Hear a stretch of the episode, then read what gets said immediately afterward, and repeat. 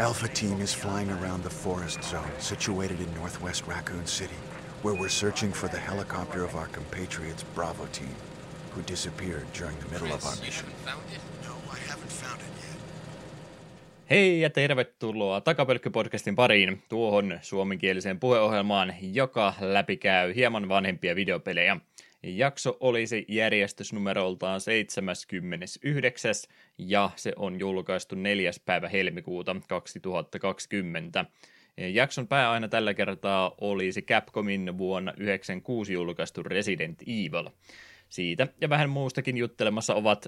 Eetulla oli erittäin kovat odotukset tällä kertaa. Katsotaan, ollaanko me kutakuinkin rima ylitetty vai jääkö nyt huonoksi suoritukseksi. Jos nämä on huonot, niin sulla on varmastikin tietotaitoa niin paljon, että sä voit antaa uudet sitten jälkeenpäin. Toki.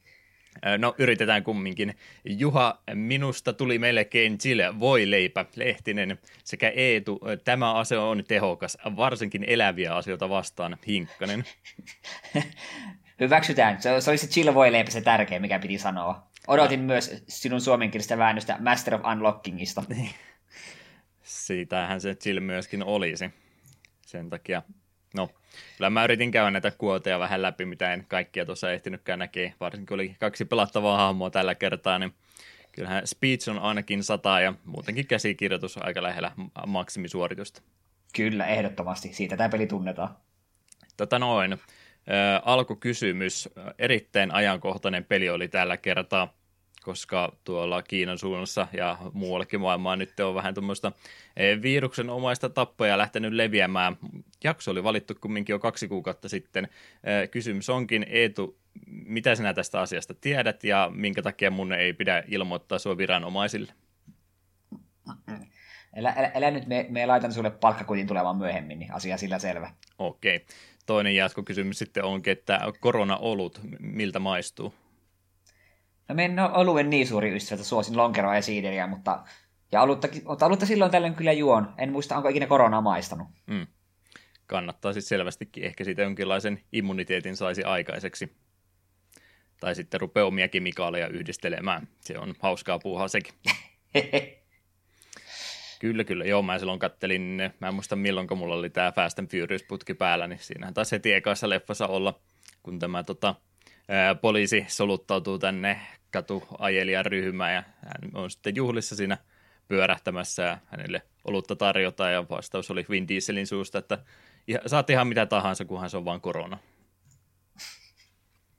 Että tämmöinen maksettu mainos tähän väliin. Voidaan ottaa ilmaisia juomia kyllä koronalta, jos ne sieltä Meksikosta vaikka vähän importtaisi meille. Kyllä se aina kelpaisi. Voidaan mainostaa. Jes, jes. Mites, onko ehtinyt pelailemaan muuta siihen rinnastettavaa harrastustoimintaa toteuttamaan? Joo, onhan tässä kerännyt vähän vaikka mitä. Nyt vihdoin viimein sain tämän minun Metroidvania-putken loppuun asti.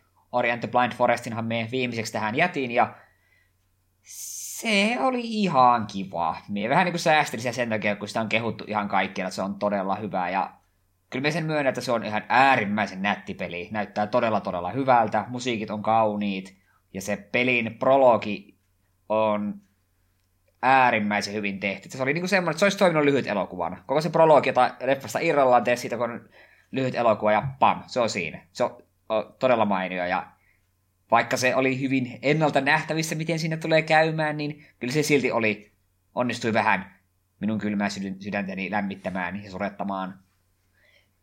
Mutta mitä tulee itse pelaamiseen, niin mm, tuossa pelissä on tosi paljon hyviä ideoita ja muutama ei niin hyvä idea. Ja nekin muutama hyvä idea on myös toteutettu vähän kyseenalaisesti. Yksi, mikä tässä mulla pisti heti silmään, että sinullahan on, siis tämä on Metroidvania-tyylinen peli, jos ei. Ja mm. mun aiemmista puheista käynyt selväksi. Niin tässä on niitä varsinaisia checkpointteja tosi vähän, mutta siellä voit käyttää sinun sellaista MP-mittari tai energimittari, mikä onkaan, että se luot niin kuin väliaikaisen checkpointin. Siinä pystyy myös käyttämään ability pointteja, uusia skillien opettamista tälle. Että niin kuin itse voit sille miettiä, että okei, tässä kohtaa vähän näyttää, että tulee hankalampaa tasoloikkaa, niin mietin tähän kohtaan mulle checkpointin, ja sitten pitää sille vähän niin kuin miettiä, että mulla on tällä mittaria tämän verran, tai energiaa tämän verran, että pitää vähän suunnitella, että meitä nyt ihan koko ajan pois spämmätä. Ja alkuun se toimikin ihan hyvin, että oli, piti vähän niin oikeasti miettiä, että haluanko meitä tähän save pointiin, vai pitäisikö yrittää vähän syvemmälle men, vielä eteenpäin mennä. Mutta tässä yksi collectible on näitä tällaisia niin kuin lisämittaria tähän energiapalluroihin, niin loppupuolella, kun se pystyt niitä seivejä vetämään oikeastaan melkein kahden hypyn välein, ja niitä kuitenkin tuli sen verran usein näitä, missä sitä energiaa saa takaisin, niin sitten se tuntui vaan tyhmältä. Sille, että äh, tämä olisi pitänyt tasapainottaa paremmin. Et siinä olisi olla jonkinla... Vaikka siinä oli se pikkuinen cooldown, mutta sillä nyt ei loppujen ollut mitään väliä. Ja kuitenkin kun aloitit sillä kolmella niin kuin energiapallerolla, ja yhden palleron maksu on se saving tekeminen, okei, se oli vielä ihan järkevä, mutta loppujen lopuksi, kun sulla on yli kymmenen niitä palluroita, ja sitten sä saat vielä myöhemmin abilitin, että se, ne vaan maksaa vaan puolikkaan palluran semmoisen savepointin tekemiseen, niin siihen voisi siis vetämään ilman lat, niin kuin, tällaista lisäenergiaa, niin 20 seiviä hmm. niin kuin välissä. Niin se vähän söi siitä haastetta, mutta samalla se oli myös hyvä, koska sitten siinä muut tasoloikakohdissa oli vähän turhan paljon äkkikuolemakohtia. Niin hyvä mekaniikka, mutta nyt olisin toivonut, että sitä ei osattu tasapainottaa paremmin. Niin, ajattelin, että menee vähän niin kuin käänteisesti, että kun niitä tarvitsisi ehkä tota, pelin pitäisi vaikeutua loppua kohde, että olisi vaan harvakseltaan niitä tallennuspaikkoja sitten siinä välissä, että nyt se vähän niin kuin menee sitä vasta. Onko se tarkoitus, että se nimenomaan toimiikin näin, että se yrittää tasapainottaa sitä vaikeustason nousua siinä loppua kohde? No ei oikeastaan, koska mitä pidemmälle menee, kun saat just näitä ability pointeilla ja expala, niin ostettu niitä uusia abilityjä, niin saat ylimääräisen hyppyjä, saat dashia ja ylipäätään sun liikkuvuus paranee niin paljon pelin loppua kohden, niin sulla on enemmän työkaluja, millä sitten elämästä entistä helpompaa. Hmm. Niin tästä ainakin tuntuu, että se oli aivan liian helposti loppujen lopuksi, vaikka kaikki kolman kohtia olikin kohtalaisen paljon. Ja sitten taas tässä oli muutama semmoinen kohtaus, missä piti niin kuin juosta karkuun, että sulla oli tietysti vähän niin kuin tietty aikaraja, niin ne taas oli sitten varsin raivostuttavia, kun niissä ei pystynyt tekemään näitä checkpointteja ollenkaan, koska sun piti olla turvallisella alueella, eikä vihollisella olla lähellä. Ja siinä aika paljon, mitä lukenut, niin just nämä ihme escape sequenceit on muutenkin aikamoisia niin vaikeusastepiikkejä. Että sulla ei anneta juurikaan aikaa ajatella, ja pari ekaa kertaa menee vasta, että hetkinen, miten mun pitää toimia tässä kohtaa. Niin ne oli, ne oli vähän mällisiä. Onneksi, mutta onneksi niitä ei ollut sen pelin aikana kuin kolme, jos ihan väärissä ole, ja yksi niistä oli ihan niin kuin pelin loppu. Mutta sitten tuon koko pelin isoin ongelma on se, että siinä yrittää olla kompattia. Sinun hahmon ainut hyökkäys on, sulla on sellainen keijukaveri mukana, jos on hyökkäysnappi, niin se ampuu lähimpään vihollisen sen ihme sähkösyöksyn, minkä lie, ja sitten myöhemmin se pystyy ampumaan niitä useamman kerralla niin poispäin. Mutta se ei vaadi siltä minkäänlaista tähtäämistä, niin se, se, vihollisten lähellä ja hyppelet ja sitten rumppaat vaan hyökkäysnappi, niin sun pikkukaveri automaattisesti autotargettaa ja ammuskelee niitä. Niin se kävi aika äkkiä aika helvetin tyyliseksi. Se, niin kuin, ei, se ei ollut kivaa, ja se niin tuntuu vaan siltä, että äh, viholliset on pelkkiä turhia hidasteita, nyt minun pitää vähän aikaa vaan väistellä ja rämpitä, että hyökkäysnappi ei ole minkäänlaista päätä ja häntää. Ei mikään kuokka meille siis. No ei kyllä. Kyllä se vähän yrittää monipuolisesti saa semmoisen stomp-hyökkäyksen, jota ei kyllä, en kyllä käyttänyt kuin yhtiin vihollisiin, millä oli semmoinen kova kilpi, ja sitten semmoinen bash, minkä avulla pystyy niinku ottamaan kimmokkeen vihollisesta, että saa vähän lisää pontta hyppyynsä, ja sen avulla pystyy myös vihollisen projectileja palauttamaan takaisin. Et se vähän yritti, mutta kun se perusmekaniikka kuitenkin oli se, että rämpitä hyökkäysnappia, niin sun pikkukaveri tuhoaa viholliset ympäriltä, niin se oli vähän mälsää, koska kyllä me väittäisin, että just Hollow Knightit, Super Metroid, kaikki hyvät Metroidvaniat, niin niissä se vihollisten kanssa taisteleminkin on ihan kivaa. Niin tuossa se oli vaan semmoinen, äh. Et me tavallaan ymmärrän, miksi tuo on niin kauhean kehuttu, se menee paljon sen pelin kauneuden puolelle, mutta sitten pelillisesti minusta tuo ei ollut todellakaan paras, mitä esimerkiksi näiden viimeisen viien kuuden pelin aikana pelasin, ei missään nimessä. Ja esimerkiksi joku Hollow Knight, niin pyyhkii tuolla lattiaa ihan kaikilla tavoin. Hmm. Olisiko ollut siis parempi, että olisi ekana pelannut se? No melkein ehkä joo. Harmillista kyllä me tavallaan odotan sitä jatko-osaa, mutta ei mulla sille niin isoja odotuksia ole kuin mitä monella tuntuu olevan. Hmm. Se ei vielä siis ollut tullut. Se on aika pitkää aikaa putkessa ollut jo. Joo, sehän pitäisi tulla tuolle Xboxille vissiin ensin, ja, katso, ja katsotaan milloin se Switch-portti tulee. Hmm. Ja pit, mutta pitkähän sitä on odoteltu. Mutta joo, sitten kun oli tuo putki vihdoinkin takana, niin päädyin aloittelemaan tällaisen pelin, jonka nopeasti viimeksi mainitsinkin, suomalaista tekoa, Baba is You. On varmaan sillekin tuttu puslepeli, vähintään olet tästä kuullut. Joo, kyllähän tuo aika monen top-listoillakin viime vuonna oli, että ihan menestys oli. Jep, ja jos se jollekin ei tuttu, niin Baba Is You on varsin yksinkertainen puzzle-peli, jossa pääsääntöisesti se liikutat sellaista valkoista nimen pupuotusta, ja jonka nimi on Baba, ja sinun pitää päästä lipun luokse jokaisessa kentässä. Okei, tähän kuulostaa simppeliltä, paitsi että kun tämä peli heittää vähän sen erikoisemman aspektin tähän mukaan, kaikki kentässä olevat säännöt, myös se, että sinä olet Baba, niin lukee siellä kentässä semmoisina sanan palikkoina, mitä sä pystyt liikuttamaan ja muuttamaan. Että esimerkiksi wall is stop lukee jossain, niin seinään pysähtyy. Mutta jos se työnnät sen stop-sanan pois, se voit kävellä seinän läpi.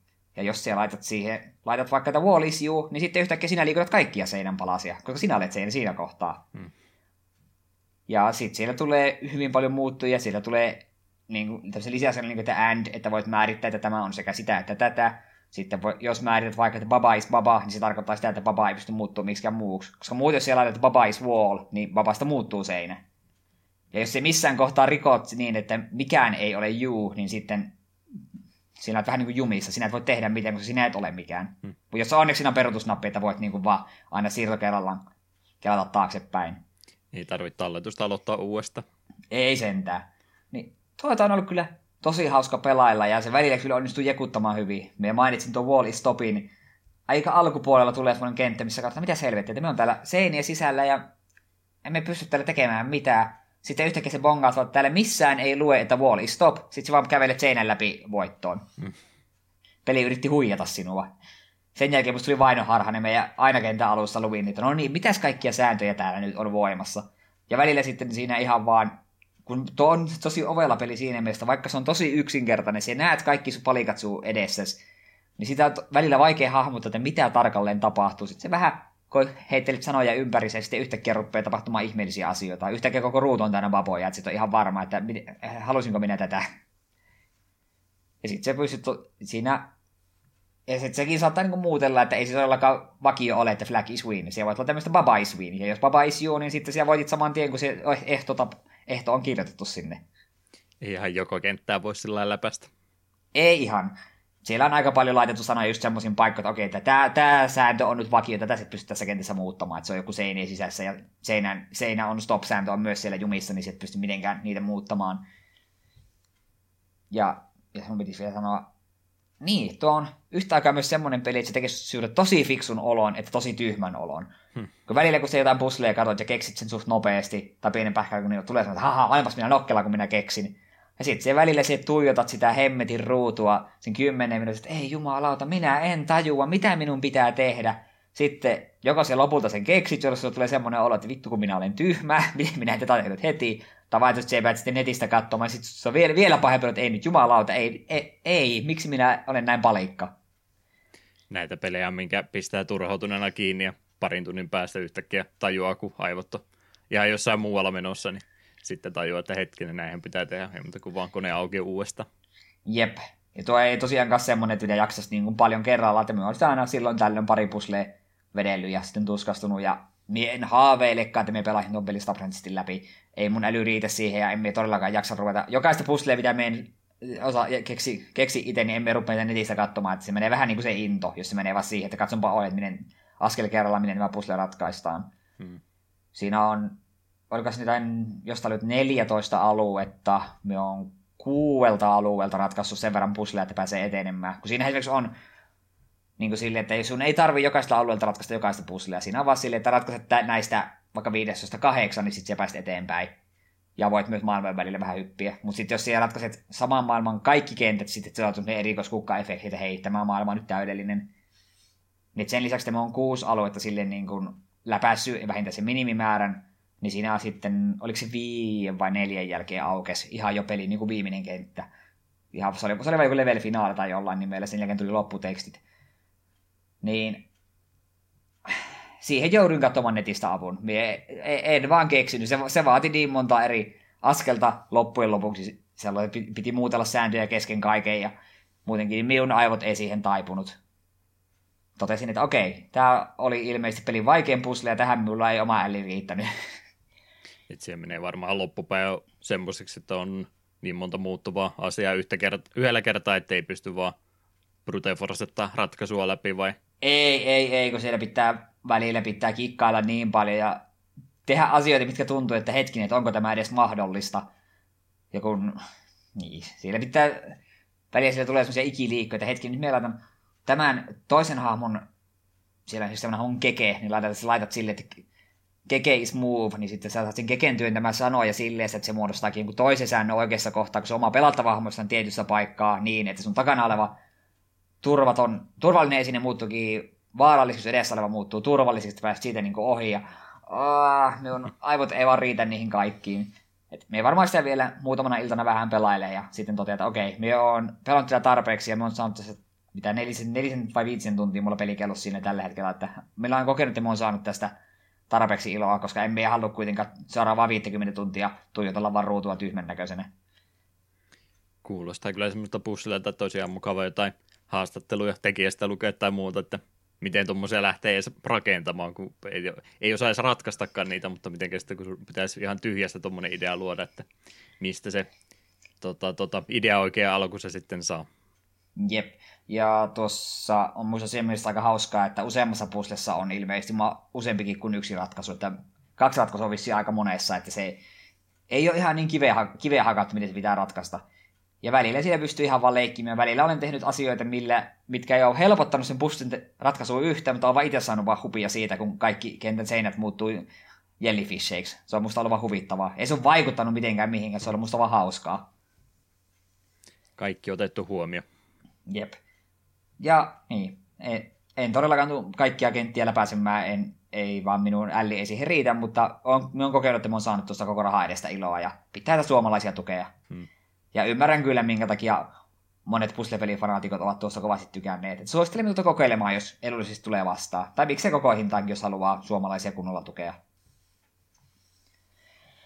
Äh, Mutta sitten peli, mistä on, on Juha ehkä joskus puhunut ja minäkin olen saattanut joskus puhua. Segmentti on varastettu. Jep. Aisekki oli puoleen hinta Switchille. Kyllähän se se oli sitten, että okei, nyt se lähtee ja sitä on nyt tullut joitakin tunteja tässä pelailtua, kun ei ole mitään kunnollista jaksanut aloittaa, ja ai että on kiva pelata Isaacia. On se vaan niin pirun kiva peli. Oliko se ihan joku täyspaketti sitten vai pelkkä peruspeli? Siinä on kaikki DLC, se on suoraan Afterbirth Plussa. Joo. En sitten oletan, että Repentance pitäisi erikseen maksaa, kunhan se joskus tulee. Hmm. Kyllä se kesää uhkoili. Jep. Niin on kyllä jotenkin tosi mukavaa unlockkailla uudelleen kaikkia, ja emme se tosiaan niin hirveästi ole pelannut, me on Moms Heartin voittanut kahdesti, eli Isaacilla ja Magillä. Ja hard modella pelaan totta kai, koska ei ole mitään syytä pelata normal modella, kun hard modella unlockkaa enemmän asioita. Mm. Ja hard mode ei ole minun mielestäni merkittävästi vaikeampi. Mitäs siinä oli? Elitejä on enemmän, useimmin tulee kursseja ja sitten... Rahaa vähemmän. Joo, niin eikö ylipäätään idem on vähemmän? Joo, ainakin.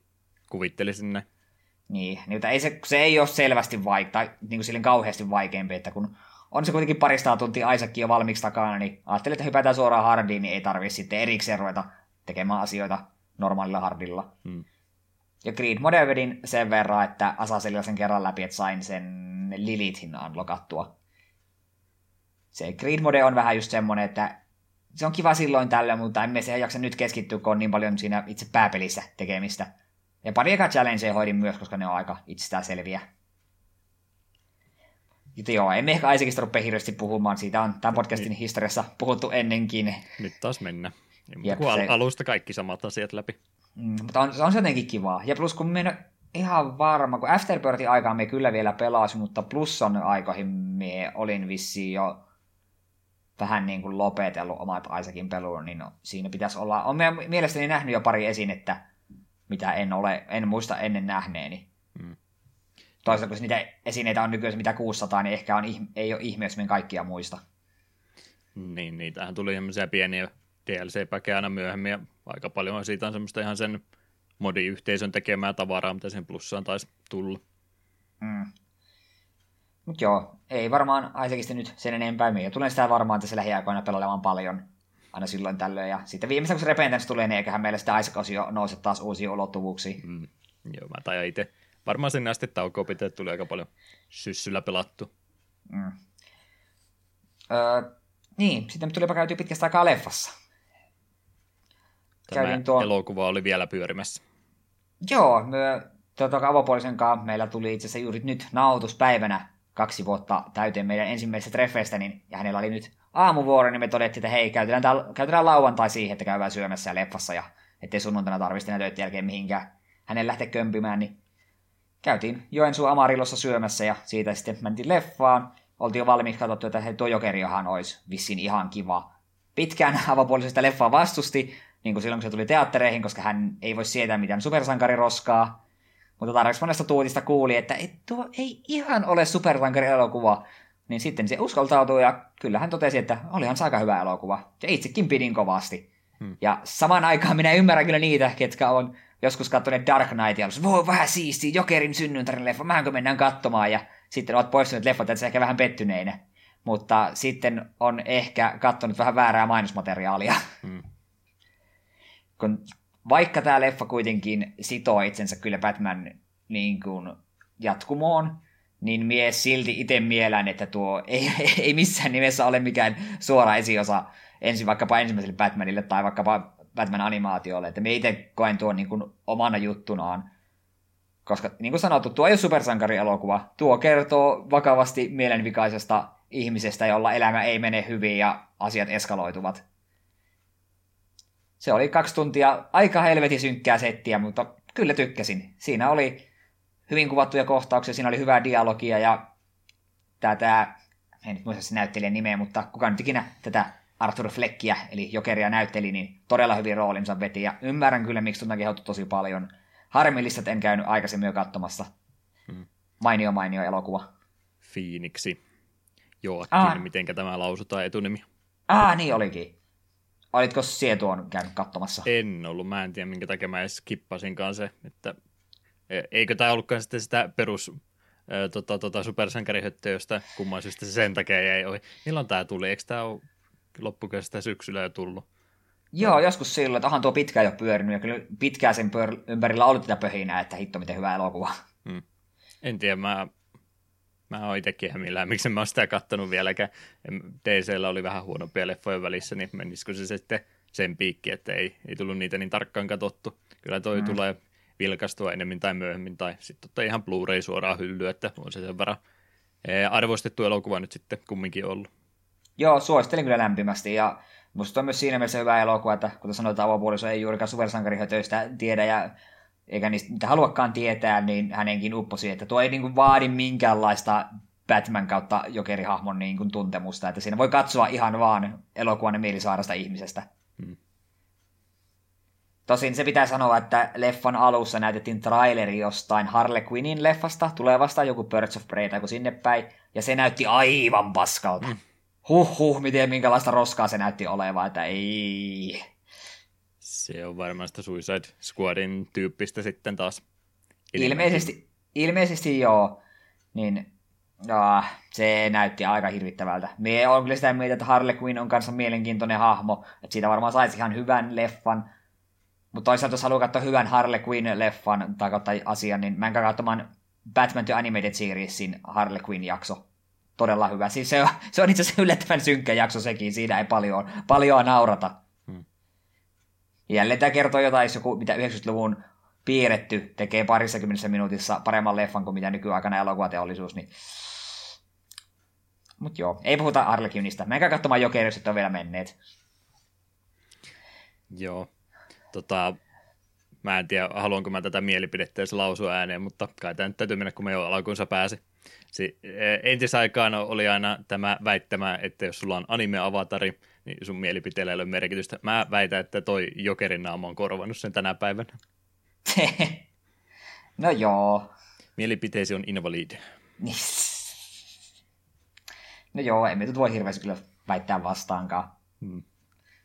Täytyy käydä vilkaisemassa tosiaan jossain kohtaa. Kohta jo taitaa ihan noin myytäväksi tulla kumminkin. Näin voisi kuvitella, on se niin pitkä jo pyörinyt, eikä se suoratoista palvelukin jossain kohtaa putkahda. Hmm. Niin viimeistään silloin kannattaa kaikki se katsella. Me varmaan jostain suoratoisto-ohjelmasta puhumme vähän lisää tuossa sinun osion jälkeen.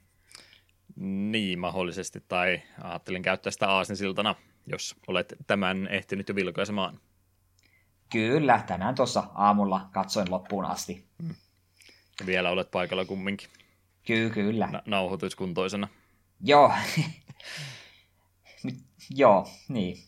Bojackin viimeiset kahdeksan jakso pamahti perjantaina, vai oliko se torstaina? Perjantaina tuli. Joo, niin. Perjantaina tosiaan viimeiset kahdeksan jaksoa koko sarja on nyt paketissa, ja meillä molemmilla on koko sarja nyt katsottuna, ja samaan aikaan on tyytyväinen olo, mutta vähän myös haikea. Hmm. Edelleenkin sitä mieltä, että parempi voiton puolella lopettaa kuin mahdottoman pitkäksi venyttä.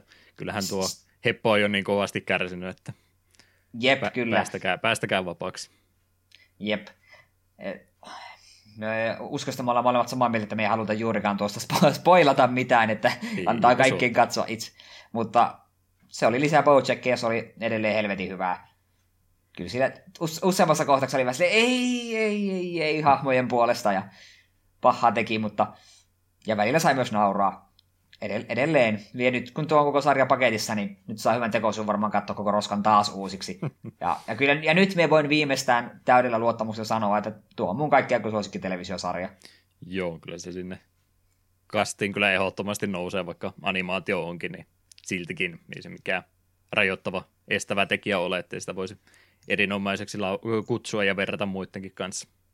Jep. Ja tuo, kyllä tuosta vähän niin kuin näkee, että sen olisi niin kuin voinut vielä, sitä voisi niin kuin jatkaa vielä tuosta, mutta kun sanoit, että ei, tämä on tässä, niin samalla se myös tuntuu sille, että se on myös hyvä paikka lopettaa. Ainakin itse koen asian näin. Hmm.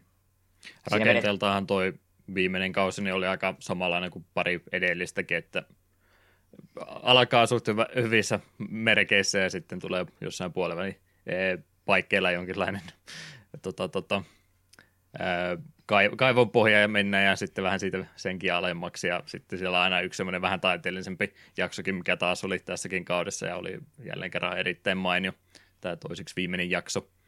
Joo, oli siinä muutama muukin, mitä voisi vähän sen taiteellisen puolella. Oli tässä mm. tämä yksi, missä Dianen ajatuksia, sitä mm. kirjan kirjoittamista oli, niin se oli myös kanssa aika visuaalisesti näyttävä jakso. Pidin kovasti. Mm. Tuli itse asiassa vähän siitä jaksosta mieleen se Mä en muista millä kauvella se oli, se nelosella vai vitosella tämä jakso, missä nähti, koko jakso kuultiin Bojackin ajatuksia. Se oli myös, siitä tuli vähän se mieleen siitä Dian jaksosta. Mm. Samaan tyylistä, joo. Että, että mikähän ajatuksen juoksu mulla siinä oli, mikä katkesi. No, mitä nyt tämä muuten tämä viimeinen kausi, nyt tässä nyt ei sinänsä näe mitään uutta varsinaisesti nostettu esille, että tämä oli nyt se kausi, että vihdoin ja viimein käsitellään nämä asiat, mitä tässä matkan varrella on tullut, mitkä on vaan joko niitä ihan vitsinä pelkästään ää, tota, pidetty tai muuten vaan sitten jätetty taakse. Ja, no, ei, ei kai näistä tarvitse puhua. No, nyt oli semmoinen, että no käymäänpäs nämä asiat nyt sitten vihdoin ja viimein läpi myöskin. Jep, siellä tuli menneisyyden haamut ikävästi. Ja ihan kyllä tuosta syystäkin. Hmm että on aika ihmeellistä, että osaa animaatiosarjan tuolla tavalla ton vakavan puolen ja sitten kumminkin huumoripuolen niin yhdistellä, että ei, ei tiedä, onko kukaan muu onnistunut samassa. En ole ainakaan kuullut, että olisi kukaan edes yrittänytkään. Enpä kyllä äkkiä keksi mitään. Hmm. 10 kautta 10. Kyllä. Ah, ja koska tämä on mahdollisesti viimeinen kerta, kun me Projectista sarjassa tässä podcastissa puhutaan ainakaan isommin, niin haluan vielä sanoa, että Free Churro on koko sarjan paras jakso. Se on mun oma henkilökohtainen suosikki. Hmm. Jokainen, joka on jakson nähnyt, niin kyllä tietää, mikä se on. Jep, jep. Miten toi Netflix näin muuta ollut niiden alkuperäissarjojen kanssa, onko ne tehnyt tota, omasta tuotannostaan mitään fyysistä tuotetta? Mietit, että jos joskus Bojack kokoelma hylly haluaa, että onko ne mitään semmoista koskaan tehnytkään? Ei kyllä tuu mieleen, että olisi. Mietin jotain, kun... eikö House of Cards ollut Netflixin originaali? Taisi olla, joo. Totta. En ole sitä itse vielä katsonut, vaikka se kyllä pitäisi katsoa. Niin, en ole minäkään, mutta se taisi olla ainakin yhdessä vaiheessa niin isoimpia Netflixin juttuja, niin onko senkään profiilin sarjoista sitten tullut mitään tota, tota, Blu-ray-julkaisua tai tämmöistä. Niin. Toivotaan kyllä, että tulisi just etenkin tämä sekä tämä Bojack että sitten Peter Call Saul on semmosia, että jos fyysiset julkaisut jossain kohtaa saa, niin lähtevät kyllä mukaan. Hmm. Hyvä olisi omista. Jep, ei sitä ikinä tiedä. Tulee kumminkin niin... muutama kerta vielä sarja katsottu. Sepä. Mutta joo, mites? Mulla tämä yksi asia vielä, niin halutaanko me tämä käsitellä vasta tuossa suosion jälkeen vai? Sä voit vaikka nyt hoitaa alta pois. Mulla ei nyt hirveästi juttua muutenkaan ole, niin anna mennä vaan. Joo. Eli jotkut teistä on ehkä saattanut olla joko hyvin iloisia siitä tai hyvin surullisia siitä, että MTG-segmentti ei ollut hetkeen. No, kerropa Juha, mikä minulla tässä käsissäni on? Se on nyt 36 boosteria tulee putkeen yhdellä kertaa. Kyllä, minulla on 66, 36 boosterin displayboxi käsissä, emme ehkä ihan näitä kaikkia tässä rupea livenä availemaan. Draftetaanko Mut... me nyt? Onko tämä se hetki, oh, mä pääsen se... draftaamaan? Oi, se olisi aika kova. Nä, näytät mulle vaan koko ajan, että mikä kortti siellä. Mä otan tuon meidän Skype-puhelun, videopuhelun vähän isommaksi auki, niin mä näen, mikä kortti se on. Ja vielä jos ääni luot se, että mitä ne tekee. Niin, niin, niin aivan, kyllä me aivan. tässä varmaan ensi viikon puolella saadaan pelattua yksi peli. Kyllä me varmaan. Mutta joo, tosiaan tämä uusi setti, Teros Beyond Death, tuli tuossa, mm, hetkinen, mikä se oli, viikko sitten? Joo, itse asiassa nyt nautus sunnuntaina, niin edellisenä maanantaina kävin omani, posti, tai itse omani tuli tuonne, tuonne, tuonne postilokeroon. Olin tilannut Sensei Divining Shopilta, kannattakaa suomalaista. Ja keskiviikkona kävin hakemassa posti- tai pakettiautomaatista ja sitten meni yhtäkkiä mieltä, että hitto, että pitäisikö mun tehdä silleen, että avaan tästä pari ensimmäistä boosteria ihan nauhoituksissa. Ihan vaan sen takia, että olisi siistiä. Ja toiseksi, jos mä olisin avannut tämän boksin heti silloin keskiviikkona ja ollut, no minä säästin tästä pari jaksoa varten, niin niitä boostereita ei enää olisi. Mä olisin avannut ne jo, koska mm. ne olisi malttanut. Mutta nyt kun me olin päättänyt, että me pidetään muoveissa tähän asti, niin riski oli paljon pienempi. Niin sulla on semmoinen pieni grammavaaka siinä vieressä, että sun foilimytiikit punnitset etukäteen, tiedät mitkä avaat ensin. Niin, niin, aivan aivan.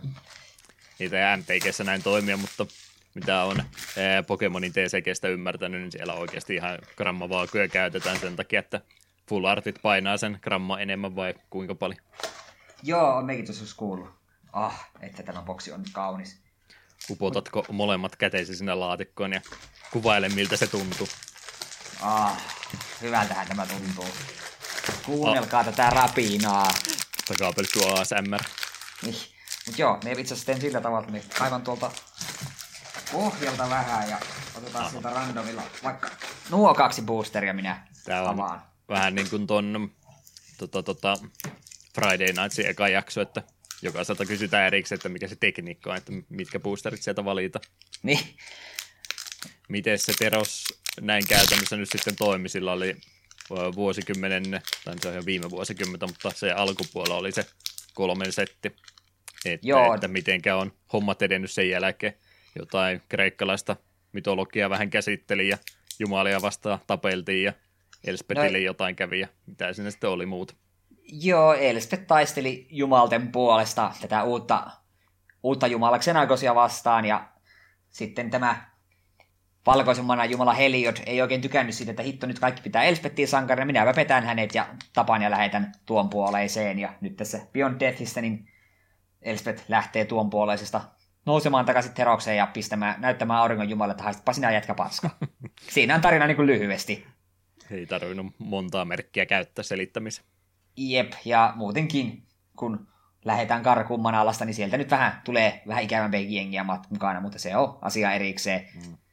Ja siitä tosi nyt moni on vähän ollut harmissa, että hyvin, hyvin niin kuin tarinapainotteinen setti ja todella tärkeitä tarinallisia elementtejä tapahtuu. Muun muassa Ashiok, joka on varsin mysteerinen hahmo tähän mennessä, sai jonkinlaista roolia. Ja sitten eivät millään tavalla oikeastaan tarinaa käsittele. Pistivät nettisivuille semmoisen varsin lyhyen tiivis. Joo, joo, tälleen tämä koko setin tarina meni, että lukekaapa tuosta sen sijaan, että sai sitten niin kuin tällaisia erillisiä pitkiä artikkeleita kuin, niin kuin aikoinaan. Ja sitten kun spoilers kauden aikana niin kun spoilattiin tiettyjä kortteja ja niiden kautta tuotiin tarinaa esille, niin ne oli vähän etäisesti kirjoitettu olosia ja muun muassa eräässä tärkeässä kortissa niin Heliodin, tämän auringon jumalan nimi oli väärin kirjoitettu Helios, ja siitähän porukka sekoisi, että ei nyt jumalauta, että osaa ei sitä omia hahmoja kirjoittaa oikein, niin etelä hyvin menee. Retkonnattu nimi. Jep. Oli typo alun perin. Jep. Mutta joo, katellaanpa kaksi ensimmäistä pussia. En jälleen rupea näitä, näitä kommoneita sen pahemmin tarkkailemaan. Minulla on kyllä aikaa niitä tänään pyöritellä. Oi, ensimmäinen uncommoni Sage of Mysteries. Yhden sinisen manan 02 Human Wizardi sillä on Constellation, joka aktivoituu aina, kun Enchantment tulee Battlefieldille sinulle. Ja kun Enchantment tulee Battlefieldille, niin target-pelaaja pistää kaksi päällimmäistä pakankorttia hautaansa. Tällä joko myllätään vastustajaa, tai sitten jos pelataan pakkoja, mitkä haluaa omia kortteja haudasta ylös, niin tällä niitä sitten alun perin saa sinne hautaan. Ja tässä setissä on niin paljon graveyard inter- interactioneita, että väittäisin, että suuri osa tulee käyttämään tämän itseensä. Tämäkö oli tämä uusi efekti nyt tässä setissä vai onko jotain muuta tullut tähän? Constellation oli ihan alkuperäisessä teroksessa kanssa, koska siellä just jumalat ja muutamat muut tärkeät olennot on enchantment creatureita, niin siellä oli hyvin paljon enchantment-painotusta. Uusi mekaniikka Beyond Deathissä on Escape, joka on yleensä kortissa riippuen niin tietyllä määrällä manaa ja exailemalla kortteja haudasta, niin siellä voit pelata sen kortin haudasta takaisin kentälle. Ja siinä ei ole mitään sellaisia rajoituksia, kun yleensä jos kortti palaa haudasta kentälle, siinä on joku semmoinen, että käytetään tätä vaan exailla sitten jälkeen tätä vastaavaa, että sä voit käyttää sen vain kerran, niin Escapeille siellä, niin kauan kuin sulla on kortista tai pakasta muita exailattavia pois, niin sieltä tulee aina sieltä uudelleen ja uudelleen. Muutama mytikki on semmoinen, mitä me kovasti toivoisin, joten tämä Escape on aika, aika, aika kova. Ei auta takaisin tulee, vaan vaikka kuinka yrittää polttaa poistuja, niin Juu, Elspeth avasi Manalan portit, niin sieltä tulee nyt kaikki, kaikki väki loppaava ulos. Sitten Blood Aspirant, kahden manan punainen, Satyri Berserkeri. Mm, kun mikä tässä permanentti uhrataan, niin tämä saa plus 1 plus counterin. Ja kahdella manalla täppäämällä ja säkkäämällä kretun tai enchantmentin, tämä tekee yhden damagen target kretuun, ja se ei voi blokata tällä vuorolla. Okei, okay. aika... Me. Mm yksi vahinko ja ei voi blokata, se menee vähän hukkaan ja jompikumpi efekteistä. Niin, no kyllä tuolla, niin mutta mitä kuitenkin, tuo on vähän jännä, kun joo, siihen voit niin tuolla itselle säkätä tavaroita tuota efektiä varten, jolloin tuo kasvaa, mutta kun tämä itse menee täppiin sitä abilista, niin sieltä voi kuitenkaan heti hyödyntää niitä counteria, mitä sillä itsellään on, että vaikka se kasvaisi tosi isoksi tuo ability avoin, niin sieltä voisi silti sekä hyökätä että käyttää tuota abilityä yhtä aikaa. Hmm. Sitten Setessan peti, peti, Petioner, en yrittänyt edes lausua oikein. Kolme vihreitä manaa, tässä yksi väritön, kaksi vihreitä, kaksi kakkonen human druidi. Enteroi Battlefieldille, niin saat lifea siun Devotion to Greenin verran. Niin ja Devotion oli kanssa alkuperäisen mekaniikko, ja Devotion katsoo, että sillä hetkellä, kun tämä tulee pöytään, niin se lasket kaikissa sun permaneet, miten monta vihreä mana symbolia niissä on. Ja tämän tapauksessa se on niin sun devotion, ja tällä, jos isket tämän pöytä ja sulla vaikka pöydässä toinen kreatuubilla on kostissaan kolme manaa symbolia, jotka on vihreitä, niin saat sitten yhteensä viisi lifea. Black, Mono Black Devotion oli aikoinaan aika julma pakka. Sitten ra, ensimmäinen rare. Eidolon of Obstruction. Kaksi ykkönen Enchantment Creature Spiritti. Yksi väritön ja yksi valkoinen mana. First Strike ja Planeswalkereiden abil, loyalty abilit maksaa yhden manan kaiken lisäksi, niin kuin sen lisäksi sen abilit, tai loyalty counterit. Eli tämä hidastaa vastustajan Planeswalkereita. Sideelle, jos sulla on vastustaja, joka pelaa paljon Planeswalkereita, niin kyllä tämä hidastaa, kun joutuu yhtäkkiä manakin käyttämään Planeswalkereiden abiliteihin. Ei myö jälleen mikään superhyvä, mutta kyllä me uskoisin, että joissakin pakoissa tämä voisi jotain jopa nähdä. Ongelma on kyllä vähän siinä, että jos jossain limited-formaatissa, niin Planeswalkerit on kuitenkin mytikkejä, ja näet niitä tosi vähän, niin jos se avataan jossain Sealedissä tai Draftissa, niin tämä on vähän semmoinen, äh, sillä on kaksi ykkönen First Strike, joka ei ole huono, mutta vähän vaisu.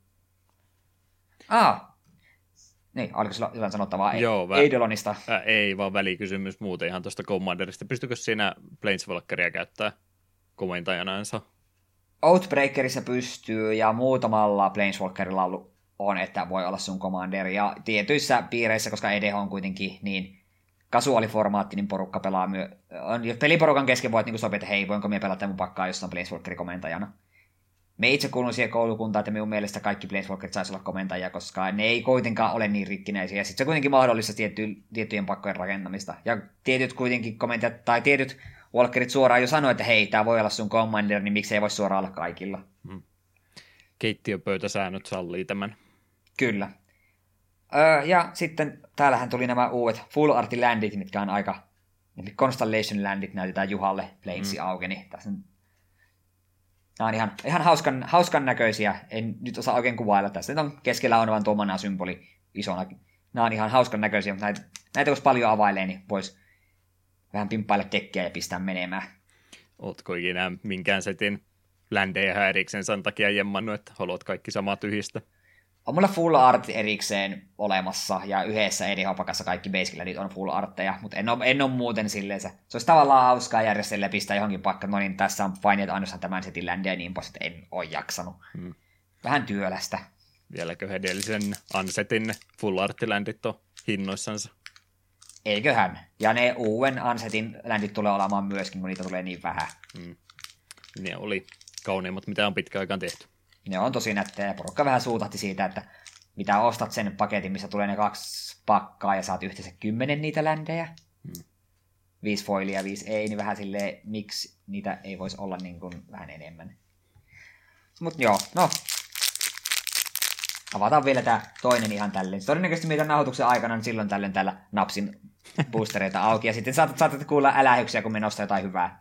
Mutta en, en todellakaan rupea kaikkia boostereita tälleen availemaan. Muuten meillä on tosiaan tunti tässä vaan sitä, kun me availen näitä ja luettelen kortteja. Keskittymishäiriö iskee pahasti. Miten, miten Resident Evilin kanssa, että onko, onko tullut pelattua aikaisemmin? Ö, mit, mitä? Mitä?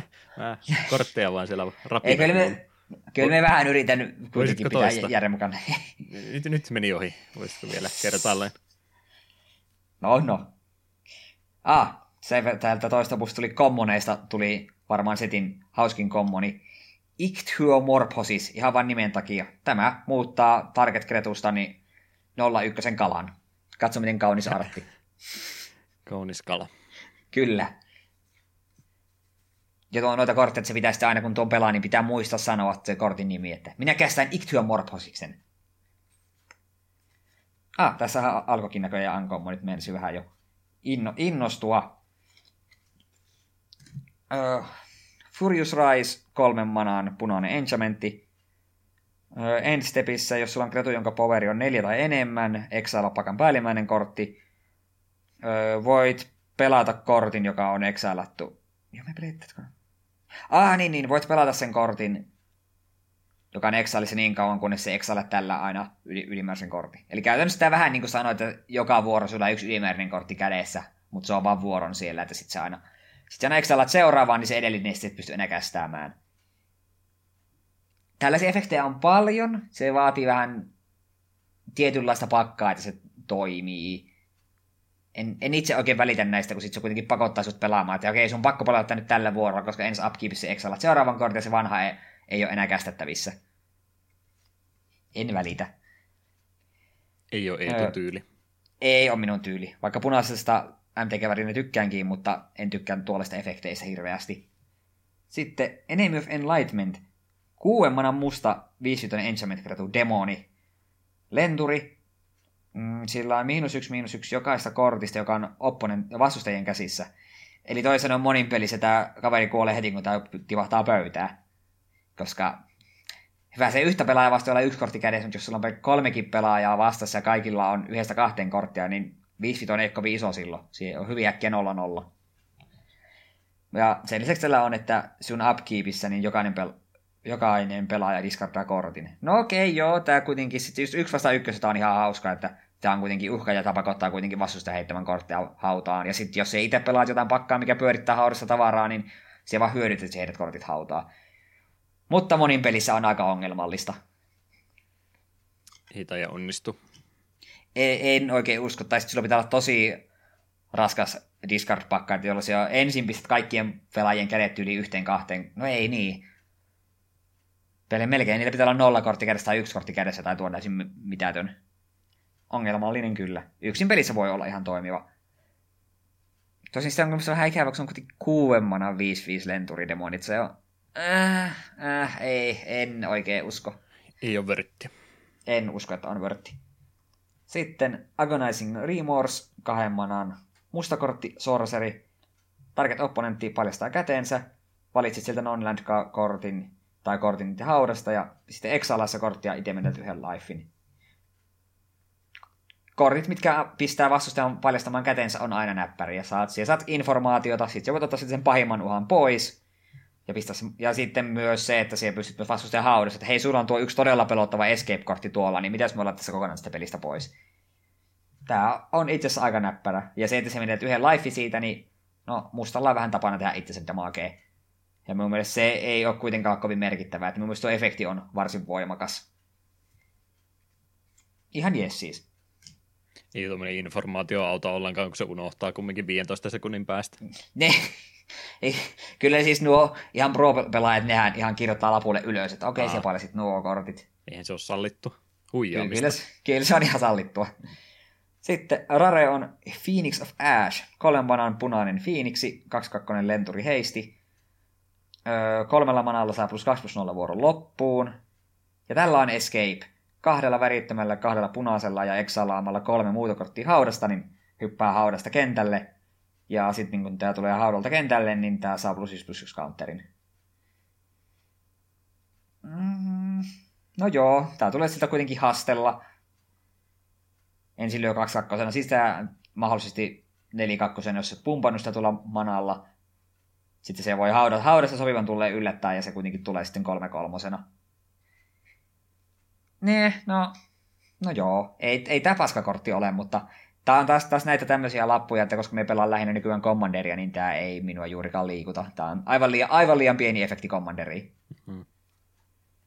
Sitten siitä tuli oikein nätti. Nämä Mountain on kyllä kaunis ah, nämä Basic Landit on jo tämän boksin arvoisia. Koska minulla ei Basickään muuten ennestään ole kovin monta sataa kappaletta. Mutta eri artilla. Öö, noista Landista, eikö niistäkin ollut jotain Landstationin nimellä jotain settiä, jos niitä haluaa erikseen ostaa? On niitä jotain, että jos haluat ihan vaan koska se on aloittavalle päällä ehkä vähän ongelma, että jos sä ostat jonkun tyyli just fatpackin ja teet siitä pakaan, niin sit sulla ei hirveästi... Ei fatpackissakin tulee se mm. ländibundle, mutta jos ostat niin tyyli valmiin pakan, niin sit se on aina niin. vähän ongelmallista. Ostihan mä silloin Amonketista sen Deck Builders toolkitin, oli ihan siinäkin kyllä aika paljon ländejä, että kyllä se silläkin mm. lähtee liikkeelle. Mm. On se nykyään aika onneksi helposti noita saa, ja vähänkin jos on alo kaveriporukassa muita pelaajia, niin noita ländejä kertyy yllättävän nopeasti. Eiköhän ole, jotka piirtokortteja myy, niin on noita ländejä siellä ihan jemmassa, jos niitä tarvii sitten. Joo, minulla itsellä kanssa kaveriporukan siilejä varten, niin ihan, ihan tämä ländiboksi, että me kulataan tästä mukana, että siitä riittää ländejä kaikille. Hmm. Ah, ja täällä näköjään oli foili. Uncommoni valitettavasti ei sen huikeampi vielä. Siona, Captain of the Pyleas, Legendary Creature, valkovihreä Human Soldier 2-2. Tulee Battlefieldille, kato pakan päältä seitsemän korttia, voit paljastaa auran, eli enchant, viholli, enchantmentti, ja sitten laittaa sen käteen ja kaikki muut pakan pohjalle. Ja kun sinun kontrolloima aura niin kun pistää sinun kretuun, niin sä teet yksikkösen toksun. No, ei tämä huonoa. Aika, jotkut pakat pyörittää just silleen, että pelataan paljon enchantmenttia ja isketään ne kretuihin kiinni ja sitten pelataan sitä Battle Cruiser MTG, että sulla on tämä yksi kretu, millä on aivan hei, hillitön määrä tavaraa sinne kiinni, se tulee ja lyö, niin tämä ottaa sinua etsimään yhden sellaisen ja sen lisäksi sitten, kun se vielä pisti niitä auroja, niin saat ylimääräisiä yksikkösiä solttuja joko blokkaamaan tai tehdä ylimääräiseksi hyökkääjiksi. Ei, ei huono. Kyllä mä voisin kuvitella, että tämä on myös semmoinen kaveri, että tälle periaatteessa voisi tehdä myös EDH-pakaan. Ehkähän minun tyylisen pakaan, mutta jonkinlaisen pakan kuitenkin. Ihan kiva. Joo. Hmm. Nyt tuli hyvä mieli.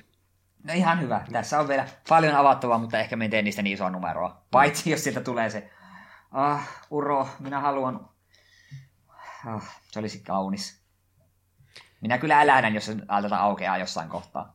Tämä taisi olla tämä Teros-setti nyt, niin ihan vaan tämmöinen yksinkertainen versio, ettei jatkoa tule. Se oli sitten, seuraavaksi taas mennään ihan muualle. Joo, seuraava on se kokonaan uusi play, niin se oli mikä Ikorias, vai Ikoria, mikä Lair of Behemoth, että siellä, minä oletan, että sen verran mitä me ollaan nähty, pikkusen arttia nähty sieltä, että siellä tulee olemaan isoja mörköjä. Hmm. Ja Sit, oli taas. Joo, sitten taas on se koresetti, ja sitten tulee vuoden lopulla se Zendikar. Mikä hitto se oli se uudet Zendikar-setin nimi? Zendikar Rising? Hmm. Joko sinne päin. Por- porukka oli, siitä porukka oli varsin innoista. Yes, Zendikar on hyvin suosittu plane, ja sen lisäksi nyt päästään ensimmäistä kertaa sinne ilman, että siellä on Eldrasit pistämässä kaikkia paskaksi. Joo, se venytetään MTG-segmenttiä niin paljon kuin suinkin mahdollista. Äh, mikä siinä nyt just oli se alkuperäisen Zendikarin? Siellä oli ne jotkut landit ainakin, minkä takia se oli niin arvokas, ja oliko ne Eldrasit sitten kanssa sen verran arvokkaita kortteja, että nekin nostaa se setin arvo? Eldrasit... Siis alkuperäinen ei, ei nää, ei tämä, mikä tämä oli, Rise of the Gates Watch vai mikä siinä oli? Out to Gatewatch. Mm. Ja Battle for Zendikar. Mutta niin, siis alkuperäisessä Zendikar siellä oli tosiaan nämä Fetchilandit, jotka antoi, antoi sinun etsiä. Just vaikka esimerkiksi Misty Rainforest. Se on länti, mikä tuota manaa ollenkaan. Maksaa yksi life, uhraa se eti Islandi tai Forest-kortti pöytään. Joo, okei. Okay. Ja sitten kun siellä samaan aikaan oli myös näitä, just näitä tuplaländejä, että se oli just vaikka Foresti tai Island, tai se oli se Foresti että Islandi, niin sitten se pystyi, se, kun tuommoisia kortteja oli yhtä aikaa formaatissa, niin se mahdollisti sen, että sun oli tosi helppo pitää sinun mana, manabase hyvänä. Kun se oli, siellä oli näitä fetsejä, se, okei, okay, tällä me hain tuo, mikä tuottaa mulle kahtaa eri ländiä, tällä me hain tuo, mikä mulle kahtaa eri ländiä, niin sitten se piti sun manabasein hyvänä. Fetsit on vieläkin kalliita. Hmm. Ei ollut uudestaan printattu. On niitä modernmassissa tämmöisissä. Minä itse omistan kaksi fetsiä. Punavalkoisen ja valkomustan. Ja on niitä taita, on nekin itse jossain päälle kympin lappuja. Olisikohan parhaimmat taitaa se melkein 20. Hmm. Tämä oli tämä 08 kiinteistölama juttu, juttu-ongelma, oikein virallinen terminologia, niin se taisi siihen kohtaa about osua, että niitä silloin printattiinkin vähemmän ja muutenkin vaan oli vahva setti, niin se yhdistää se, että ne, tata, ne ne kolme setin boksit olla sitten niitä puolen tonni arvoisia nykyään, jos niitä rupeat enää hommaamaan. Joo, ja sehän siellä paljon nosti hintaa, kun World Wakeissa, eli sen blogin toisessa setissä oli tämä hyvin, hyvin kuuluisa Jace the Mind Sculptor, mikä oli kalleimmillaan jossain 200 eurossa, että hmm. Jace tuli ja murskasi kaikki. Ja sitten etenkin, kun se silloin kun se niin kuin spoilatti, niin kaikki että ei tuo oikein tee mitään. Ja sitten se teki aika paljon asioita ja sitten se piti bännätä, koska Jace on Jace. Tekikin liikaa asioita. Joo, ja sitten Rise of the Eldrasissa, mikä oli sen blogin viimeinen setti, niin siinä oli nämä mytikit. Kolme mytikkiä, nämä, nämä, nämä Eldrasit kuin Titaanit, ja ne oli kanssa melkoisia julmureita jokainen. Se on vieläkin, kun EDOta pelaa ja tulee Ulamok tai Kosilek pöytään, niin kyllä sitä kaikilta päässä se, eh, äh, tuskaa. Harmitellaanko tässä kohtaa taas, että miksi ei olla vieläkään MTG-areenaa kunnolla pelattu? No, kun... se, se on semmoinen ikuinen polttoaihe tuolla takana, että aina sitten mainitset, että sä voisit sitä pelata ja sitten ei kumminkaan koskaan pelaa että iskee sen sen sinne kiinni sen kalleimman setin niitä kemeosta, että saa näitä drafteja tämmöisiä pelejä pelata. Se olisi varmaan se, mitä mä haluaisin pelata, että tämä MTG-sykli tuntuu niin kauhean nopealta, mikä nyt on tietysti rahan printtaamisen kannalta hyvä asia, mutta jos satunnaisesti vaan haluaisi jotain standardia pelata ja sitten yrität jollain free-to-play-tahdilla yhtään mitään saada aikaiseksi, niin se ei edes kortteja opettelemaan, kun siellä on uusi setti tullut ja et ole yhtään mitään saanut rakennettua siinä ajassa. Niin odottaa, että sinne tuli se joku kunnon, kunnon, kunnon, kunnon monipeli tuki. Siellä on siellä kiva, että siellä on se prooli, mutta se on edelleen yksi vastaan ykköstä. Niin... Mm. Ja, ja, en, ja siinä myös sitten se, että kun emme halua sinne standardissa yrittää pysyä mukana, kun sitten, sitten sitä pitäisi kuitenkin pelata aktiivisemmin ja olla valinnut mukaan pakkoja. Ja haluan semmos, haluan, että me voitte, että me rakennan nyt tämän pakan ja me pelaan tätä niin kuin tästä tulevaisuuteen asti, äh, hautaan saakka asti, jos minä haluan, silloin tällöin päivitän yksi tai kaksi korttia. Mm. Ja no, olihan siellä nyt se oma formaattinsa, että saan tavana no joo, pelata. Siinä vaan no se joo, ongelma se sitten, että... mutta eh. Sitten se menee, että siellä on se power leveli vaan kasvaa koko ajan, mitä enemmän sinne setteen menee. Mm, Onko jep. sitäkään hauskaa pelata semmoista omaa viritelmää niiden parhaimpia.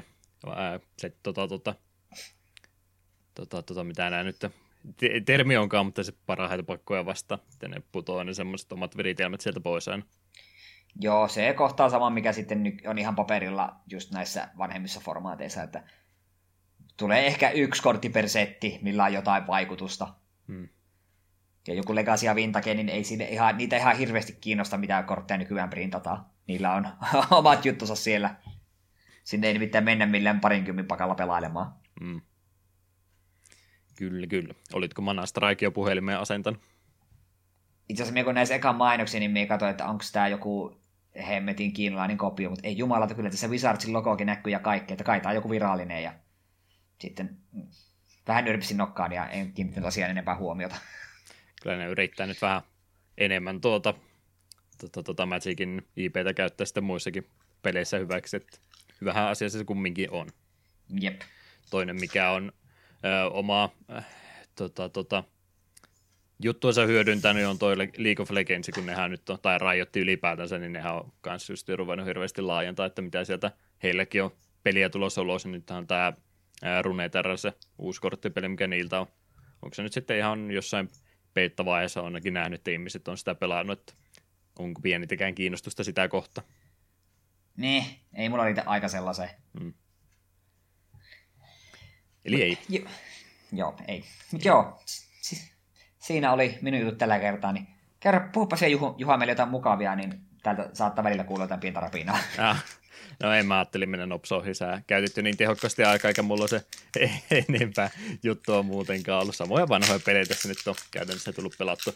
Ring Fittiä vähän harvemmin enää oli tarkoitus oikein ahkeraan sitä harrastaa. Nyt mennyt ehkä tämä viikko sen takia ohi, että tuo talvikin tuli vihdoin ja viimein. Oikeastaan mennyt pihahommissa tuo koko aika, niin on siitä se liikuntapuolen sitten saanut hommattua. Pari päivää oli poissa ja lähtiessä oli tota, ihan ö, nurmikko vielä maassa ja takaisin tuli, niin oli ne tullut sitten pari päivää luntaputkeen, niin mukaan se oli kahdelta tuosta sitten taas ulkovelle, että yritä päästä. Ei ole sitä ringfittiä tällä viikolla oikein jaksanut, mutta kyllä sitä pelailtua edelleenkin tulee ihan mukavaa viidettä, se on myöskin ollut. Öö, semmoiseen sortumiseen olen tietysti tuossa mennyt, että mä ihmettelin, mulle tuli viesti, että hei, kiitoksia, olet maksanut kuudesta kuukaudesta Vovi-peliaikaa. Mitä? tuli viesti, tässä on, sulle, tässä on sulle hiirimontti, että no joo, no, no, sitten on näköjään peliaikaa taas, niin siellä nyt on vähän käynyt pyörähtelemässä. Siellähän nyt oli muutenkin tämä isoin 8.3 patch tullut ulos, eli tämän lisärin se viimeinen isompi sisältöpäivitys, viimeinen vanhoista jumalista, jota vasta ei olla otettu, eli Ensotti, niin se oli nyt tässä se pääpahiksena viimeisessä pätsissä. Ja, ja, ja muuten on vaan mennyt tilanne siihen, että on, on tuo porukka, jonka kanssa pelannut, niin tässä viime syksynä, kesä loppupuolella, niin mentiin jo tähän uinumisvaiheeseen talviuni-asentoon, että ei, ei varmaankaan sen enempää porukalla nyt tuossa enää pelaalla, niin en aio siihen semmoista kaikkia huomiota todellakaan laittaa, että tämä on yleensä se vaihe lisärissä sitten, että ei, ei ole siihen haamoon niin jaksanut panostaa, kun on se viimeinen pätsi tulossa ja jälleen kerran ensi lisärissä menee kaikki ihan kokonaan uusiksi, niin en jaksa sellainen sykkimällä ruveta sykkimään, että varmaan noita altteja sitten tulee taas pikkuhiljaa levuutettua aina, kun välillä mieli tekee pelata. Muilla ihmisillä tuntuu olevan näitä tämmöisiä pelejä, mitä ne haluaa pelata silloin, kun ne kattelee Netflixiä, Twitchiä tai jotain muuta. Mulla niitä oikein montaa ollut, että se on toi Vovi sitten oikeastaan ollut, tai Diablo ollut se toinen vaihtoehto. Ja Diablo mä nyt en varmaan enää kolmosen aio, aio enää koskea ehkä ollenkaan. Katsotaan, miten sen kanssa käy. Niin Vovi on aina hyvä semmoinen, että voi sitten podcastit kuunnella pois ja jotain akt- aktiviteettia siihen sitten rinnalle, mitä pystyy sitten toisella aivopuoliskolla pelkästään harrastamaan. Age of Empires on varmaan se peli, mitä nyt tässä on viime viikkoina kaikkein eniten pelannut, että joku sen kymmentä tuntia sitäkin takana, kun kampanja pikkuhiljaa jatkanut eteenpäin. haluatko kuulla tarinaa Age of Empiresissa, e, e, Empiresista tässä kohtaa, kun siellä pusseja rapsuttelet samalla auki? Juu, puhu vaan. Ha- haluatko kuulla tarinan pyhästä miehestä, eli Hoolimanista? Sä oot ehkä jo tämän tarinan kuullut, mutta voin tämä kuuntelijoillekin kertoa. Kerro ihmeessä. Jos taas mistä mulle puhutaan aiemmin Discordissa, niin mm. kuuntelen sen mielelläni uusiksi. Joo, Holy Man on erittäin legendaarinen ää, kampanjatehtävä tässä ensimmäisessä Age of Empiresissa, ja tehtävä on semmoinen, sulla on mappi, siellä on sulla kaksi vihollista, toisella on vähän kehittyneempi, tota, tota kylää rakennettu ja toinen on vielä alkutekijöissänsä. Ja nämä pitäisi molemmat päihittää sinun suurella armeijallasi, joka koostuu yhdestä papista. Eli Vololo, vololo. Vololo on se strategia, miten tämä täytyisi hoitaa. Ää, on, on kyllä semmoinen tehtävä, että mä en tule tätä ikinä varmaankaan unohtamaan, koska sen verran paljon on tarjonnut sykkiä tämän eteen, että mä tässä sitten onnistuin vihdoin viimein. Mutta joo, ää, lähtökohdat on todella hankalat, kun sulla on yksi pappi ainoastaan, millä pitäisi tehdä ja, ja strategia sitten, että miten tässä nyt tehdään, no, ainut tapahan, miten tämä voittaa, niin sun on pakko ensiksi ruveta niitä vastustajan kyläläisiä käännyttämään, mikä nyt on simppeli tehtävä, joo, mutta niistä tulee aika nopsaa myöskin vihamielisiä, eli sä oikein fiksusti onnistu niitä käännyttää sillä, ettei koko kylä lähde kertailla. On päättynyt nämä mu- mitähän mulla nyt olisi puolentoista kymmentä yritystä ennen kuin tämä tehtävä mulla meni läpi, niin monet niistä loppui ensimmäisellä minuutilla, kun mä yritin mennä käännyttää kyläläistä, ja sitten kaikki lähti sieltä sellainen mehiläislaumana kimppuun yhtäkkiä nuijimaan mua ainoa, ainoan papihengiltä. Ää, isompaa kyllä ei oikein kannata mennä sörkkimään, koska ne suuttuu oikein pahasti, niin se täytyy sitten melkeinpä mennä hakemaan vaan sieltä pienemmästä kylästä se ensimmäinen kyläläinen siitä aloittaa. No, tämähän ei nyt mitään kovaa RTS taitoa tarvitse, että sä painat yhtä nappulaa ja klikkaat vastustajan kyläläistä, että siitä lähdetään liikenteeseen. Ongelmahan vaan tässä on se, että sä aloitat näin hitaasti tänne. Yleensä tämmöisissä tehtävissä sulla on joko annettu valmis tukikohta, mm, että sun, sä pääset siitä vaiheesta kokonaan ohi, sä päästään suoraan sen jännempään osuuteen, tai sitten on semmoisia tehtäviä, missä sulla annetaan joku starttiporukka muutenkin, että joku neljästä kahdeksaa hyökkäävää, hyökkäävää junittia ja sitten kyläläisiä jonkin verran alkuunsa. Niin tätä ei tässä nyt ollenkaan ole. Sulla menee jo ensin se pappi, kun se upgradeattu, sillä menee oma tovinsa muutama minuutti, kun se tallustelee sinne kylään ylipäätänsä, ja sitten sä saat sen yhden kyläläisen käännytettyä, ja sillä pitäisi lähteä aloittaa, niin se on semmoinen tehtävä, että sä oot jatkuvasti resursseissa perässä, varsinkin sitä isompaa kylää, että siitä ei oikein meinaa tulla yhtään mitään. Niin, niin se on melkein semmoista jatkuvaa tota, tota, uppoavan veneen kanssa soutamista, että siellä on se vastustajan kylä on, on tämä reikä pohjassa, joka vaan tuntuu kasvavaa ja kasvavaa ja mitä sä, mitä sä yrität tehdä, niin ei oikein tunnu riittävä. Jos sä pistät kaiken huomioon siihen, että sä yrität saada sen sun omaan kylään mahdollisimman nopsaa elämää, eli mäkin yritin vaikka 12 kyläläistä tähän ensin. No, mitä sä nyt, että sulla ei ole yhtään tota, tota, perus joukkoakaan, jolla sä pystyisit puolustamaan itseäsi, niin se menee huonosti. E, jos sä taas laitat niitä ää, tota, tota, ruokaa kovastikin siihen, että saat jotain kirvesmiehiä, nuijamiehiä ää, kouluttaa, niin no nyt sä oot vielä entistä enemmän jäljessä, koska sulla on niitä kyläläisiä siellä työskentelemässä, niin siinä ei oikein ole sellaista kunnon ratkaisua, että mikä tässä nyt on se paras lähestymistapa, vaan yrittää keinoilla tai ta, millä tahansa, niin vaan jotenkin pysyä siinä pelissä mukana ennen kuin se tosiaan se punainen eh, kyllä sieltä tulee juoksemaan sun ylitte. Ainut ratkaisu, miten mä tämän nyt selvitin, oli se, että mä pistin kylän niin sen keltaiselle, eli tämän pienemmän kylän aika lähelle sitä suorastaan. Että ne ei varsinaisesti hyökkä sun kimppu, niillä on vähän sama idea kuin sullakin, että ne tekee vain kyläläisiä aluksia ehkä jonkun kymmenen minuutin jälkeen vasta sitten ensimmäisiä tota, tota, nuijamiehiä, miksi niitä tässä nyt sanotaankaan ihan halvimpia. Eikö mm. Eikö, eikö ihan vaan warrioreja tai sinne päin? Ei ne warrioreja, ne on jotain club menee tai tämmöisiä, kun sä aloitat kumminkin sieltä ihan kaukaisimmasta ajasta ennen kuin tuuleitsia näihin nouset sitten eteenpäin. Warriorit ja nämä taitaa tulla pronssiajassa vasta kolmannella tasolla. Niin, niin se strategia oli, että mä menin sinne keltaisen kylän viereen, yritin mahdollisimman monta käännyttää niiden tota, tota, omasta joukosta siinä itselleni ja mahdollisimman nopsaan sitten tosiaan saada itteni sinne kakkostasolle tuuleitsi, että ää, sai kaik, ää, no ei kaikkia noita, noita rakennuksia, mutta valtaosa rakennuksista kumminkin. Siihen, siihen mentiin sitten pikkusen joukkoja, että mä onnistuin sen keltaisen kylän sieltä tuhoamaan pois. Käännyin heti, kun oli tilaisuus, niin heitä vastaan ei, ei ruvennut niitä paapomaan varsinkaan, koska ää, tällä keltaisten puolella niin se on turvallisempi paikka, mutta siellä on vähemmän resursseja. Puita siellä kyllä ihan pirusti, siitä ei pulaa, mutta ää, kullat ja kaikki muut, niin ne jää sitten tänne vastustaja, eli punaisen puolelle, siinä menee joki niiden kahden välissä, niin sekin on vähän rajoittava tekijä, mistä pääsee kiertämään. Se on onneksi suoja su- sulle, mutta Siinä täytyy tehdä päätöksiä, mitä yrittää. Kun mun ensimmäiset yritykset oli, kun tämä pappi aloittaa nimenomaan tämän ää, tota, tota, yhden kulman päältä, missä olisi kaikki parhaat resurssit, siellä olisi kultaa ja kiveä, niin mielet määrät, että ei, ei tarvitsisi minnekään muuhun sen jälkeen laajentaa, mutta se on se punainen kyllä niin lähellä, että siinä piti tehdä vaan hankala päätös ja todeta, että no se on nyt heidän, ne tulee pääsemään jälleen kerran entistä enemmän karkumatkalle sitten varsinkin pelin loppupuolella, mutta mä en pysty puolustamaan tätä tukikohtaa, niin antaa, antaa mennä, käyttäkää te se sitten pois. Ehkä semmoinen pelaaja, jolla on vähän enemmän tietotaitoa ja nopeammat kädet, niin onnistuu senkin sitten käymään vielä pelin puolivälissä turvaamassa, mutta mä en siihen pystynyt. Ei tu tietää, että minä olen varsin hidas RTS-pelaaja kumminkin.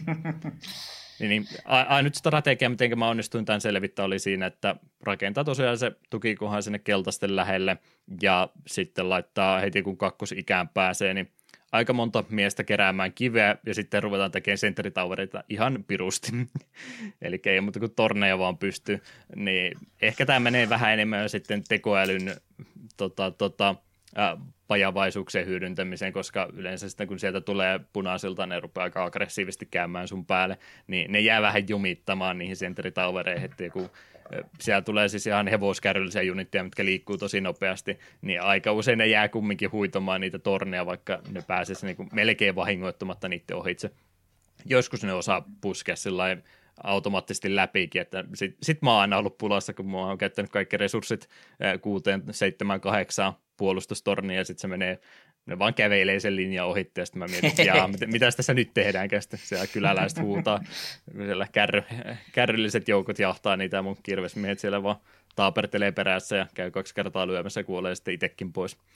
Että piti vaan niin kauan resetoida sitä peliä, kunnes mä sain semmoisen tähdet siihen asentoon, että ne kaikki jäi niitä torneja vastaan tappelemaan ja niitä aina korjaili ja sitten rakenteli rauhassa, että jota, jotakunkin pääsi sitten vastaamaan. Mutta en ole tosiaan yhtään tehtävää tuossa pelissä noin pitkään pelannut, että se kerta kun mä sain se hoidettua, niin se oli kaksi tuntia taisi mennä siinä. Mä oon, siinä pystyy onneksi pelin vauhtia nopeutta, että se nyt ei niin paljon aikaa mennyt, mutta peliajassa kaksi tuntia kumminkin yli meni ja mä olin kirjaimellisesti omaan puolen sitä mapista, niin koko metsän tuhonnut oikeastaan, että kaiken mahdollisen rivin sieltä maasta irti ja sitten vasta rupesi hyökkäämään, että olisi pientäkään mahdollisuutta ja siltikin oli tosi vaikeaa, että joku 5, 6, 7 hyökkäysaaltoa mun melkein piti tehdä, että mä onnistuin ne hoitamaan. Vastustaja on niin paljon sua eessä ja siellä on sitten noita pappeja ihan pirusti, että niidenkin kanssa täytyy aika varuilla olla ja puolustustorneja ja muuta, että äärimmäisen hankala tehtävä ja alun perin tuntui todella turhauttavalta, mutta nyt kun jälkeenpäin miettii, niin olihan toi ihan eeppinen, eeppinen tehtävä, että ne on just varmaan ne kaikkein hankalimmat, mitkä sitten parhaiten mieleen jää, kun niitä joutuu vähän useammalla eri tavalla yrittää ratkaisua löytää niistä. Se on kyllä totta, mutta sitten kun loppumetrillä menee pieleen, niin sitten se vähän tuppaa ketuttamaan. Hmm. No, talletuksia voi tehdä niin monta kuin huvittaa, niin voi sitten askel kerrallaan koittaa mennä taaksepäin, ja jos mä tässä kohtaa rupinkin tekemään eri tavalla. Mm. Joku sanoisi ehkä yrityserehdys jutuksi jälleen kerran, mutta en mä tiedä. Kyllä mulla loppupeleissä ihan hauskaakin tuon kanssa oli. Mm. Et jostain syystä Warcraft 3 hypännyt. Joo, siitä varmaan tuossa uutisotsikoissa vähän jutellut. Tarkoitus oli, mutta ei, niin. ei sitten tullutkaan. Joo, ennen kuin mennään uutisotsikoihin, niin olen avannut jo kaksi jumalaa, josta toinen on se setin vissiin kallein kortti melkein tällä hetkellä. Melkein 15 euron. Heliod. Mm. Sunground. Helios varmaan tarkoitit. Ah, ah niin sori, tässä kor- korjatsen kirjoitusvirhe. Minä vähän tussin ja korjaan. Hmm. Mutta joo, ei, ei, ei, ei niissä sen enempää. Halusin vain huomauttaa. Olin hyvin iloinen tuosta. Ja mä olin ymmärtänyt, että tuo setti on vähän tota, tota, arvoton ollut. Ainakin Rudi oli sitä mieltä, että no, mä en edes hänen videota kattonut, mutta oli vaan videootsikko, että ensimmäistä kertaa kahdeksan vuoteen ajattelin skipata koko setin, niin oletin ainakin, että tästä oli kyse. No, se nyt on Rudi on Rudi. Äh no, uro, uro on vieläkin kalleen, mutta korkealla Helios on. Hmm. No, vielä on muutama avattavana. Vielä on muutama, joo. Yes, aivan mahdottoman pitkä alkuhypinä meni. Nyt mä en ota itse vastuuta, ei tämä on sun syytä. niin on, olen sitä ihan ylpeä. Siinä tapauksessa voidaan jatkaa varmaan eteenpäin. Kyllä.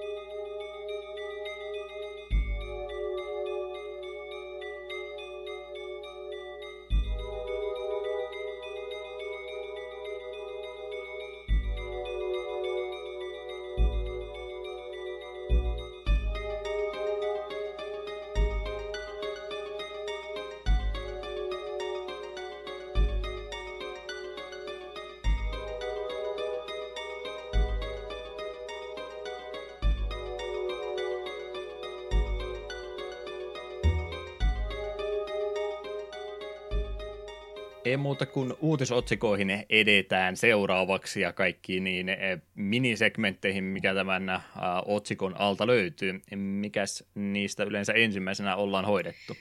No sehän on tietysti tänä päivänä pelihistoriassa, eli mitä tapahtui 10, 20 ja 30 vuotta sitten. Pyöreitä kymmenen ja vuotislukuja meillä on tänä vuonna käsiteltävänä ja Päivähän oli neljäs päivä kahdetta, helmikuuta, ja 2010 oli jo kymmenen vuotta sitten. Katsotaanpas mitä jännää siellä silloin oli DLC ainakin kovasti, mutta oli siellä jotain muutakin. Jotain rapinaa sieltä taas kuulu. Pitääkö mun ruveta oikein tarkkaan editoimaan, että mä saan nämä kaikki pois. Yleensä mä oon valittanut, kun e- Eetun tota hiiren klikkailu kuuluu läpi, mutta nyt se onkin vielä kovempaa ääntä. Onpas tämä kamala. Tämä on ta- tärkeää tausta ääntä. Joo, no ei, ei tätä pysty enää pysäyttämään, on menetetty tapaus. Tänä päivänä pelihistoriassa oli tapahtunut semmoista, että peli nimeltä Miss Hitsuno Sacrifice oli julkaistu PSP, eli tuolla Japanin suunnalla Intensen kehittämä peli ja puzzle-pohjainen visuaalinovelli oli kyseessä. Sen lisäksi tänä päivänä oli siellä aika paljon muutakin, siellä oli tota selainpeliä, puhelinpeliä ja muutakin, mutta mä niistä hypi yleensä ylitse. Katsotaan aina näitä konsoleja, PC-pelejä mieluumminkin, niin nämä ehkä pykälän kiinnostavampia. Mutta tämä on aika iso julkaisu ainakin ollut. Star Ocean The Last Hope International-versio oli julkaistu Japanissa PS3-versio. Kyseessä sen siis tuo Tri-Acen kehittämä JRPG-sarja, ja tässä International-versiossa on pikkasen enemmän lisää sisältöä alkuperäisen julkaisuun verrattuna, sekä vaihtoehto valita englannin ja japanin kielen välillä. Ö, ensimmäistä ei varmaan mitään, mutta molemmat tajettiin Last Hope olla pelattuna. Joo, juurikin tuo International-versio löytyy Pleikka 3 itseltä. Joo, mä olin sen Xbox 360 version epä epäkansainvälisen version pelannut. Tai, no sekin on kansainvälinen joo, mutta siinä ei sitten ihan kaikkea sisältö ollut kumminkaan. Joo, oliko tuossa Intersissä joku yksi vai kaksi ylimääräinen hahmo, ja kaikkein tärkein siinä on se japsiduppi, tai se alkuperäinen japsi-ääni. Hmm. minä pidin kovasti tuon pelin hahmoista ja noista niin ääninäyttelystä. Sitten me kuuntelin YouTubesta hetken englanninkielistä ääninäyttelijää, kun korvat vuoti verta. Ja etenkin tämä ihme kissatyttöä. Ai jumalauta se ääninäyttelijä. Ah, mitä helvettiä. Japsi äiti oli ihan kivaa. Jostain kumman syystä mä muistan, että se olisi huono ollut, kun mä sen englanniksi pelasin, mutta ehkä standardit oli sitten sen verran matalammat. Tukahdetettuja muistoja. Nämä näitä, mitä sitten joskus kymmenen vuoden päässä psykiatrisohvalla yhtäkkiä rupeaa ajoit. Ei jumala, olen valehdellut itselleni kaiken tämän ajan suojellakseni itseäni.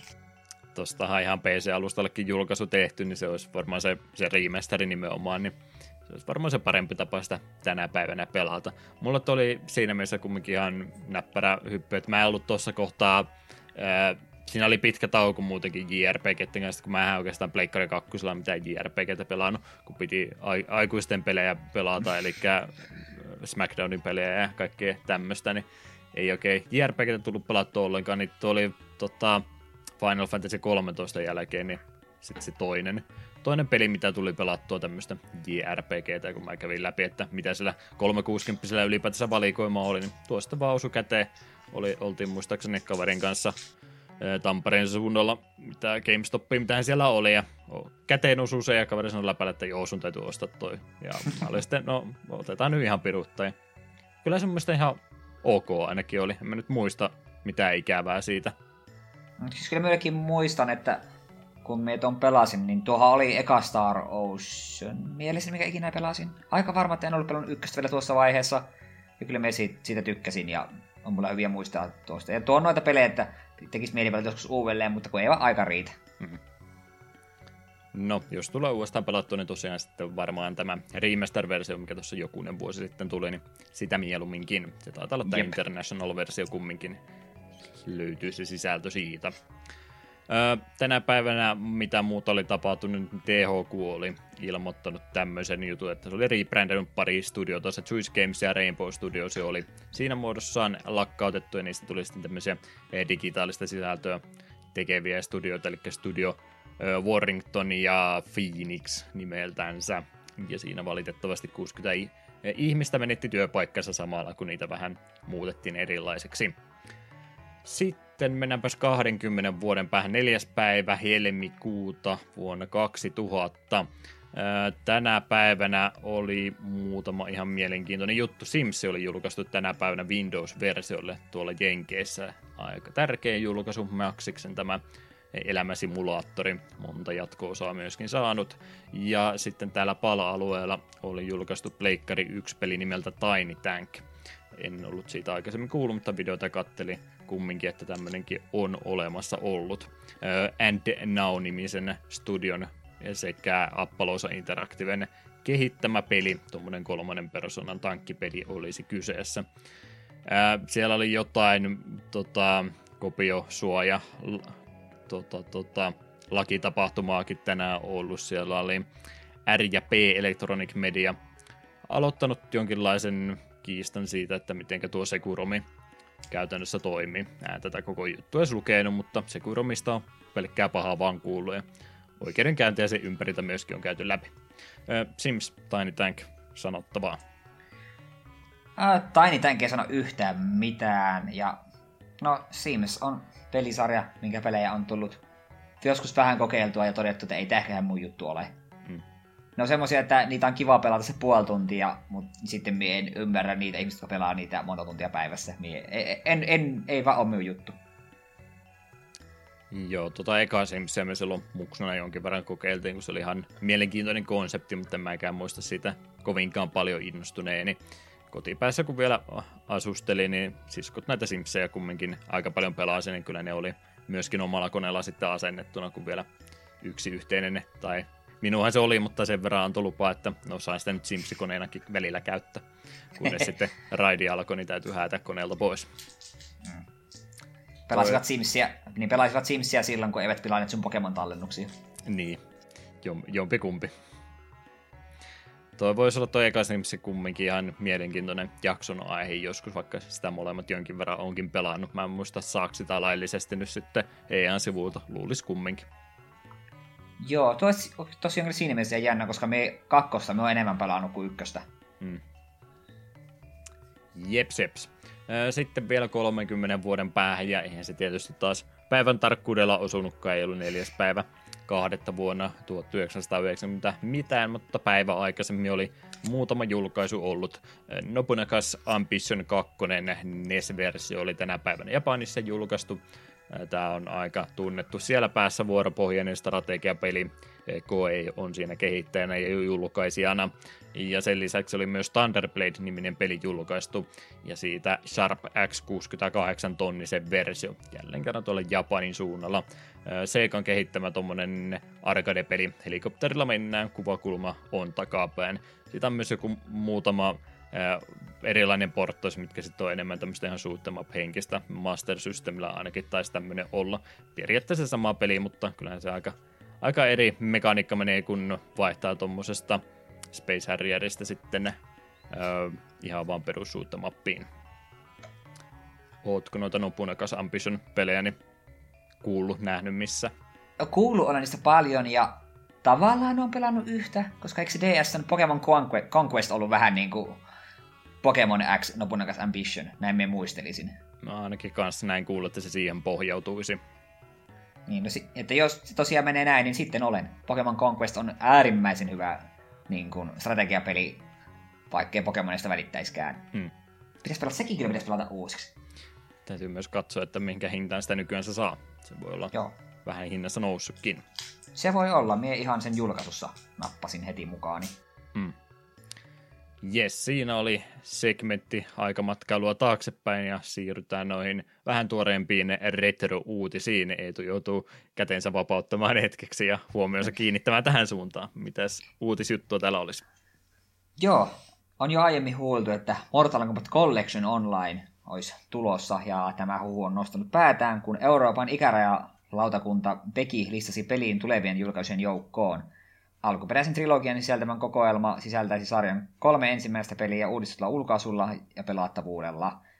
Blind Squirrel Gamesin kehittämää pakettia kaavaillaan PClle ja nykyisille konsolialustoille, mutta virallisia tiedotteita projektissa ei ole annettu. Tämä on minun mielestä mielenkiintoinen tapaus, koska etenkin eikö, ei, alkuperäisessä Mortal Kombat siinä on joku kahdeksan hahmoa. Joo, ja, ja siinä kyllä monta ole. Jonka on 28, no kuitenkin, niin jos ne aiko niin no kolmosin taso enemmän, ja jos ne haluaisi kuitenkin niin uudistaa pelattavuutta, niin haluatko ne tuoda jotakin uudempia mekaniikkoja niihin, vai haluatko ne graafista alkaa vähän parantaa, vai tuoda kenties ykkösen ja kakkosen enemmän hahmoja, en tiedä. Vähän hämmentävää, koska jos tämä on pelkästään niin kuin lähinnä graafinen päivitys, niin minä väittäisin, että kaikki tulee pelaamaan sitä Mortal Kombat 3 siitä Collection 1 ja 2 vähän niin kuin unohtaa. Mm. Niin eikö se ollut melkein sama tyyli joku kolmosen päivitys tehdä? Mutta missä minä tiedän, voihan se olla, että ne päivittää kaikkia kolme sillä tavalla, että tuo on oikeasti hyvä paketti. Niin, mä en nyt ainakaan muista, että ne ihan aikat Mortal Kombatit mitenkään mekanikolta olisi niitä kaikkein ennen kehittyneimpiä tappelupelejä ollut, että kyllä niitä pelattua tuli kaikkia kolmeen jonkin verran, mutta en mä tiedä. Mä en rupea sanomaan, että jonkun toisen nostalgiakokemus on väärä, mutta en mä itse ole näiden ihan vanhempien Mortal Kombatien perää niin kaivannut, että mä niitä semmoisena haluaisin pelata. Se sitten kun puhutaan, että ruvetaan pelattavuutta uudistamaan, että mitä se käytännössä tarkoittaa, tuleeko niistä samanlaisia kuin nämä nykyisemmät, mitä tässä on muutama tullut tehdään sen pohjalta ja vanhat hahmomodeelit ja muuta. Mä en nyt oikein ymmärrä, että mitä tarkalleen tämä mahtaa meinata. Sepä, kunhan me nyt jonkinlaista pelikuvaa tai virallista julkistusta saadaan, niin kato, ehkä me mieli muuttuu, mutta en nyt oikein vielä osaa sanoa tuosta mitään. Ei mitään Mortal Kombattia vastaan, on niistä tosiaan puhuimista tykännyt, kun niitä kokeillut, mutta ja mua tämmöinen kokoelma kyllä valitettavasti se enempää innosta. Mm kolmassa joskus tuli pelattua Serkun Pleikalla ja se oli ihan kiva, mutta siihenkin liittyy paljon nostalgiaa. Mm. Ja se versio on jo niin monessa paikkaa ostettavissa ollutkin, että en tiedä montako kertaa on jo ostanut. Jep. Mutta joo, sitten peli, joka mekin ollaan käsitelty, niin on saamassa remasteredin. Nimittäin viime vuoden puolelle kaaveltu Wasteland Remastered on saamassa nyt julkaisun helmikuussa 25. päivä uusi versio julkaistaan PC lisäksi Xbox Oneille ja se tullaan lisäämään myös Xbox Game Pass-valikoimaan. Olemme varmaan aikaisemmin tästä uutisoitu, kun on täällä kuitenkin tiedossa. Joo, kyllä tästä oli juttuja. Silloin kun me tästä itse pelistä puhuttiin, niin kyllä se taisi siinäkin vaiheessa olla jo julkista tietoa, että tämmöinen työn alla olisi. Hmm. Olin jotenkin itse kuitenkin unohtanut ennen kuin tuosta luin. Hmm. En kyllä muista, milloin me tästä puhuttiin, kai me viime vuonna tätä käsiteltiin, vai toissa vuonna. Viime vuonna oli Wasteland-jakso minun mielestä. Kävit tarkistamassa asia. Ei, kun mulla on semmoinen vahva mielikuva vaan. Joo, no se on tietysti. Mä oon ruvennut huomaamaan, että mä ihan oikeasti tuossa äsken mietin, että hetkinen, mistä me tehtiin viime, viime jaksot. Mä unohdin jo, me ollaan Amtsemerlämmiäkin tässä välissä pelattu, että sitten kun rupeaa vielä enemmän taaksepäin menemään, niin joo, ei. Jotain hataria muistikuvia korkeinta. Mm. Eikö se viime viikolla ollut, kun James Bondi käsiteltiin? Niin. No se on. Se, se, se muistikuva ei ole kadonnut vielä mihinkään. Siitä ei eroa pääse. Joo, se alkuperäinen Wasteland, se oli tota, tota, sillä ihan konseptitasolla mielenkiintoinen. Mä tiedän, ja voisiko sitä sitten, vaikka olisi kuinka paljon aikaa ottanut, niin mä ottanut loppuun asti pelata, että ihan mielenkiintoinen kumminkin remasteriksi on niin paljon eteenpäin tulla. Eihän se nyt, mitä vähän on kuvia siitä nähnyt, niin ei se nyt täysin moderniksi sitä teette samalla mekaniikolla käytännössä menee, mutta vähän helpommin kulutettavammassa muodossa. Jep. Mielenkiintoinen peli kumminkin. Mm. Voi sitten olla, katsellaan kun tuo versio tulee, jos sitä ainakin vähän testailisi. Sitten vielä viimeinen isompi uutinen. Beamdogin klassikko-roolipelien parannut versiot on nyt koottu yhdeksi versioksi. Pelivalikoimaan kuuluvat klassikkopelit Baldur's Gate, Baldur's Gate Siege of Dragonspear, Baldur's Gate 2, Planescape Torment, Icewind Dale ja Neverwinter Nights. Paketin mukana tulee myös liuta lisäherkkuja, kuten metallinoppia, karttoja ja printtituotteita. Parin sadan euron arvoinen paketti julkaistaan tämän, vuoden, tää, tämän päivän konsoleille, mutta ei kuitenkaan PClle. Joka on todella erikoinen ratkaisu. Alun perin PC-roolipelien niin kuin, kermaa ja sitten me ei, ei me niitä PClle viititä. Hmm. Joo, on se ihan hölmöä, mutta mitäs kun sä teet tämmöisen fyysisen paketin ja sitten rupeat tuijottaa niitä cd että aika monelta jo ihan puuttuu ne CD-asemat kokonaan. Silloin kun mäkin ää, viimeisimmän PC-hommasi neuvoja kysyin tutulta henkilöltä, että mitäs, mitäs osia ruvetaan laittamaan. Henki oli häimmästä, että miksi nyt ihan oikeasti jotain DVD-asemaa enää haluat. Ja Mä, mä en ole siitä halunnut vielä luopua, että se tuntuu jotenkin tota, tota, kamalalta, jos en mä pystyisi cd sisällä laittaa. Ja sitten kun mä mietin, että kuinka usein mä oon tuota käyttänyt, niin mm, niin. Ja no oikeassa sä olet, mutta se, että se edes on olemassa, niin tuo jonkinlaista turvaa ja vakautta mun elämään. Niin no joo, tuo on kyllä sitten totta, että olisi se vähän hölmöä, että jos olisi boksi, missä olisi pelkästään latauskoodit. Mm. Ja sitten en tiedä, jos julkaisi... Kaikki julkaisi... arvo melkein sitten vaan näissä lisätuotteissa. Niin. Ja me kyllä melkein väitän, että jos joku kova pelisarjan fani haluaa nuo fyysiset jutut, niin se ostaa tuon koko paketin ja ei ikinä pelaa noita konsoliversioita. Hmm. Ja se, että kuka enää PClle mitään tämmöistä pakettia sitten ostaakaan. Että melkein saisi olla vain semmoinen erillinen juttu, missä olisi sitten niitä lisäjuttuja. No se ei ole sitten peli enää ollenkaan, niin meneekö sekin sinne se kiinnostus. Niin. Tämä, tota, tämä paketti, mitä tässä kaikki on, niin muistan vain silloin, kun öö, nämä geokeit ja tämmöiset, niin oli semmoinen u- uusi yllätysjuttu, niin nämä oli aina semmoista, mitkä kiinnosti. Ja ensimmäisiä kertoja, kun näki tämmöisen pelikokoelman alennuksen, sitä oli ihan ihmistä, voiko tämä olla todellista, että näitä saa näin halvalla. Ja nyt kun katsoin, niin on justin tämä kokoelma näitä pelejä, niin ne on melkein joka toinen kuukausi ollut alennuksessa vi- puolitoista vuosikymmentä, niin ehkä se mielenkiinto niistä sitten on kadonnut jonkin verran, että on toki tullut kokeiltuakin, mutta – Kumminkin Joo, muistan, että nämä oli niitä hehkutuksia silloin aikaan, kun ei vielä vanhoja pelejä tuntunut ihmiset niin kovasti pelaavan, niin näitä on jo pitkään ollut sitten uudestaankin saatavissa. Joo, nuo on noita pelejä, mihin mulla on nostalgia siinä mielessä paljon, että jälleen paljon katoin, kun veli näitä pelasi, ja itsekin Gogista ostin sen Alessa oli se parinkympin paketti, missä oli kaikki Baldur's Gateit ja Planescape Tormentit, Icewind Dalit, Neverwinter Nightsit. Baldur's Gate 1 pelasin, tykkäsin ja en ole koskenut vielä muihin. Mm arvokas paketti kumminkin, että kaksi kertaa täytyy miettiä, niin kun tuommoisen rupeaa hommaamaan. Mm, mutta tuo on kyllä semmoinen, että jos mie noita pelejä haluan pelata, niin mie kyllä pelaan ihan suosiolla koneella vanhoja versioita mieluummin, kuin rupean jollain konsolilla vääntämään. Kyllä se hiiri pitää olla. Mm. Ne, mitä on päivityksestä kuullut, ne on ilmeisesti ihan kumminkin pelattaviakin konsolilla, mutta siltikin tämä, ei se korvaa hiiret. Ei se korvaa. Yes.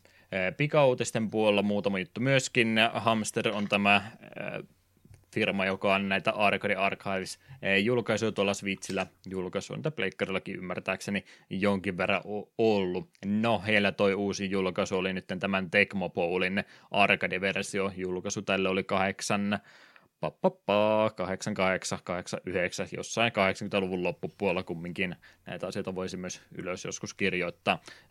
Tekmon puolesta varmaan tämä NES-versio on se kaikkein tunnetuin, mutta se arcade-versio on siihen verrattuna aika paljon edistyneempi versio, paljon nätimpi versio, niin ihan mielenkiintoinen Jenkkifutiksen ystäville, niin tuo voisi olla ehkä se mieluisampi versio sitten, vaikka tuo Tecmo taitaakin tässä Switch Onlinessa ilmaisena olla. Joo, on. Se on vähän näitä arcade-julkaisujen kanssa aina ollut, että kun siellä on se ilmanen, no ilmanen ilmanen, täytyyhän Switch Onlinestakin toki maksaa, mutta siellä on se vaihtoehto sitten olemassa pelata ilmaista versiota ja sitten pyydetään 8 euroa tämmöisestä, niin ymmärrän kyllä, että monet ei sitten ne jättää tämmöistä välistä. Parempi kumminkin, että mahdollista on nämä myöskin ostaa ei ole varmaan Tekmopolia sen enempää tullut pelattua. Mä en myöskään edelleenkään oikein Jenkkifutiksen sääntöjä ymmärrä. En minäkään, mutta kun kaveri oli käymässä silloin, on siitä pitkä aika, niin silloin tuli noita NES Online-pelejä pelattu ja Tekmopoli pelattiin yksi peli ja me vähän aloin päästä kärryille se oli ihan kiva peli, mutta kyllä me satan olla turpaa silti otin. Että terveisiä vaan Iirolle, että ensi kerralla yritän paremmin. niin, pa- pallo kainaloon ja sitten juostaa eteenpäin ja törmätään toiseen ihmisen. Jep. Takuinkin näin. E, muita pikauutisia. Tämä ehkä olisi kokonaan isommankin uutisen saanut, mutta mä en nyt vaan halunnut tästä se enempää kirjoittaa, vaikka varmasti tästä nyt muutama e, tunne herääkin. E, Warcraft 3 e, Refunded, äh, Reforged julkaistiin tässä juurikin hiljattain ja vastaanotto on ollut aika hurja, eli Warcraft 3 julkaistiin tämmöinen päivitetty versio ja siitä oli jo muutama vuosi aikaa, kun se julkistettiin ja pitkään sen tuntui olevan vähän kateessa, että meinaako se tulla ollenkaan ja sitten sitä kertaalleen pikkasen lykättiin ja nyt se sitten juurikin tuli. Mä just ajattelin, kun mulla on tuon Age of Empiresin kanssa ihan hauskaa ollut, vaikka mä RTS suurin ystävä ikinä ole ollutkaan. Warcraft 3 mä oon joskus kokeilu ja ykkösen olin pelannut ja ajattelin, että no niin, nyt voisi olla ihan hyvä hetki sitten, kun on, on tämmöinen uusi versio tästä näin tehty, niin mikä sen parempi hetki hommaa hypätä mukaan. Silti kumminkin jostain kumman syystä sitä venytin ostamista koko ajan, en ennakkotilannut missään vaiheessa ja sitten kun oli semmoinen käsi liipaisin, tai liipaisin sormi oli jo lähellä ostamista ja rupesin katsoa, että mikä se reaktio tästä oli, olikaan ja ah, oho, nyt on jotain mielenkiintoista tapahtunut. Metakritiikki oli tota, tota, käyttäjäarvostelussa jotain 1.2 luokkaa, kun mä viimeksi kävin sitä vilkaisemassa, että siellä nyt ei ole ihan kaikki sitten putkeen mennytkään.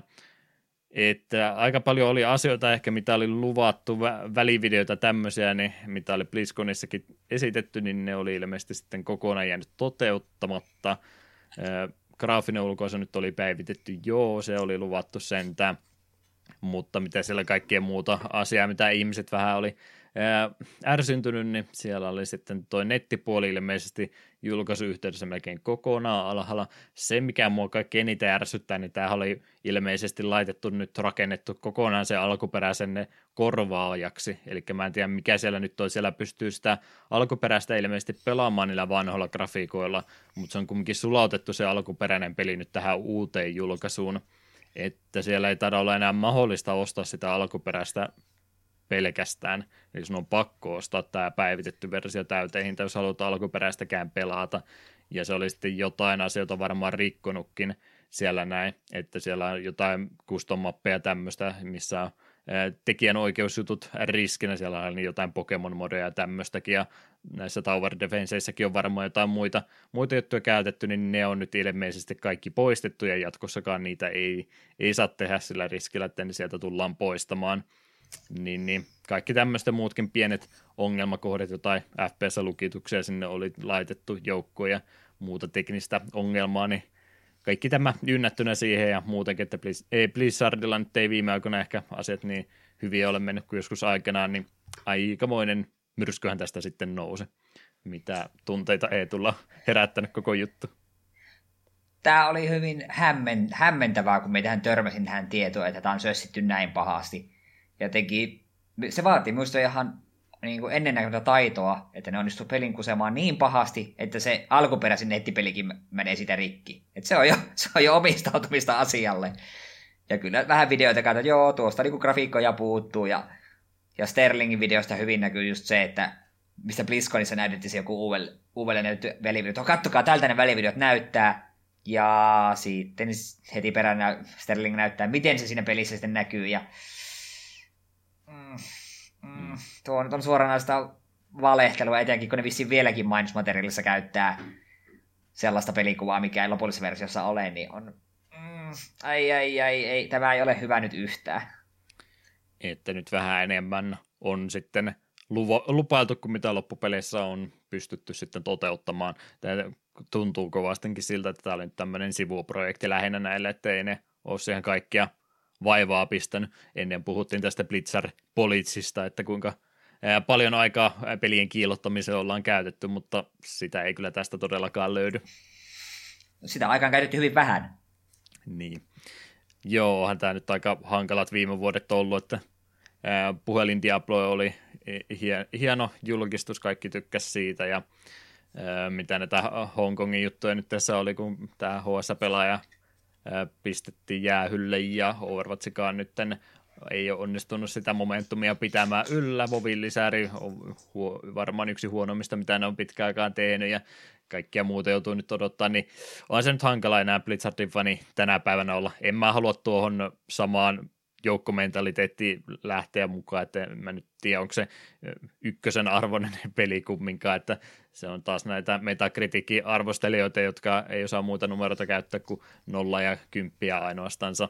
Niillä on näitä ihme balansointiääniä vaan heitetään, mikä on jälleen kerran varmaan näitä tämmöisiä vähän ne kontroversial opinioneita, mitä tässä rupean taas laukomaan. Mä tiedän, että mikä arvo ihmisillä tuntuu nykypäivänä olemaan noista ihan siis työkseen arvostelijoista, että niihin ei kannata luottaa, mutta kyllä mä nyt silti luotan niihin enemmän kuin noihin metakritiikin tota, tota, kirjoittaja-ääni, että nyt on justiin tämmöistä joukkomentaliteettia enemmän. En mä silti aio todellakaan itse peliä puolustaa, että tuo vaikuttaa kehnolta tuotteelta. Ei sitä ympäri pääse mitenkään.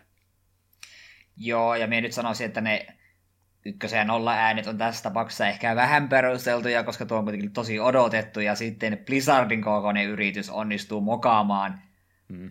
Niin kuin tällaisen väittäisin suhteellisen helpon jutun. Niin tämä jotenkin tuntuu käsitteitä, että onko ne vaan oikeasti yrittänyt missä aitaan maata, että ei, ei, ei kukaan huomaa. Niin, niin kyllä mä, y- vähän, eh. kyllä mä ymmärränkin se vaan, että ne ei ole arvosanoja, ne on vaan protestiääni. Niin.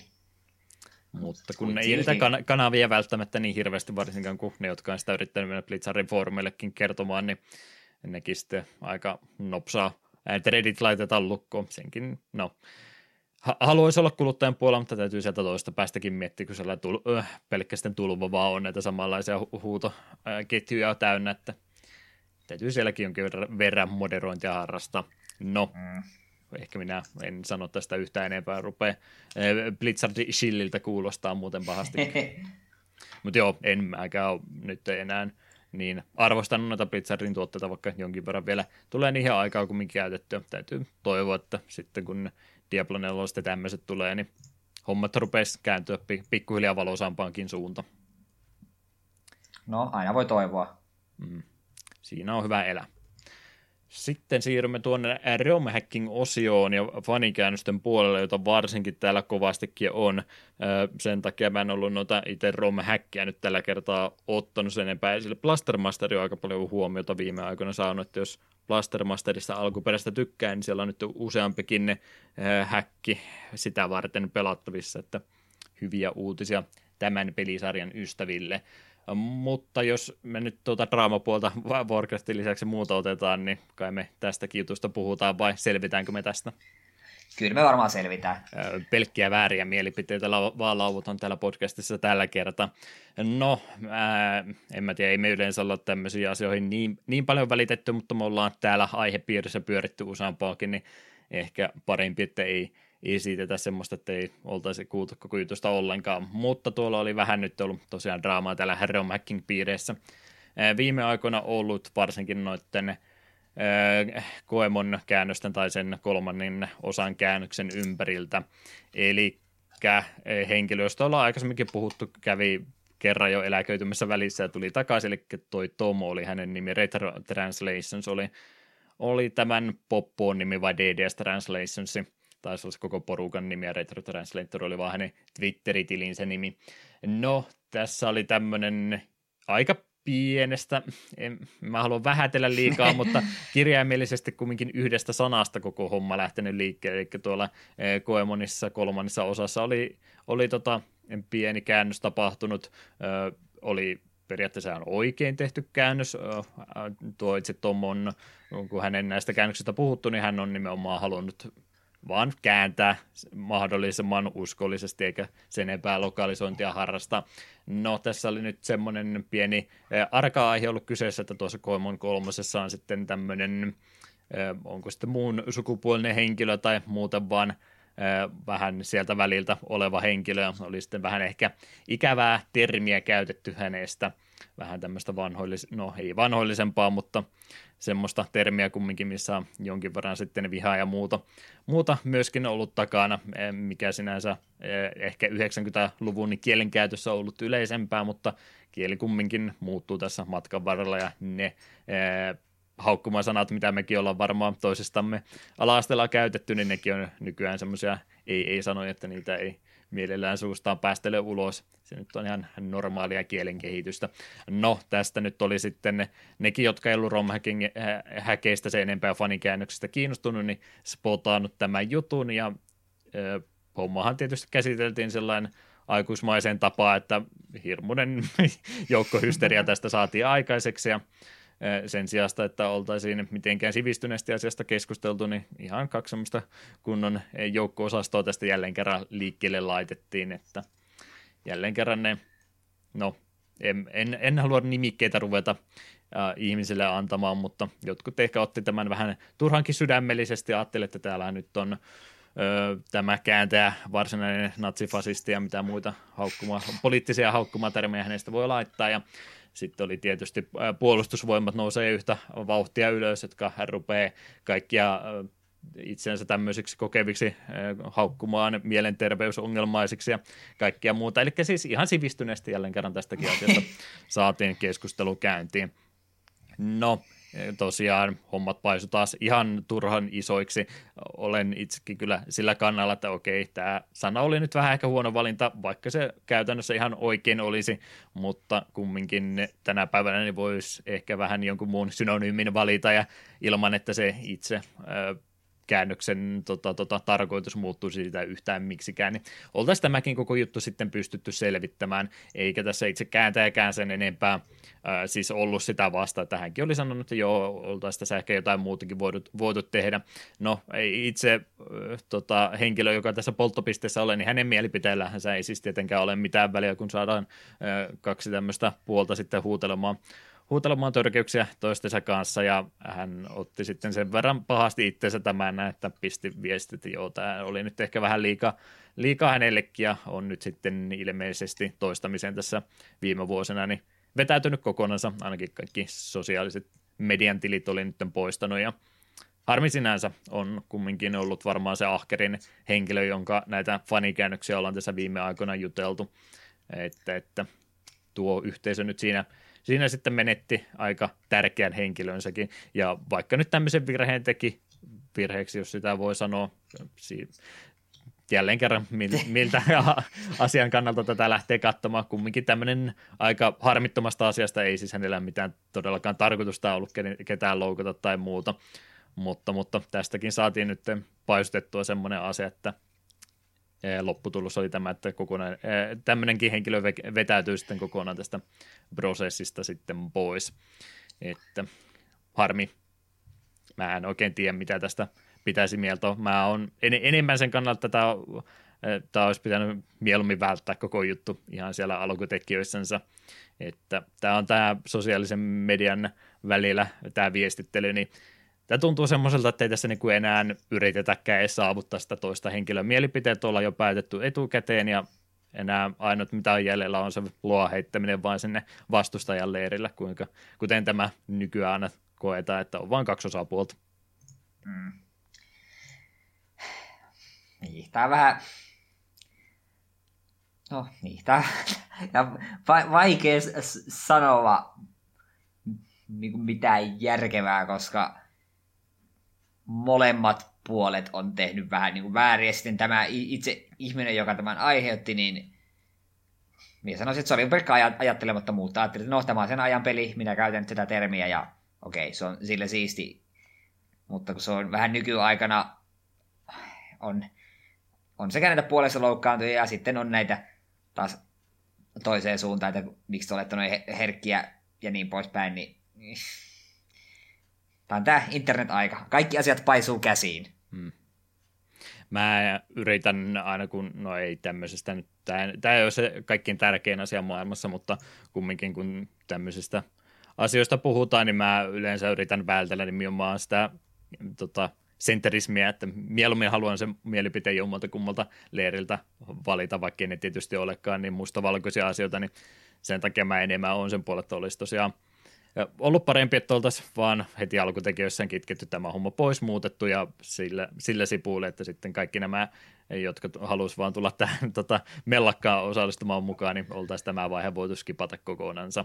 Niin. Että harmi, että se tähän asti nyt sitten meni. Saatiin vähän liikaa tästä nyt taas asiaa liikkeelle. Mutta se justi ongelma on se, että se toinen leiri – on, on juurikin sitä porukkaa, jotka tosiaan vähänkin kuin tämmöisestä sukupuoli- ja seksuaaliasioista puhutaan, niin siellä sitten tulee nimenomaan sitä mielenvikaisuutta ja muita tota, haukkumajuttuja sieltä, niin en mä voi mitenkään sinne po- varmaan ikinä kallellaan olla missä asiassa. Sepä, sepä. Että, että harmi, että tämä nyt tämmöiseksi sitten paisui. Tärkeä henkilö tässä menetettiin ja turha, turha juttua vaan pelkästään. Mm. Kai se on tämän tarinan opetus. Mm. jos semmoista tästä aikaiseksi saa. Mutta ettei nyt ihan liian vakavaksi ja surkutteluksi menee, niin tosiaan noita käännöksiä tässä tuli todella pitkä liuta, niin voitaisiin ruveta niitä pikkuhiljaa purkamaan. Joo, ensimmäisenä Double Moon Densetsu, The Legend of Double Moon. Dragon Questia vahvasti kopioiva JRPG Famicomille vuodelta 92.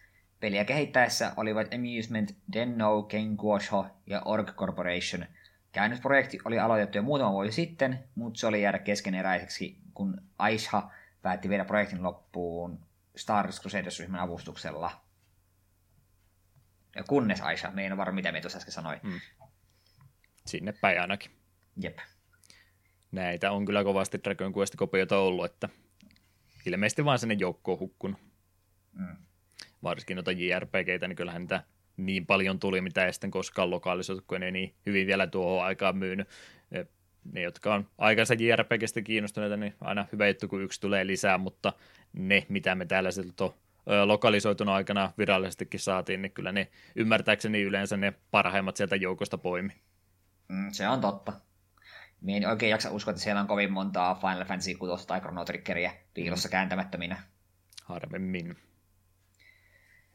Mm, sitten Daisen Ruaku 7, japanilaisen System Soft Studion kehittämä vuoropohjaisen strategiapelisaarin seitsemäs osa. Pelin PC-versio on julkaistu vuonna 2001 ja se on myöhemmin käännetty myös konsoleille ja kääntäjänä vanha tuttumme Mr. Richard 999. Tämä oli ihan kokonaan uusi juttu mulle. Ikinä kuullutkaan tämmöisestä. Joo, ei ole kyllä nimi yhtään tuttu. Seitsemän osaa kuitenkin ovat keränneet te- tehdä, niin varmaan sitten niitä Japanin päässä suositumpia. Kävin sitä listaa katsomassa, mitä ne on ää, pelisarjaa kehittänyt, niin kyllä se aika pitkä li- litania näitä sitten olisi. Mm. Ei PC. yleensä, kun japanilaisia miettii pelaajia, niin en yleensä niitä ajattele PC-llä strategiapelejä pelaaviksi.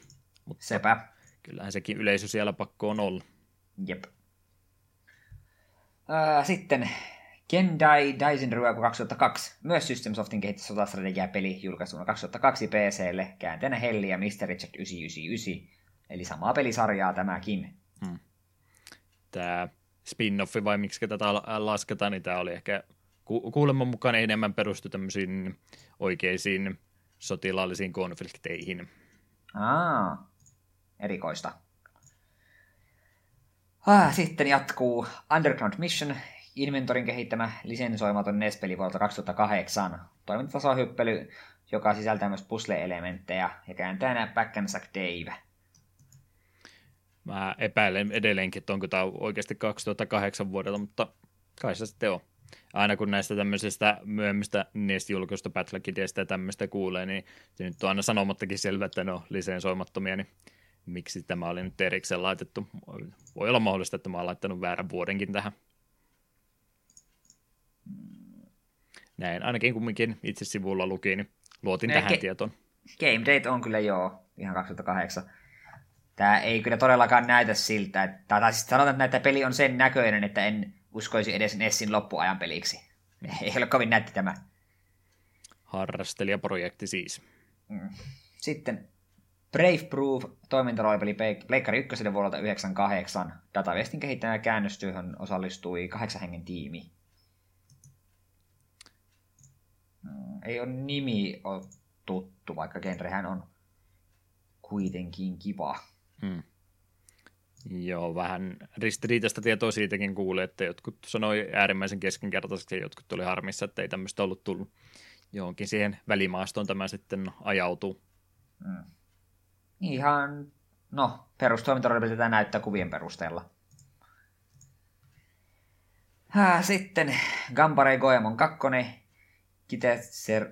Kiteretsu Shoukun Makinesu. Go for it, Goemon 2, The Strange General Mr. Guinness. MC McGuinness, pahoittelen. Konamin suostun pelisarjan toinen SNES-osa peli on alun perin julkaistu vuonna 1993 ja sen on käynyt DDS Translations-ryhmä. Ja sitten varmaan sama syssy voisi sanoa tänne, että Gampare Goemon 3, Shinshi Yurokube no Karakuri Manei... Manji Katame. Go for it Goemon 3, The Make Halek Hold of Yurokube Shinshi. Voi Jeesus näitä nimiä. Ah, ja niin, sama pelisarjan kolmas osa. Jul- jatkossa julkaistiin Super joulukuussa 1994. Ja tästäkin projektista on vasta sama porukka. Eli tästähän me juuri äsken vähän puhuimmekin tästä mm. ryhmästä tai henkilöstä. Se voisi olla se, mikä me saatiin, se Legend of Mystical, niin, niin mikä oli tämä ensimmäinen osa ymmärtääkseni tätä sarjaa, niin se voisi olla ihan hyvä jakson aihe myöskin. Joo, me on sitä joskus vähän matkaa pelaillut, mutta en mielestäni kovin pitkälle. Ja video on paljon nähnyt ja siinä mielessä tuttu peli. Sen voisi joskus tosiaan käsitellä.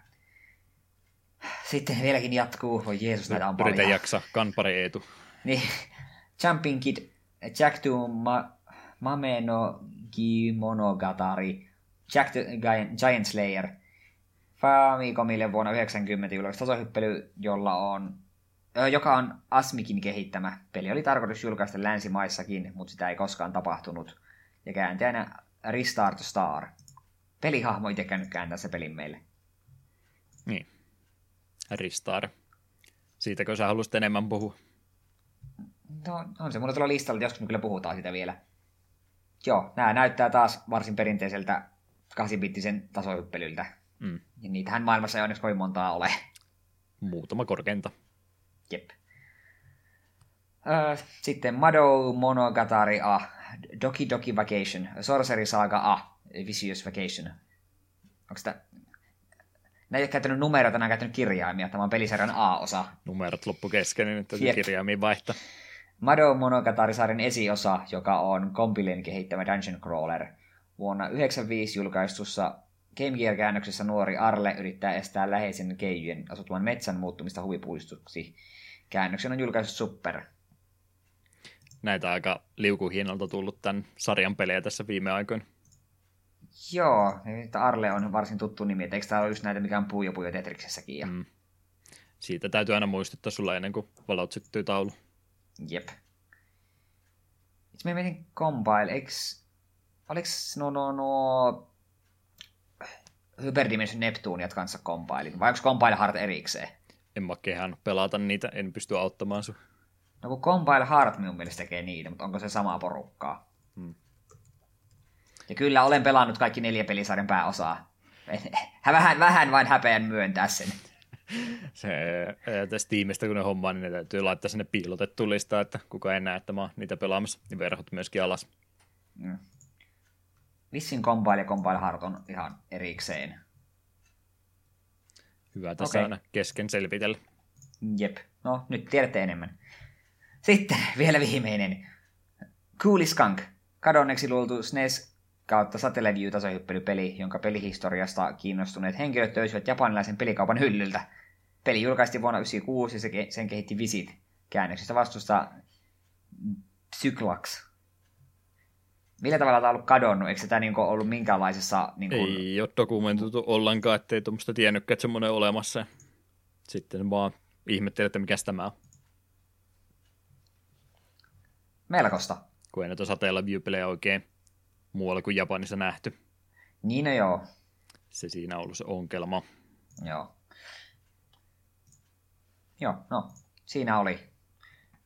Ja, mutta ennen kuin lopetetaan tämä osio, niin me voin myöntää, että kaikki on avattu. no, tehokkaasti kädet siellä ainakin tuntui käyvän, kun yritti lausata tässä välissä muodosta. Mm. Tuliko ei, ei ollut... hyvä vai paha mieli?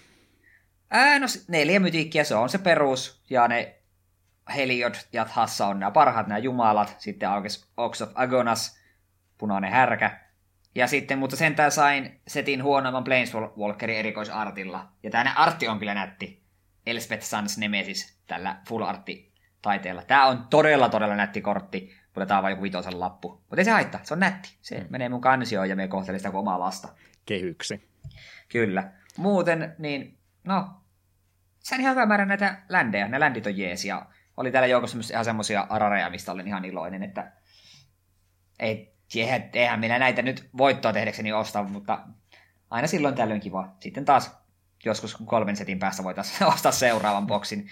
Ei tätä kuitenkin joka, joka setistä kehtaa mennä vähän hurjaksi. Hmm.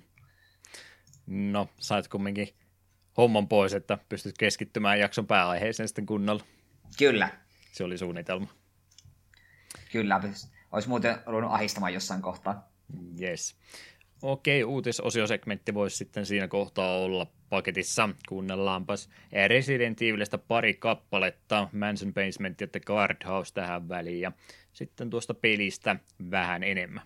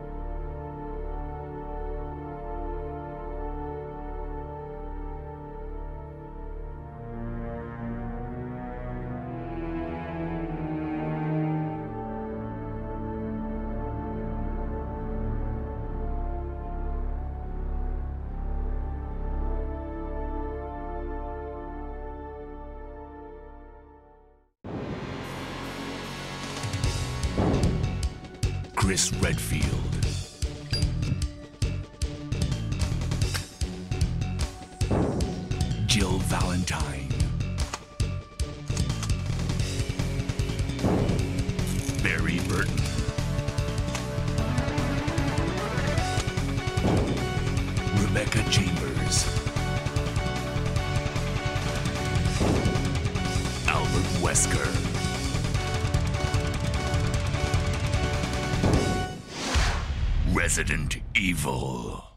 Jakson pääaiheeseen olisi korkea aika siirtyä, eli Resident Evil olisi meillä tällä kertaa käsittelyssä. Tuo Capcomin kehittämä peli ja Eetun valinta oli tällä kertaa viimeksi, kun käsiteltiin Amchammer lämmiä, niin se oli semmoinen peli, että minä olin pelannut ja suosittelin sitä Eetulle kokeiltavaksi ja nyt oli sitten sama juttu, mutta toisinpäin, eli Eetulle semmoinen peli, mikä oli jo enemmän tai vähemmän tuttu ja nyt oli tämmöinen peli omalla kohtaa, että pelisarjan suosista huolimatta, niin en ole koskaan pelannut ensimmäistäkään näistä ja lähdettiin tätä nyt muuttamaan. Oliko se sun pääajatus tässä näin vai minkä takia Resident Evil tuli nyt mieleen?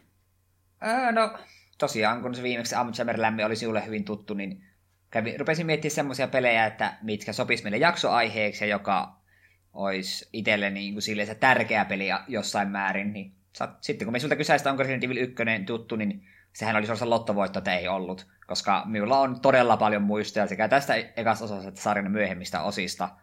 Ja nyt voidaan, hetkeksi matkustetaan ajassa taaksepäin vuoteen, en muista.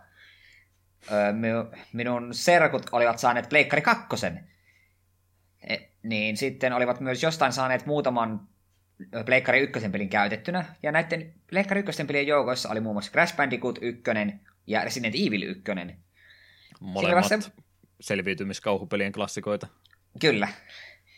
Öö, niin Resident Evil 1 sitten ruvettiin mm, vuotta nuoremman serkun kanssa pelailemaan, ja tässä oli semmoinen pikku juttu, että heillä oli kyllä Pleikkari 2 muistikortti, mutta ei ykköselle muistikorttia ollenkaan vielä silloin. No, sehän ei meitä haitannut. Me ruvettiin Resident Evil 1 pelailemaan, ja hyvin, hyvin varovasti pelailtiin joka kerta, kun henki lähti, niin sehän tarkoitti, että peli alusta ja vähän eri tavalla, tai vähän paremmalla kokemuksella nyt me tiedettiin, että okei, siellä oli se vihollinen ja sieltä sai haulikon panoksia, että tehdään tässä järjestyksessä ja tällä tavalla me useamman kerran peliä pelailtiin ja päästiin aika pitkälle. Itse kun niihin kohtiin, mihin sinä eilen striimasit. Hmm. Ja jotenkin näille kohin me paittiin parhaimmillaan päästä ilman tallentamista.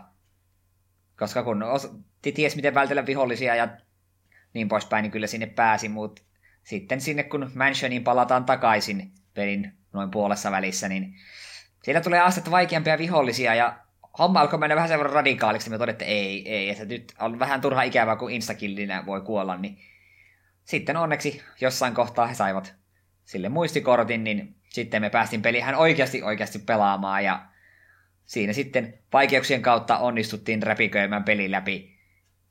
Ja se oli jotenkin itselle semmoinen tosi hieno kokemus. Se oli aina silleen, että koska serkut kuitenkin asuu sen verran kaukana, että ei sillä päivittäin voinut käydä, että yleensä sinne mentiin ja siellä oltiin se pari päivää lähdettiin pois.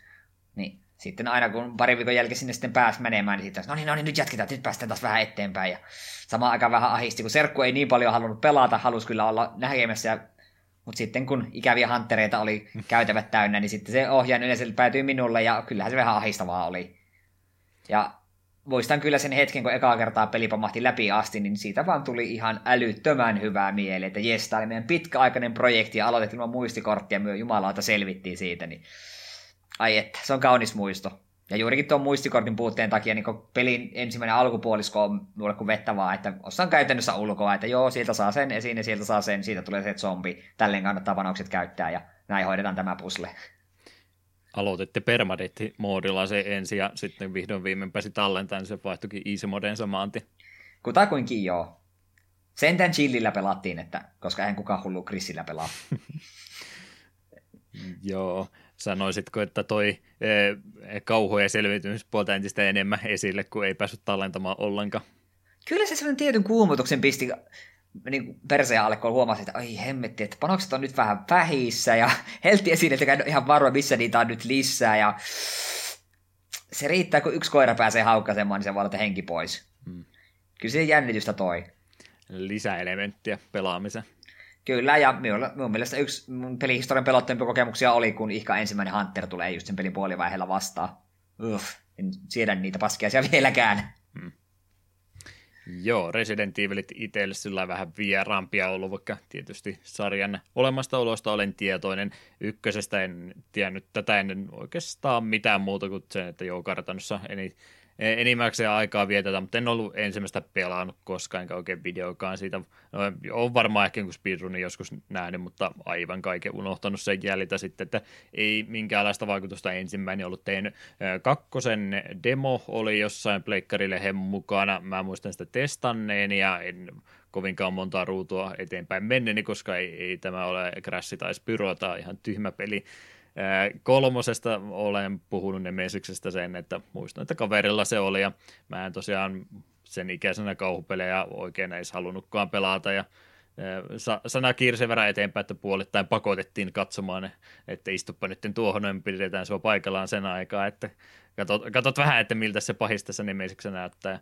No ei se nyt sitten niin, niin kauheata ollutkaan kuin no, Pleikkari 1 graafinen tuotanto, niin välttämättä ihan sillä läpi päässyt, mutta joo, kumminkin kyllähän se kauhupelielementtikin sitten läpi tuli. Ää, nelosta muistan, että kaverit tykkäsivät kovastikin, en jälleen kerran sitä pelannut ollenkaan ja sen jälkeen vähän unohtui koko sarja. Aika monta siinä välissäkin taisi olla sitten, mitä meni kokonaan ohi, mutta en tosiaan ensimmäistäkään Resident Evilia ole itse oikein kunnolla pelannut. Ja hyvä, että päästiin nyt sitten ihan ensimmäistä hommaa aloittamaan. Se on sen verran voisin vielä sarjan muistosista mainita, että sitten kolmosen ostin itse käytettynä lukiossa, se tuli pelailtua läpi.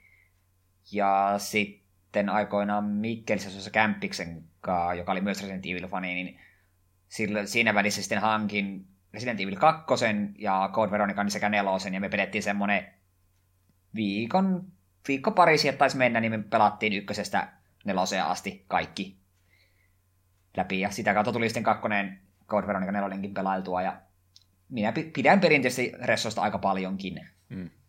Kumminkin pääset niitä pelaamaan sitten vasta vähän jälkeenpäin, ettei tosiaan tuoreeltaan tullut vielä. Jo, joo, ei. Mulla semmoinen auto, millä että vielä toisella serkulla olisi Resident Evil 2 ollut, että mä siitä alkua nähnyt jo silloin nuorempana. Että oli ikäkin sitten jo sen verran enemmän, että ehkä pystyi pelistä enemmän nauttimaan. Joo, kyllä se ei silloin se ykkönen, kun me pelattiin, niin minkä ikäinen me on ollut, kun en, Pleikkari 2 oli kyllä tullut jo ulos, mutta mielestäni me en ollut vielä yläasteella tai on ollut ala-asteikäinen. Mm. En niin tarkkaan voisi, niin, tarkkaa vuosilukua en osaa tähän kohtaan sanoa. Enkä rupea sitä tivoamaankaan. Mm. Kumminkin optimaalisessa iässä, että pystyy pelistä nauttimaan. Kyllä, kyllä. Se, ja se piti vielä sanoa, että piti, eräs puzzle aiheutti ongelmia, piti, kun niitä tauluja pitää painaa oikeassa järjestyksessä. Niin kun me ei tunnettu sanaa infant, niin meidän piti katsoa sanakirjasta. Näh. Kun se si- vähän hanka... mennessä kaatu. Joo, mutta sanakirjasta löytyy, että se, tar- Aha, se tarkoittaa sellaista pientä lasta. Okei, no sittenhän tämä pusle on selvä. Kun ei oltu varmoista, mihin kohtaan se, menee siinä, kun ne pitää panna oikeassa järjestyksessä. Mm. Jep, jep. Ää, tosiaan vähän taustatietoa tuosta pelistä Capcomin siis tosiaan kehittäjänä tässä on. Ei todellakaan ole ensimmäinen Capcomin peli, mistä puhutaan, niin en sen takia nyt ihan täyttä tarinaa jälleen kerran aio ruveta kertomaan, mutta en, en oleta myöskään, että kaikki kuuntelijat olisi ihan jokaista jaksoa käynyt läpi ja sitä jaksoa, missä Capcomista eniten puhuttiin, niin jonkinlainen tiivistelmä nyt siitä kumminkin. Eli 79 vuonna perustettu yritys IRM Corporation äh, tota, juuret löytyy sieltä suunnasta, ja se alkuperäinen tarkoitus Capcomilla oli tehdä sitten tuommoisia pelilaitteita, tämmöisiä tivolilaitteita enemmänkin, ettei vielä konsolipeleistä tässä vaiheessa ollut niin puhetta, ää, mutta sitten 81 vuonna perustettiin tytäryhtiö Japan Capsule Computer CO, josta tuo lyhenne Capcomkin tulee, ja oikeastaan siinä kohtaa rupeaa sitten tämä videopelipuoli nousemaan esille, rupeaa näitä arcade-pelejä tulee siinä 80-luvun alkupuolella 1942 ja tämmöistä isompaa hittiä siellä alussa, ja sitten Famicomin jälleen kerran se tärkeä kohta monen studion historiassa ollut, että rupesi siellä – myyntiluvut ole niin korkealla, että aika moni firma kiinnostui sille kehittämään noita pelejä, ja Capcom oli myöskin yksi niistä, ja siellä on sitten Capcomilla siinä matkan varrella vaikka mitä isompaa hittisarjaa, yksittäistä tuotetta ja muuta ollut, että Megamania löytyy, ja mitä kaikkia muuta Street Fighteria ja Resident Evilia nyt myöskin, että paljon hittejä sieltä joukosta löytyy. En rupea se enempää kyselemään, että mitkä ne suosikit on, koska listaa ehkä vähän liikaakin. Mm. Lähdetään niin monelle sivuraitille, ettei sieltä enää takaisin ole paluuta. Mutta itse tästä Resident Evilistä, että miten tämän kanssa oikein kävi, että miten me tähän tilanteeseen päädytty, että tämmöinen peli kehitettiin. No, ensimmäiset suunnitelmat tätä peliä varten luotiin, kun tuon Famicomille julkaistusta Sweet Home-pelistä, 89 vuonna julkaistusta kauhupelistä ruvettiin kaavailemaan uutta henkistä remakeä sen ohjaajan, eli Tokiro Fujivaran toimesta. Tuo Sweet Home on, on kyllä semmoinen peli, että siitä monet, jotka YouTube-kanavat ja muutkin harrastajat, jotka ovat enemmän pelien historiikista kiinnostuneita, niin tämä Sweet Home on kyllä semmoinen, mistä ei pitkään kukaan puhunut ollenkaan, mutta se on entistä enemmän, varsinkin nykypäivänä rupeaa jo melkein tunnettu peli oikeastaan olemaan, niin hyvä, että tämä ää, alkuperäinen, no ei varsinaisesti Resident Evil liity, mutta kumminkin sen juuret sieltä löytyy, niin ihan hyvä, että sekin on sitten vihdoin viimeisen oman arvostuksensa saanut. Onko sä tuosta Sweet Homeista kuinka paljon juttua kuullut? Öö, joskus on striimi ja video kattonut, ja se on myös ollut mielestä, pitäisi kyllä pelata, kun se vaikuttaa tosi mielenkiintoiselta. Hmm. Ainakin ideat siellä on ihan hyvät, mutta siellä on kuulemma myöskin vähän semmoista ongelmakohtaa, että siellä helposti, helposti jää sitten jumiin tai henke pois turhankin nopsaan lähtee, että Myöskin... Joo, siinä on joku juttu, että jos käynyt esineet huonossa järjestyksessä, niin saatat todellakin jäädä niin softlogata itse tai hardlogata itse. No niin, tää on nyt tässä. Joka on vähän harmillista, mutta sen, sen verran, kun mitä on nähnyt, niin se kyllä vaikuttaa niin kuin silleen Famicom-peliksi, niin ihan pätevältä kauhupeliltä. Kyllä se on voinut aikoinaan jopa vähän pelottaakin. Ja kunnianhimoiselta idealta varsinkin, kun ei siihen aikaan tuommoisia pelejä vielä tehty. Mm. No, tämmöinen projekti laitettiin sitten liikenteeseen ja tuon kehitystiimin vetovastuuseen nimettiin henkilö nimeltä Shinji Mikami, joka myöskin myöhemmissä osissa sitten ollut tärkeässä kehittäjän roolissa. Eli pelin kehitystyötä ruvettiin sitten aloittelemaan vuonna 1993, mutta vähän ehkä tuntemattomampi tieto, niin Super Nintendo oli se alkuperäinen idea, että millekä alustalle tätä ruvetaan kehittämään – mutta suunnitelmat sinne sitten rupesi kumminkin suht varaissa vaiheessa muuttumaan. Super Nintendo oli jo aika lailla viimeisiä vetelemässä tässä kohtaa, ja se visio siitä pelistä, minkälaisen haluaa, niin ei, ei olisi pystynyt sillä konsolilla toteuttamaan, niin kehitystyö sitten siirrettiin Pleikkari ykköselle seuraavan vuoden puolella. Tuohon kehitykseen vaikuttavia asioita oli muun muassa se, että Capcom halusi tässä kohtaa ruveta pikkuhiljaa siirtymään vähän tämmöiseen aikuisempaan makuun soveltuviin peleihin, koska mitä tuossa markkinatutkimuksia tuohon aikaan tehtiin, niin tuo pelaajien keski oli sitten jo ylittänyt tämän 18 ikävuoden. Aikaisemmat pelit oli vähän enemmän ehkä ajateltu, että on on vain lapsille tarkoitettua viihdettä, ja kyllähän sieltä Capcomiltakin näkee, että heillä oli eh, esimerkiksi Disney-peliäkin siellä aika paljon joukossa, ja justin tällä kehitystiimillä oli myöskin näitä eh, Disney-peliä taustalla, tuo Mikamihan taisi tuota Goof Troopiakin olla tekemässä ja vastaavanlaisia pelejä, että siellä oli vähän ehkä semmoista kaiken ikäiselle soveltuvaa peliä, halu oli sitten myös siitä pikkuhiljaa päästä irtautumaan ja erkaantumaan niin se oli yksi motivaatio sille, minkä takia tämmöistä ideaa lähdettiin sitten toteuttamaan. Siellä itse porukka oli myöskin, muistan tämmöistä faktatietoa kuuleen, että he ei varsinaisesti kauhusta pitäneet ollenkaan, että oli vähän turhan pelottavaa, mutta sitä käytettiin sitten suorastaan voimavarana, että jos ei peli pelota, niin pystyykö kauhupeliä edes tekemäänkään. Et ole eri mieltä väittämästä. En ole, en. Hmm. Joo, jos ei mikään toimi, niin on se varmaan semmoiselle henkilölle hankalaa tehdä kauhupeliä, jos ei mikään se ei käytäkään. Jep. Japanissa tosiaan pelisarja tunnetaan nimeltä Biohazard, mutta se on sitten muualla maailmassa muutettu Resident Eviliksi. Syy sille oli, että ainakin pelipuolella oli joku Bio-Hazard-niminen peli, siinä oli jotain muutakin lisänimikettä sillä, mutta se oli yksi tekijä, siellä on myöskin yksi metallibändi, jonka nimi on Biohazard, niin ei epäilivät kovasti, että tätä ei pysty todennäköisesti lisensoimaan mitenkään järkevästi, niin rupesivat sitten miettimään jotain vaihtoehtoista nimeä, zombihenkisiä juttuja, huonoja korneja nimiä sieltä etittiin joukosta ja jostain kumman syystä sitten Resident Evil nousi siksi nimeksi, mikä lisensoitiin virallisesti. Ensimmäisen pelihän tuo tietysti sopii varsin mainiosti, kun ollaan oikeastaan yhden asuntokompleksin ympärillä koko homma tapahtuu, mutta en mä tiedä, onko toi kovinkaan kuvaava peli. Tämä on vähän tämmöinen, että no, tämä nyt ei jumiutuu jo, ei tätä enää auta vaihta. Mm. Tavallaan olisi kivempi, jos nämä olisi Biohazard-nimellä. No toisaalta taas Resident Evil 7 taas on myös varsin sopiva. Hmm. Ja, ja, ja, ja yksi, en jotenkin muista Resident Evil jotenkin nimeen jotenkin todella iskevä. Ja ehkä se osittain johtuu siitä, että juuri tässä ykkösessä, kun pelin aloittaa, niin tulee tämä kertoja, niin Resident Evil. Se lausuu sen jotenkin, ah, se on mm. täydellinen. Sen, sen me voisi ottaa joskin tekstiviestin merkki ääneksi, se on vaan täydellinen. Joo, tähän siis mitään ironiaahan tässä arvostelussa ole takana, kun Takapölkky-niminen podcast arvosteli, että miten toi Resident Evil, onko se nyt hirveän kuvaava nimitys tälle tuotteelle?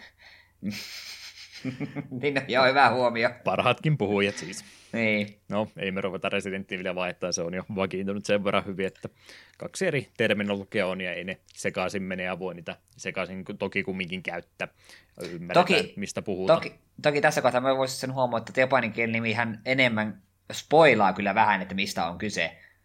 Mutta jos sä lähdet ykköstä Resident Evil nimellä ykköstä pelaamaan, sulle mitään hajua, niin et sä tiedä, että miksi täällä on zombeja, mitä täällä on tapahtunut. Mm. Mutta jos pelin nimi on Biohazard, niin sä voit päätellä, että täällä on varmaan jotain, ihmiskoke- jotain kokeita varmaan täällä on tehty. Kyllä, kyllä. Capcom itse on nämä pelit julkaissut sen verran isosta studiosta kyse, että ne siihen pystyy myöskin. Virgin Interactive oli sitten täällä Euroopan päässä kumminkin auttanut muutaman kerran tässä julkaisupuolessakin.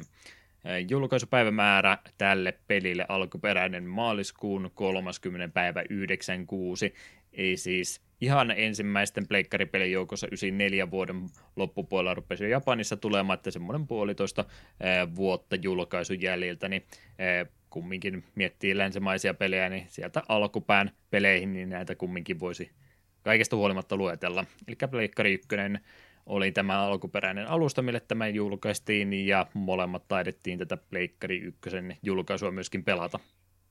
Joo, sehän tuossa klassikissa oli mukana se Director's Cut, joka sisälsi alkuperäisen pelin. Joo, se hyödynnettiin tällä kertaa, kun semmoinen valmiiksi löytyy, niin päädyttiin tuohon Pleikkari 1 versioon tällä kertaa. Muita versioita, mitä löytyy, niin Windows, Sega Saturn ja DS-versioita myöskin on, mutta puhutaan niistä tuolla loppupäästä vähän tarkemmin. Genre, mitä tähän ollaan laitettu ylös, niin kauhu, selviytyminen, toiminta ja puslejakin. Se, että mihinkä järjestykseen nämä laitetaan isommasta pienempään, niin se varmaan on myöskin yksi asia, mistä tässä voidaan keskustella. Mutta tämmöisellä pohjatiedolla eiköhän ruveta pureutumaan peliin tarkemmin ja katsotaanpas vaikka sen tarinan kautta jälleen kerran saadaan jonkinlaista pohjaa tälle, että mitäs kummaa tässä Resident Evilissä tapahtuukaan. Joo, pelin tapahtumat sijoittuvat Raccoon Cityn lähelle Arklane vuorelle, vuorille, jossa on outoja murhia tapahtunut. Asia on lähdetty selvittämään STARS, eli Special Tactics and Rescue Squadin Bravo Team, mutta heihin menetään yhteys, joten paikalle lähetetään totta kai Alpha Team, johon sisältyy muun muassa Jill Valentine ja Chris, Red, Chris Redfield. Tiettyjen sattumusten kautta sitten he joutuvat, Alpha Team joutuu hakemaan suojaa oudosta kartanosta Arklivuorilla ja siellä rupeaa selviämään, että kenties tämä kartano liittyy näihin murhiin vähän enemmänkin kuin pelkästään sijainnillaan. Mitenkä tämä peli tätä tarinaa tässä alussa sulle oikein pohjusta? No siis yhden pelihistorian parhaimmilla alkuvideon avulla tietysti. Mm. Joka on millä tavalla toteutettu? No sehän alkaa ensin lyhyellä selityksellä lehtileikkeen näytelyt, joo, siellä on ollut murhia, ja sitten yhtäkkiä tulee ihan näyt- näyteltyä videomateriaalia, mikä on kyllä niin, niin B-luokka kuin olla ja voi, ja sehän on täydellistä. Hmm. Onko B-luokkakin vähän liian korkea luokka no, elä... no, no, elä nyt. Vähän ehkä alemmaksi vielä oteta. Joo, siis tosiaan peliä lähdettiin aika isolla visiolla tekemään, mutta mä en budjetista sitten tiedä, että missä kohtaa on tullut realiteetit vastaan. No ainakin se, mihinkä sitä rahaa ei liikaa ole poltettu, niin on tähän alkuvideon puolelle. Se on kauhean ankara. Ei, no ei, ei ihan siis rehellisesti täytyy sanoa, että miettii, että tuon alkupätkä, jos, olisi, jos se olisi 3D-mallintanut kokonaan, niin olisi se huomattavasti arvokkaampi ollut. Ja jos se pystyy tekemään oikealla näyttelyllä samaa asiaa, niin onhan se yksi tapa säästää rahaa sitten pelin kehittämisessä. Että molemmilla tavoilla sen itse tarinapuolen pystyy selittämään, ainut vaan, että no, nä- näyttelyn luokka on ehkä vähän niin ja näin tässä nyt tällä kertaa. Että no. va- lähdetään semi-vakavista aiheista kumminkin liikkeelle, mutta ainakin jollakin tavalla tämä viisari värähtää heti ensimmäisellä alkuvideolla ehkä vähän sinne kämpimmän suuntaan sitten mikä on mun mielestä pelille kyllä jonkinlainen voimavarakin, ja se noustaa päätään vielä parissa muutakin, muussakin kohta. B-luokan kauhuelokuvilla on tärkeä paikka maailmassamme. Mm. Muutenkin toki kauhuelokuvat ja nämä on on inspiroinut tätä peliä, että kyllä ymmärtää, että sieltä on sitten jonkin verran vaikutteita yritetty ottaa. Mm. Sen me kyllä myönnät siinä alkuvideossa, kun näkyy niitä koiran niin kuin suuta, niin niitä meni ymmärrä, että miksi niitä koirassa näyttää vähän enemmän, näkyy vaan vähän niitä hampaita ja sitten ne pääsevät siihen dinosaurusääniä välillä. Mm-hmm. Sitten mietin, mistä ne oikein tulee, kun ne itse pelissä muuten ääntelee ihan kuin vain normaalit koirat. Kyllä, kyllä mustavalkoinen video tuohon alkuun laitettu ja se on niin pelottava alun perin ollut, että se on sitten vähän sensuroitukin, että Japanin versio on ihan koko värinen ja siellä sitten verta ja muutakin vähän lentelee, että me saatiin vähän tämmöinen siloitelumpi versio tästä alkuvideostakin. Ja totta kai tämä sitten video huipuntuu, kun peli esit- esittelee hienosti kaikki päähahmot, luettelee heidät nimeltä ja sitten vielä mm. iskee pelin nimen ruutuun. Ah, täydellinen. Siinä en ei... vaihta sekuntiakaan ei, ei tarvitsisi, mutta jos siinä jonkun vaihdoksen tekisi, laittaisi semmoisen tota, vähän pir- pirtsakamman musiikin, niin sehän vaikuttaisi tämmöiseltä sitcom-sarjan tota, alkuvideolta suorastaan. no okei, okay, okay, joo. Jill Valentine, Chris Redfield. ei muuta kuin yrittämään horsing aroundin tota, laittaa siihen päälle. Mutta joo, vähän tämmöisellä ää, tota, kotikutoisella startilla lähdetään tässä hommaa liikenteeseen ennen kuin sitten ää, vaihdetaan tuohon kokonaan, tota, no ei kokonaan 3D-juttuun, mutta ihan peligrafiikkaan sitten kumminkin tuossa siirrytään, ettei mistään FMV-pelistä ole kumminkaan kyse. Jos olisi Resident Evil FMV-peli tämän ensimmäisten näyttelyn pohjalta, niin se olisi myöskin ihan mielenkiintoinen peli. Uh. Ei muuta kuin Kickstarteria alkuun sitten tuosta.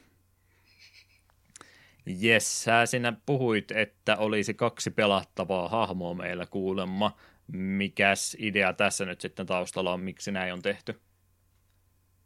Sitä minä varmaan, miksi näin on tehty, mutta... Mutta mihinkä on... se vaikuttaa? Niin, no siis sehän itse asiassa on periaatteessa sekä vaikeusasten valinta, että myös molemmilla hahmoilla on täysin uniikkeja niin kuin tarinatilanteita. Joka, ja niin, siitähän riippuen, että jos lähtee chillillä pelailemaan, niin sitten Chris on häveyksissä ja Barry on paljon chillin apuna, mutta Chrisillä pelaatessa taas Chill on kadoksissa ja sitten Chris löytää tämän Bravo-tiimin selviytyjän Rebe- Rebekkan, joka sitten osallistuu hänen seikkailuunsa. Hmm. Että heti pelkästään hahmovalinnalla niin jonkin verran vaikutusta on, miten tarina rupeaa tässä sitten kulkemaan. Jep, Loppu, lopputulos on kuitenkin aika pitkälti sama, että se voisi vaikuttaa siihen, että kenen henkilön kanssa sinä enemmän vietät aikaa ja sitten muutama kohtaus menee vähän eri tavalla. Mm.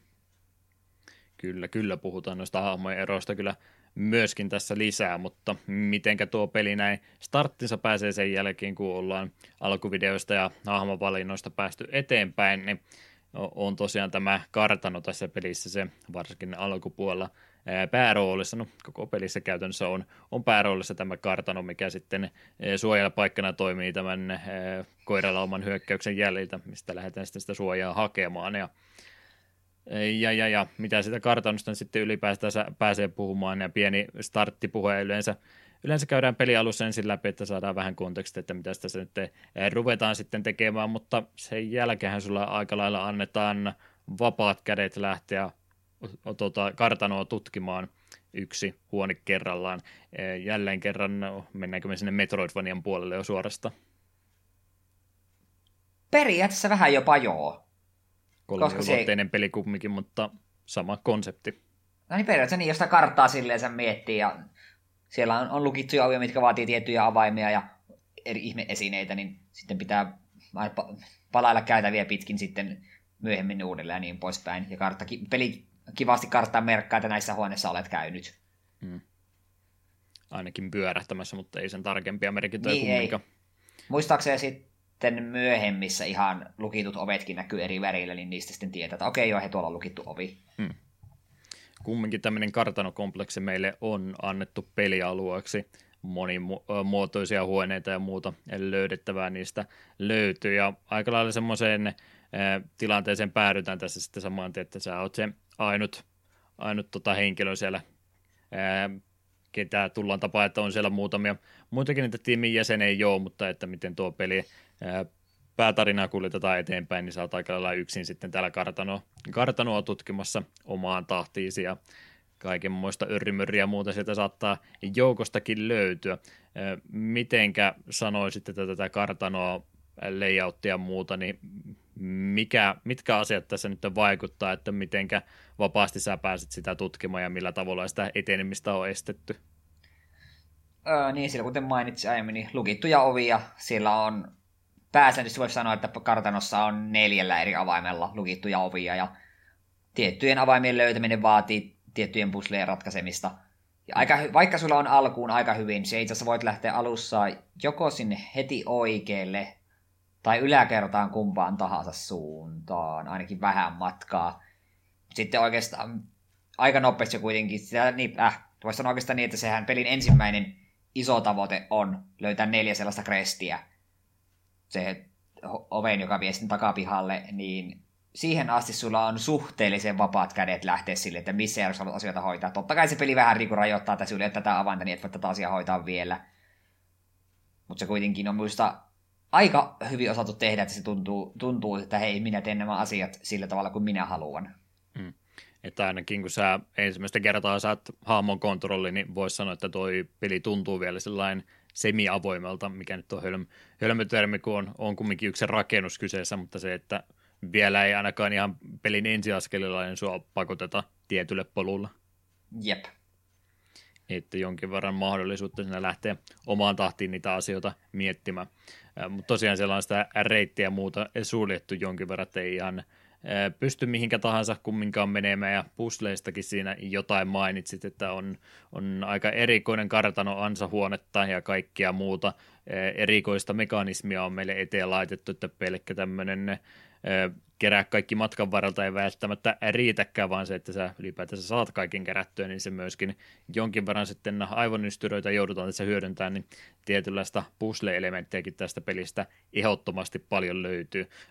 Katsot pelin kantta, missä tota, melkein mielenvikainen tota, tota, kommando siinä karistaa muutamaa hämähäkkiä kannoltansa, niin sitä ajattelisi kannelta, että tämä on pelkkää vaan tuliaset laulaa ja siinä koko peli, mutta ei, ei todellakaan ole sitä pelkästään, että kyllä tässä sitten joutuu ja aivonystyröitäkin hyödyntämään tämä elementti tästä pelistä myöskin löytyy. Sanoisitko suorastaan, että koko kartano on yksi iso escape roomi? Tavallaan oikeastaan joo. vähän samanlaisia ideoita on hyödynnetty. Mm. Osaatko ulkomuosti jotain pusle-esimerkkiä esimerkiksi heittää, niin saa kuunteletkin käsitykset, että minkälaisia ää, haasteita tässä pelaajalle heitetään.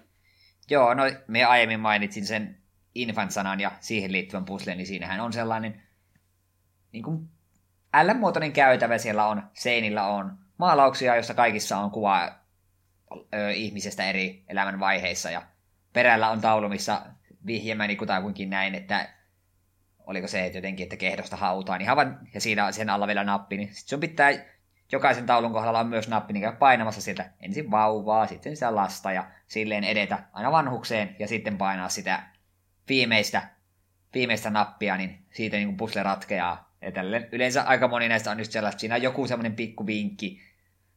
Ja suuri osa näistä on myös varsin, varsin simppeleitä. Jos sulla on tämä ö, oudonmuotoinen reikä seinässä ja sulla on oudonmuotoinen esine kädessä, niin aika varmasti jos esine siihen reikään, niin homma toimii. Sanoisitko, että tämä on jollain tapaa myöskin tota, tota, jälkikasvua noille vanhemmille seikkailupeleille? Voisipa itse vähän jopa ajatella sen niinkin. Että aika monet tämmöiset pulmat on, on monestikin sitä, että sä saat erilaisia esineitä, mitä sä et suoraan edes ymmärräkään, että mitä näillä tehdään, mutta niillä sitten se oma käyttötarkoituksensa on, ja ne on tärkeitä elementtejä, että saa nämä pulmat ratkaistua. Jep. Ja yksi varsin tärkeä mekaniikka tämän niin kuin pusleen kannalta, ei vielä tässä ole niin tärkeä kuin myöhemmissä, mutta tätäkin, tässäkin vähän tarve, että sehän pystyt jokaista esinettä erikseen tutkimaan.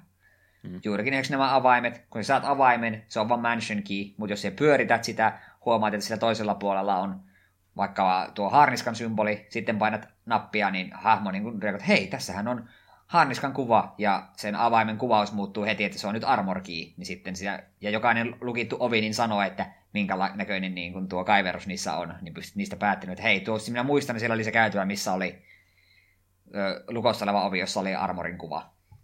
Sen verran 3D-modeleita hyödynnetty, että ne ei ole vaan pelkkiä litteitä, ikoneita, vaan ää, sun varastossa, vaan että niistä pystyy myös ehkä vinkkiäkin saamaan, kun kunnolla tarkistelee näitä modeleita. Jep, ne myöhemmät käytti tätä ehkä vähän paremmin hyödykseen. Mulla ei tule mitään muuta pakollista mieleen, missä esimerkiksi pitäisi pyöritellä, paitsi pelin loppupuolella. Siihen me, sinne me saatiin aika pitkään jumissa serkunkaan aikoina, että meiltä puuttuu semmoinen kresti, tai meillä oli onkin, joku, joku kuitenkin semmoinen, missä se on, että me ollaan kaikki huoneet tutkittu, ja ainut esine, mitä myös olet kun, vielä niin kunnolla käytetty, on joku kirja. Niin ei, tä, ei tällä missään kirjahyllyä tai mitään, niin me sitten vähän turhautuneena vaan pyöritteli sitä kirjaa ja rämpytin nappia niin kuin sen kirja, kun katsoi silleen niin kuin avaamissuunnassa ja painoi nappia, niin sehän kirja aukesi ja siellä sisässä oli se saatanan kresti. Hmm. Että pientä kryptisyyttäkin siihen vielä joukkoon saati. Joo, mä vähän harvissa, että hetken nyt pelata niin pitkälle, mä sanon katsoa, että tajuat se, se itse, koska meillä kesti oikeasti pitkään, me ei nimittäin jumalauta sitä tajuuttu. Oletan, että en olisi ikinä tuota saanut, mutta nyt mä sainkin ää, vinkkiä tästä näin itselleni. Joo, ja minun mielestä niin just myöhemmät Resident Evil tätä hyödynti enemmän, että on enemmän tuota esineiden tutkimusta. Tässä oli lähinnä tuona aina, missä on pakko. Siinä sitten avaimissa se auttaa, ja sitten peliaikana saat kaksi erilaista tällaista vääntövipua kränkkiä, niin niistäkin voit niin katsoa, että minkälainen se pää on. Niin se on square crank ja olisiko se hexagonal crank ollut se myöhempi. Mm. Tässäkin kesti aika, että me tajuttiin se, koska me vaan kannettiin molempia crankkia mukana, kun ei oltu varma kumpi on kumpi. Jep, jep. jotain mun piti taas puuselista sanoa, mutta ei jo ei syystä tai toista asiaa unohtaa. No tästä kyllä pystytään ehdottomasti enemmänkin vielä puhumaan. Niin lähinnä siitä, että just näillä pulmilla ja näillä niin on, on estetty vähän sitä kulkemista, että sulle sitä ihan koko pelimaailmaa kerralla oteta auki ja tietysti ei sitä voi ajatella rajoittavana tekijänä, mutta on se myöskin ihan hyvä, että kun sulla ei ole sentään koko peliä kerralla auki, niin se myös rajaa sitä sun ää, ajattelutapaa, että mitä mun täytyy missäkin tehdä, että tietää, että mun ei tarvitse näitä laskea nyt edes tästä eteenpäin tähän pulmaan kuuluvaksi, että voi, voi vähän miettiä sitten pienemmällä skaalalla asioita. Myöhemmin kyllä sitten tulee toki e, esineitä, mitä saattaa peli alkupäässäkin tarvita, että siinä mielessä loppupäässä tuolla tavalla vähän se peli vapautuu. Mm. Mutta eihän tämä nyt ihan pelkkää puslelua sentään ole, ettei tämä mikään tämmöinen peli kyseessä ole, vaan kyllä sitä toimintapuoltakin tästä sitten löytyy ja sen myötä ää, aseet käteen ja ei muuta kuin sitten vaan zombeja lahtaamaan, että hengissä pysytään. Ää, kontrollit on varmaan se erittäin maukas asia, mistä peli edelleenkin muistetaan ja mikä edelleenkin jakaa ihmisiä ainakin kahteen eri koulukuntaan. Mitenkä se kontrollointipuoli tässä pelissä tapahtuika? No sehän on se perinteistä vanhaa kunnon tankkikontrollia. Eli jos ei kenellekään ole tuttu, niin kun normaalissa pelissä siellä painat eteenpäin, niin hahmo liikkuisi eteenpäin. Mutta tässä se kun painat eteenpäin, niin sun hahmo vähän niin kääntyisi. Tai siis hahmo, kuvittelet sun hahmo, jos on tankki ja se niin käännyt paikalle ja sitten vasta lähdet kävelemään.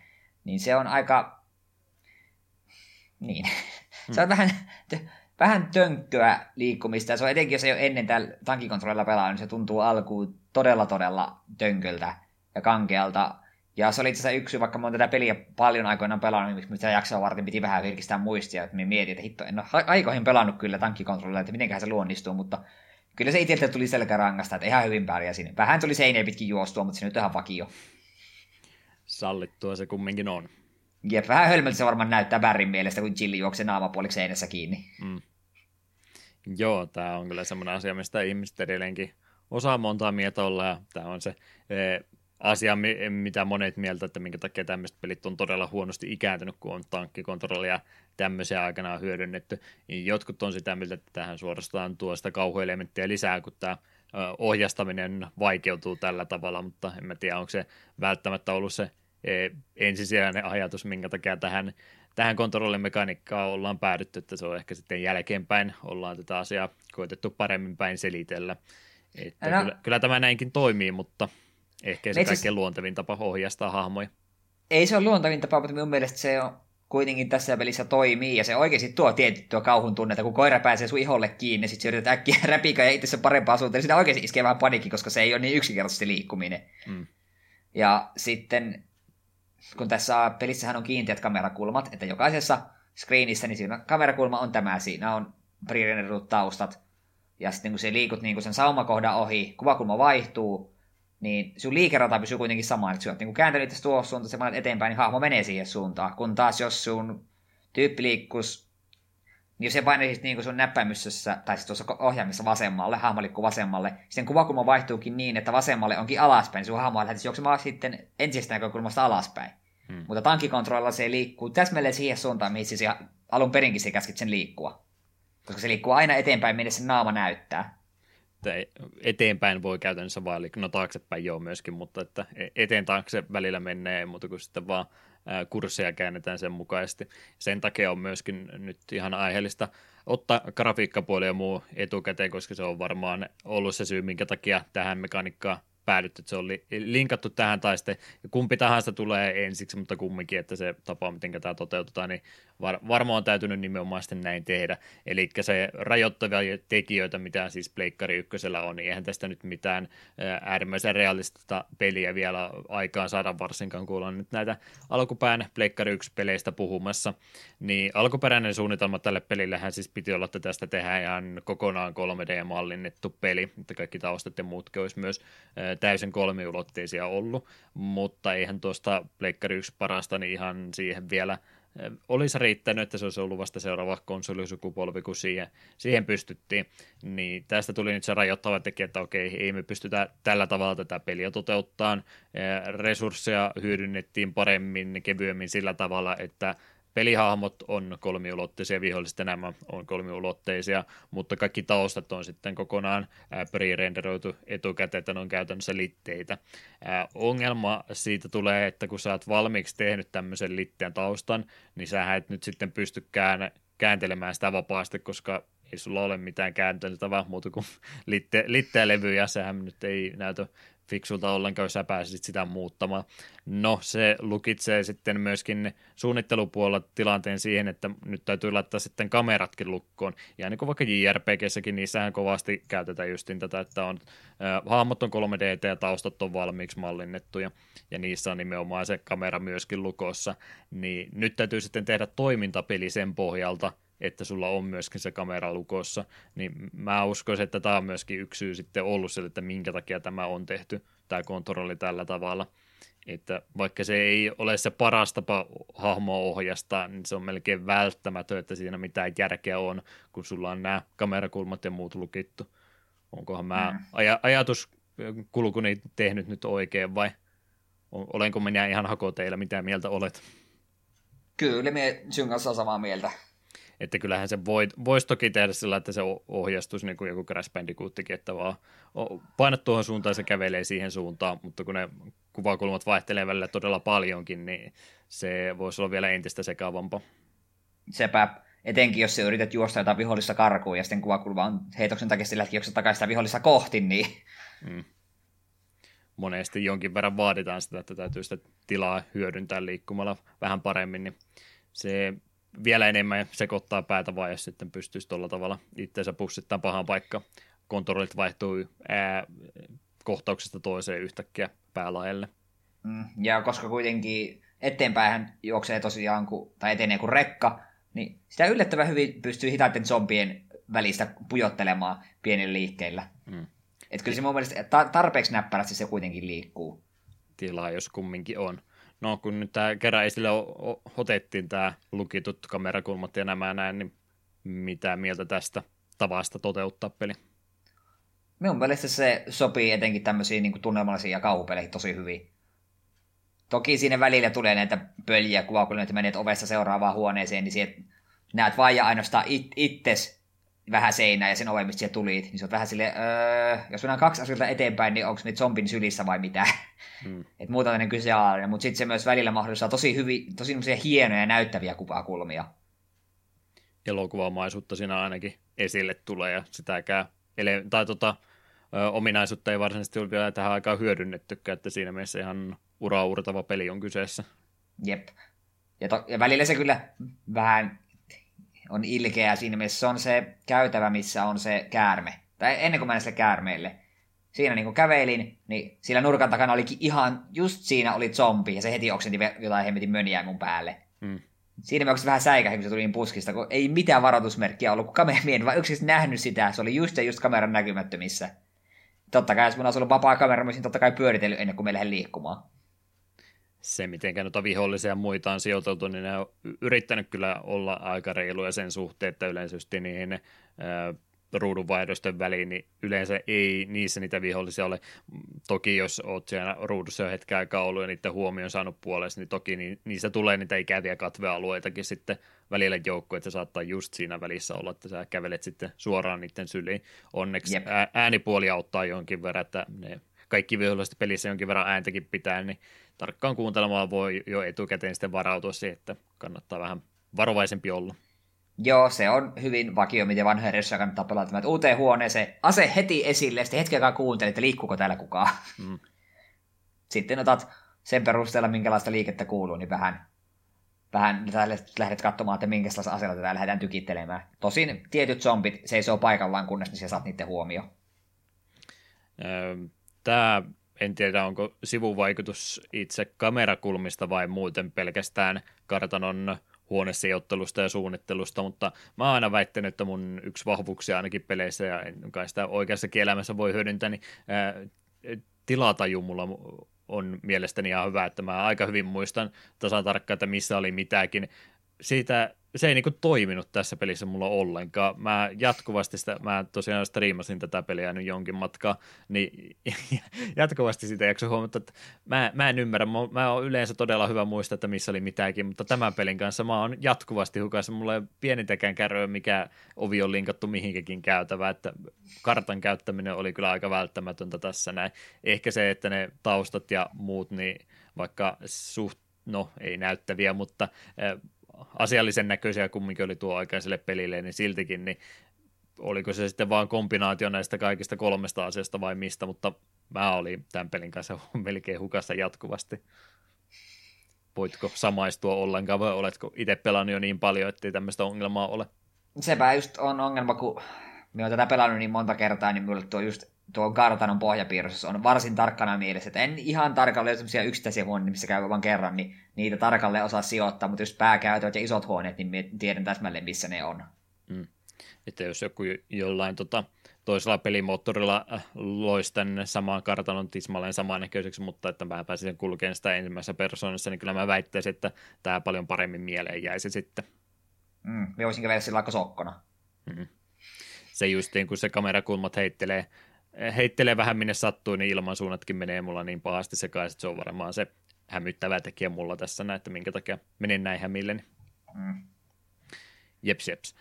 tankkikontrollit jo aikansa tuote, niitä enää harvemmin käytetään, mutta asiansa jää tässä näin. No, yksi mikä tämmöisestä kankeesta kontrollimekaniikasta niin myöskin kärsii, niin on itse tämä tulitaistelu pelissä. Ja sen myötä jonkinlaisia ää, apuja olisi pitänyt tehdä, mutta oletko sä tuosta Jenk- hetkinen, siis sä oot pelannut nyt palaversiota, joo. Joo. Muistaaksä mikä versio se oli sitten näistä, koska tästä alkuperäisestä on muutama versio kumminkin tullut. Mm, minun mielestä se oli se ihan perus. Minun mielestä se ei ollut Director's Cut, eikä... No ei, olisiko, olisiko se voinut olla DualShock? Mm. Mutta Arranged modea siinä ei minun mielestä ollut. Ongelma nyt tuossa kumminkin on, että siis Japanissa kun tämä julkaistiin, niin todettiin, että joo, tämä on te, teemme parhaamme, mutta silti tämä ampumis tässä näin, niin ampuminen on aika uh, hankala, näin kauniisti sanottuna. Niin siis ihan peli alkuperäistä versiosta löytyy tuo tähtäysapu, eli tähän aika anteeksi antavainen sen suhteen, että kun nyt sinne päin tähtää, niin se todennäköisesti tekee vahinkoja. Itsekin välillä yllätty, että kun kolme koiraa sillä ei, ei edes päällekään, mutta silti kun mä ammuin kerran, niin se jotenkin kum, kummallisesti haulikko onnistui kaikkiin kolmeen osumaan tämmöiseltä ei, etäisyydeltä. Älä, Älä haulikko koiria. No, mulla ei ollut muuta siinä parempaa. No, älä, ei ollut tämä nyt se aihe kumminkaan. No, okay. se, se, että sinne päin riittää tässä aika usein, että kunhan vaan kutakuinkin tuonne neljännekseen osuu tämä pistoolin päin, niin se myöskin vahinkoa tulee millä tahansa sellainen, että tässä yritätkään vahinkoa tehdä, niin myöskin osumaan. Eli tähtäysapu oli semmoinen, mikä koettiin välttämättömäksi tämän pelin kanssa, ainakin kun se tuolla Japanissa ensin julkaistiin. No, sitten tarina siirtyy tuonne länsimaan, eli Jenkkien suuntaan. Jenkkeissä, kun tämä peli julkaistiin, niin tämä oli edelleen sitä että kun videopelien vuokraaminen oli aika suosittua ja myöskin pieni ongelma pelien kannalta, niin Jenkki-julkossa tehtiin niin, että se otettiin se tähtäysapu pois kokonaan. Niin sen takia mä sitä nyt rupesin kysyä, että miten tämä Euroopassa sitten oli, jos sä oot pelannut vaikkapa sitä alkuperäistä. Mä en edes tarkistanutkaan, että onko tämä Euroopankin alkuperäinen julkaisu ollut tämmöinen, että siinä ei sitä tähtäysapua ollut ollenkaan. Mulla on semmoinen mielikuva, että siinä ei kyllä tähtäysapua ollut. Sä olisit sillä mielipiteellä, että sä oot sillä tavalla peliä pelannut alun perin. Aika varma on, koska kyllä minä muistan tilanteita, että ohi on ammuttu niin, että raikaa ja sitten itkettää, kun sinne meni haulikon. Mm. Eli tämä oli tämä vuokraamispuoli se ykkössyy varmaankin siinä, kun ne totesivat, että nyt täytyy tavalla tai toisella tehdä tästä pelistä vaikeampi, että ihmiset ei pysty samana iltana peliä pelaamaan läpi. Ää, aika ikävä temppu kyllä toi, nyt kun mä oon tätä Director's Cuttia pelkästään pelannut, niin jos multa otettaisiin tämä tähtäisapu kokonaan pois, niin pulassa olisin. En mä tiedä, minun mielestä sitä ei pitäisi olla. Se menee sun mielestä liian helpoksi. Joo, ei minun mielestä se kuuluu se tietty epävarmuus, se voi, että vitsi tuo on nyt kaukana hemmetin koira pujottelee, että osunkohan me nyt varmasti. Ja ei, sinne meni kriittinen panos ohi, ei, ei, ei, ei, ei, minun mielestä se kuuluu tähän. No joo, siinä mielessä varmasti, että oikeastaan nyt kun mä mietin eh, pelikokemusta, niin tähän asti, kun en ihan loppuasti vielä ehtinyt pelaamaan, niin ei tässä nyt ainakaan tulitaistelusta harvemmin mitä ongelmia tuli. Jos ne tuli, ne oli sitten siitä, että on useampi vihollinen pörrää ympärillä ja siinä ei ole enää tähtäisavusta kaapua, kun ei hahmo pyöri niin nopsa, mutta kieltämättä kyllä se aika paljon helpotusta tuo ja toisinpäin sitä vaikeutusta myös, jos sitä tähtäimistä ole, niin osa sitä kauhuelementistä toki menee siinä sitten harakoille, kun itse tulitaistelu on näinkin paljon helpotettu. Mä, mä kyllä tykkään sitä, että se on, mutta en, en sano, että mielipiteesi on väärä, kun se on noin päin tehty. Emme väittele asiasta enempää. Emme väittele asiasta. Mm. no tämmöinen muutos tässä oli kumminkin tehty. Myöhemmät julkaisut, mitä sitten on tullut, niin ne on tuota tähtäysapua tarjonnut automaattisesti enemmänkin. Mitäs muuta? Puzzleista ollaan kovastikin puhuttu, eli mitä kaikkea tästä löytyy. Monesti on tämmöisiä erinäisiä avaimia tai muita tarvikkeita, mitä tarvii sitten näiden pulmien ratkaisemiseen. Ja tärkeä elementti tässä on sitten se, että nämä itemithän täytyy aina mukaan toki ottaa, että ei niitä voi muuten vaan, muuten vaan käyttää automaattisesti, vaan kyllä niitä täytyy perässäkin kantaa. Ja sitten tässä tulee pieniä rajoitteita vastaan, eli inventaario Mitenkäs se on tässä pelissä toteutettu? Inventaario on varsin varsin rajallinen. Sulla on hahmosta riippuen 6-8 slottia, ja jokainen slotti pitää sisällään yhden esineen, ja vain ja ainoastaan ammukset stäkkää. Ja inkripponit. Inkripponit, joo totta. Mutta eihän niitäkin kun mukana, ne on, ne on aina boksissa. Mm. Ei niitä lasketa. Ja herpit stäkkää kanssa. Ei, stäkkää, vaan ei. no periaatteessa kun ne yhdistää, niin sitten vähän se. Joo, mutta yksi, yksittäisiä herpejä niin sieltä pystyy pitämään silleen sen mukana, mm. joka on silleen varsin nihkeitä, koska minä haluan lähinnä yhdistää vihreitä vaan punaisiin, niin todella harvoin haluan sitä yhdistää kolme vihreitä keskenään. Se on mm. tuhlausta. Jep, jep. Mutta Mut... joo, aika rajallinen tila on Chrisillä kuusi slottia ja sillä kahdeksan, mutta äärimmäisen vähän se sitten loppupeleissä on minkälaisia jälkivaikutuksia tämmöisillä rajoitteilla sitten on. Joo, kun siellä on kuitenkin pusleja, mitkä vaatii, että sulla on niin kuin jotain esineitä mukana. Ja esimerkiksi vähän turhas, turhauduin itse chillillekin pelatessa, kun tulet huoneeseen, missä on neljä vihreätä herpeä. Ja siellä, no, totta kai me haluan nämä mukaan vielä vähintään boksiin, niin sitten tuli semmoista vähän ylimääräistä juoksentelua, kun me kävin. Otin ne, mitkä mahtuu, vein ne, vein ne tuonne storage-boksiin, juoksin takaisin, otin loput, mitkä, mitkä sinne jäi, ja sitten juoksin uudelleen storage-boksiin, ja sitten vasta palasin taas tutkimaan sitä aluetta. Ja sitten se aiheuttaa myös sitä, että todella harvoin sä haluat pitää mukana mitään ylimääräistä. Ja etenkin jos kun pelaat peliä ekaa kertaa, kun ethän sinä tiedä, missä sinä mitäkin sinä tarvitset. Mm. Niin helppoa se oli minun siitä puolesta mielessä pelata, kun me tiesin, että okei, me tarvitse tätä esinettä vielä, ihan hyvin pitäisi täällä. Että hain sen sitten, kun me tarviin. Mutta silti kävi tämä itse asiassa just sen käärmehuoneen lähellä oli, missä piti sytkäriä käyttää, kun eikö tuo, tuo Chrisillähän sovisi vakiona mukana tuo sytkäri. Sekin Muistas pitää meillä? löytää. Ah, eikö se pitää löytää? Muist, sitten me muistelin väärin, mutta kuitenkin. Niin, niin siellä just käärmehuoneen lähellä oli toinen huone, missä piti sytkäriä käyttää. Tulen sinne ja olin justiinsa käynyt niin kuin tyhjentämässä tavarat ja valmistautunut se pomolta sinun käärmettä vastaan. Ei mun tietenkin sytkäri ollut mukaan ja sitten menen sinne ja huomaan, että eh, täällä tarvii sytkäriä, ei kun vain juoksemaan lähimpään savehuoneeseen ja hakemaan sen perhana sytkäriä, että sain pitää muutama haulikon panoksen. Hmm. Mutta pitihän se tehdä, niin, niin tiedän, että se kuuluu tähän peliin, mutta kun se välillä vähän turhauttaa. Niin, ja se nimenomaan, kun se kaikkein pahimmassa muodossa iskeytyy heti peli alussa, kun sitä tavaraa kaikki eniten on, ja on pari vaihtoehtoakin, missä järjestyksessä se, jota tehdään, niin sitä valikoimaa näistä itemeistä, niin kertyy sitten varsinkin peli alussa kaikkein eniten. Vähän helpottuu loppua kode, mutta ei sillä koskaan ikinä tule sellainen tilanne, että onpas, mulla, onpas mukavaa, kun on nyt näin paljon inventorissa tilaa. Täytyy kumminkin jotain asetta pitää ja panoksia, niin se on aina kaksi pois. Sitten, että pääset seuraavassa alueessa eteenpäin, niin yksi tärkeä itemi on oltava mukana ja vähän henkivakuutustakin ainakin yksi parannus itse, mikä olisi sitten se neljäs lotti, niin se on melkein jo nämä jo, ainakin kun näin minä olen asian ajatellut, niin sulla on niin kuin käytännössä kaksi lottia vaan inventorissa tilaa loppupeleissä.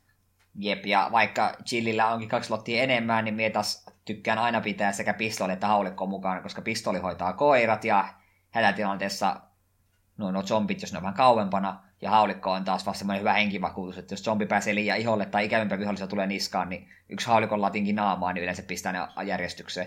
Hmm. Kyllä, kyllä. Mutta se kyllä tosiaan johtaa siihen, että tässä sitä eestakaisin juoksen tulo tulee sitten vähän tarpeettoman paljon, varsinkin ensikertalaisille, joka ei tiedä, että mitenkä missäkin asioita tarvitsee, niin niitä tulee ää, joko turhaan kanniskeltua tai sitten se aika, kun ne on poissa ollut, niin sitten tulee enemmän tai myöhemmin se hetki, kun niitä tarvii, niin se on sitten vaan reissu takaisin lähimpään tallennushuoneeseen ja käy sieltä boksista niitä hakemassa. Niin kyllä se vähän tuntuu semmoiselta pelituntien tota, tota, venyttämiseltä tämä juttu, kun joutuu ees takaisin juoksemaan. Moi siis sinänsä haittaa se rajallinen inventaario ollenkaan. että se ideana olisi ihan hyvä, mutta mun mielestä se pitäisi olla vaan ja ainoastaan rajattu sitten aseille, sen panoksille ja sitten näille parannusitemille ja tämmöisille, että nimenomaan kaikki tarinallisesti tärkeät itemit, niin ne olisi niitä, joita sitten, ne, ne saisi mennä johonkin ihan omaa lokeronsa mun puolesta. Että ei, mm. se, ei se pelistä tee yhtään sen vaikeampaa tai pelottavampaa tai mielenkiintoisempaa, että sä joudut niitä tämmöisiä tärkeitä itemeitä hakemaan uudestaan ja uudestaan, varsinkaan kun viholliset tässä nyt ei ilmesty sitten uudestaan, niin ne on niitä tyhjiä käytäviä, mitä sä joudut juokseen ees takaisin sen takia. Mm, paitsi kun palaat takaisin mansionille tuolta guardhouseista, niin sitten siellä on tullut jotain uutta kivaa. Okei, okay, no se täytyy pitää siis mielessä. Usko pois, se tulee hyvin selväksi. Peli ei paljon nimittäin sitä nimittäin piilottele. Mm. Koska siihen mulla oli, no me et kerro se sitten myöhemmin, kun puhutaan tuolla, niin se on rakas muisto. Olen henkisesti valmistautunut. No niin, tosiaan tuossa tarinasta kerrottaessakin puhuttiin, että meillä kaksi pelattavaa hahmoa oli, niin oliko sulla niistä vielä tarkempaa kerrottavaa, että miten ne pelillisesti nyt sitten eroaa toisistansa? Joo, niin sen lisäksi tosiaan, että inventaariotila on Chrisillä vähemmän ja Chrisillä on Rebecca apunaan, niin muutama pusle on semmonen, mitä, mihin Chris on liian palikka. Se ei osaa itse hoitaa, niin se tarvii Rebekan apua. Just pianon soittaminen ei luonnistu häneltä, eikä myöskään kemikaalien yhdisteleminen. Ja Tärkeää sitten mo- superkommandon taitoja kumminkin. Jep, mutta molemmat näistä asioista niin Jill hoitaa itse. Se piano pimputtelee ihan itse siinä, ei tarvitse jättää Rebekkaa soittelemaan ja kemikaalitkin voi yhdistää, niin eräs pomotaistelu vähän helpottuu. Chris, se itse asiassa Jillillä ei ole pakko edes helpottaa sitä pomotaistelua, jos ei halua, mutta Chrisillä se on pakollista.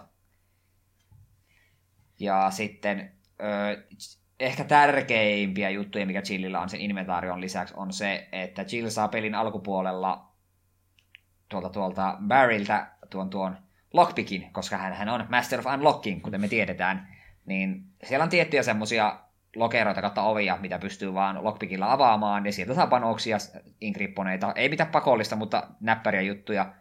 Kristaas joutuu etsimään semmoisia pieniä kertakäyttöisiä avaimia, millä nämä kaikki lockpikat saa auki. Niin se on jälleen yksi slotti vähemmän sulla käytössä, kun sun pitää ne mielellään smolkita pitää mukana. Ja kun ne, tässä pelissä ei kuitenkaan panoksia ihan liikaa jaella, etenkään parempiin aseisiin, niin mielellään ne jokaiset lukitut lokerot kävisi Chrisilläkin availmassa.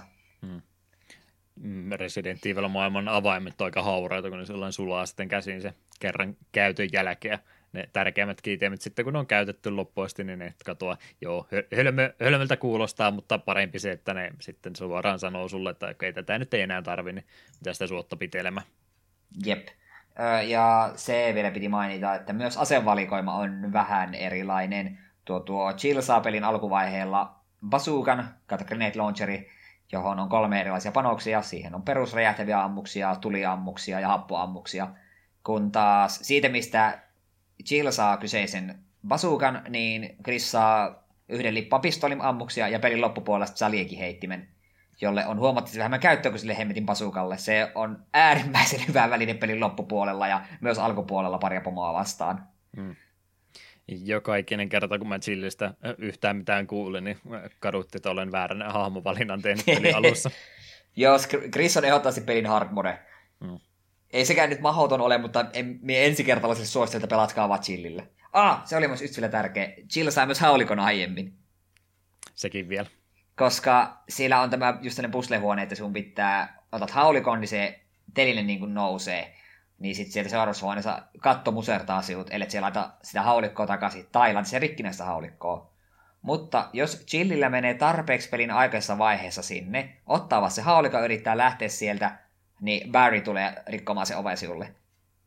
Mutta siinä on semmoinen aikaikkuna, että jos se, mitenkä se oli, jos sä oot yläkerrassa jo tavannut Barryn, niin sit se ei tule enää auttamaan sinut sinne alakertaan. Että sun pitää mahdollisimman aikaisin mennä hakemaan se haulikko, niin sä saat se aikaisin. Mutta ei Chrisillä tämä ole vaihtoehto. Chris tarvii sen rikkinäisen haulikon, jos haluaa haulikon ylipäätään. Hmm. Speedrunin juttuja. Ei ihan Final Fantasy X kaliburi kumminkaan, mutta silti, ei sentään. silti hyvä lisäys saada haulikko mahdollisimman aikaisin. On, se on hyvin näppärä. Mä en tiedä, huomasit siihen itse sitä käyttäessä, että jos ei pääse zombit lähelle, tähtäät ylöspäin ja ammut, niin se pistää aina pään pois, ja se on aina kertalaakista zombi alas. Yritin, en kertaakaan onnistunut. Mä yleensä se... ampua liian kaukaa siis. Joo, se pitää päästä aika iholle, että melkein tarttuma etäisyydelle. Se siinä tähtäimissä tosiaan oli vielä, että muuten se on sellainen silmätasolla, mutta ne voi vielä ylös tai alas vähän tähdätä. Ei, ei tota aste kerrallaan, vaan se on ihan valmiiksi valitut kulmat sulle. Välillä joutuu niitäkin hyödyntämään. Mm. Mä en ole ihan varma, onko se haulikolla headshotti niin tarkoituksellista, mutta niin se toimii. Se näyttää sille, että se ampus ohi, mutta tarvitsee kun sen ampuu, niin se on aina kertalaagista zombit alas. Mm. Ja tämän takia me käytin haulikkoa zombeihin aina kun mahdollista, tai jos ne oli liian iholla. Ja pistooli säästeli sitten koiriin. Ja siitä tulee sitä selviytymispuolta vähän enemmän, että tosiaan täytyy vähän tarkkaan miettiä tuota panosten käyttämistä, että ei niin hirveästi hutiammuskele. Jos se tähtäysapu on näissä versioissa, mitä pelaat, niin aika tarkkaan se on laskenut, että sulla ihan sopivasti on, mutta ymmärrän kyllä sitten se versio, missä on, on tota, ää, tähtäysapu pois päältä, niin siinä varmaan justiin tämä selviytymispuoli sitten nousee huomattavasti isompaan rooliin, kun voi niitä panoksia vähän enemmän tuhlatakin. Jep. Joo, no tosiaan kaiken mitä Chillistä kuuluu, että kauttaaltaan parempia. Mua ainut hyvää puoli, mitä mä oon kuullut, että se ilmeisesti kestää vahinkoa enemmän. Onko tietoni ihan väärä? Joo, semmoinen käsitys mulla on, että se kestää pari zombin puremaa enemmän. Eli se on aino, Jill... ainut parempi juttu. Joo, Jill ottaa nimittäin yksi, yksi kaksi zombin puremaa, niin vetää sen aika, aika loulle. Mutta sitten taas pelin loppupuolella, tai no, sinne keskivaiheen tiellä, kun Hunterita tulee, niin ne, ne voi yhdellä hyppyhyökkäyksellä vetää sitä pää irti hahmolta kuin hahmolta. Hmm. Iloisia veijareita ne. Kyllä, kyllä. Tota, vaikeustasostakin varmaan ihan fiksu tässä kohtaa puhua. Öö, pelin helttimittari, sehän on vaan sydänkäyrä. On siinä jotain tota, sanoja alla, että nekö on sitten merkkinä siitä, että kuinka huonossa hapeissa nyt olla? Joo, siellä on fine taitaa olla se, ja sitten tulee hetkinen keltainen, oliko se aivan caution se, sitten sitten tulee sinne oranssi, ja sitten lopulta sinne ihan pienen pieni punainen danger, mikä tarkoittaa, että seuraava, seuraava osuma on kuolettava. Mm. Eli muutama iskun kestää kyllä yleensä, tai Chris nyt ainakin joku sen kestää, mutta että siinä mielessä täytyy sieltä menun kautta käydä katsomassa aina vähän väliä, että missä, missä kunnossa nyt ollaan, koska näin ulkopuolisesti sitä ei huomaa mistään muuten. Joo, hetkinen, miten se oli kakkosessa ja kolmosessa mun mielestä ainakin on se, että sitten kun Dangerilla niin hahmo rupeaa laahaamaan, että se ei pysty edes kunnolla kävelemään kautta juoksemaan, mutta se ykkössä ei vielä tainnut olla. Me ei huomiota, koska aina jos me taistelun, niin menin Dangerille, me saman tien vetäisin Herbin naamaa, että en edes yrittänyt liikkua. No mä olin aina vähän turha hidas se parannussyteemetten käyttämisen kanssa niin ei aina tajunnut hyödyntää. Se on kumminkin ihan tämmöinen menupohjainen sitten tämä parannus, että ei, ei ole mitään estettä käyttää, että kun vaan startin saa painettua, niin pystyy parantamaan sitten hetkenä minä hyvänsä. On näitä first aid ee, tota, spreitä vai mitä nämä oli, nämä yhdet parannussyteemit ja toinen on sitten näitä tämmöisiä kasveja, mitä pelin varrelta löytyy. Siellä on vihreitä kasveja, mitkä parantaa. Siellä oli sinisiä, mitkä sitten tuon poisonin efektin poistaa, mitä muutamassa paikkaa saattaa tulla. Ja sitten oli tämä punainen, se kolmas vaihtoehto, mikä käytännössä on vaan siis vahvistava efekti. Että se ei itsessensä toimi ollenkaan, mutta sen kun yhdistää jompaan kumpaan näistä kahdesta toisesta, niin se sitten tekee tripla-efektin sille. Pystykö edes punaista ja sinistä yhdistämään Ää, itse? No en kyllä kokeilu, mutta en oleta, että mitään superpoisonia tässä on. Niin, eikö me, me, me, me, kun minun mielestä punaista ei pysty yhdistämään kuin yhteen vihreeseen, kun se on maksi To, toki siihen se voit sitten yhdistää vielä siniset, se parantaa myös poisonin, mutta punainen itsessään ei mene yhdisty kuin vihreeseen. Todennäköisesti jo, en mä edes testannutkaan, mutta näin, näin olin päässäni miettinyt. No, muistaakseen... täytyy, täytyy sanoa, että kun nämä tosiaan on myös mahdollista yhdistää vihreitä keskenään, että sä voit sen saman efektin kuin vihreä ja punaisen tehdä sillä, että pistää kolme yhteen. Mä sitä vähän liikaa hyödyntänyt, varsinkin nyt kun mä oon aika paljon rajallisen inventorin takia joutunut skippaamaan noita herpeä, niin siellä on myös niitä punaisia kyllä ollut aika paljon enemmän, että se on varmaan se fiksuin tapa, niin niitä yhdistä pelkästään, että tulee kaikkein tehokkaimmin nämä resurssit hyödynnetty. Joo, tälleen olen itse pelannut. Ja tuosta piti vielä sanoa, että muistaakseni sitten tyyli vitosessa ja ehkä neloissakin näissä, niin punaisen ja vihreän, ee, punaisen ja sinisen pystyy yhdistämään, mutta sitten se antaa niin kuin poison protectionin vähäksi aikaa tällainen tällaista. Hmm. Mutta en muista tarkalleen, mutta jossain minun mielestä on silleen se.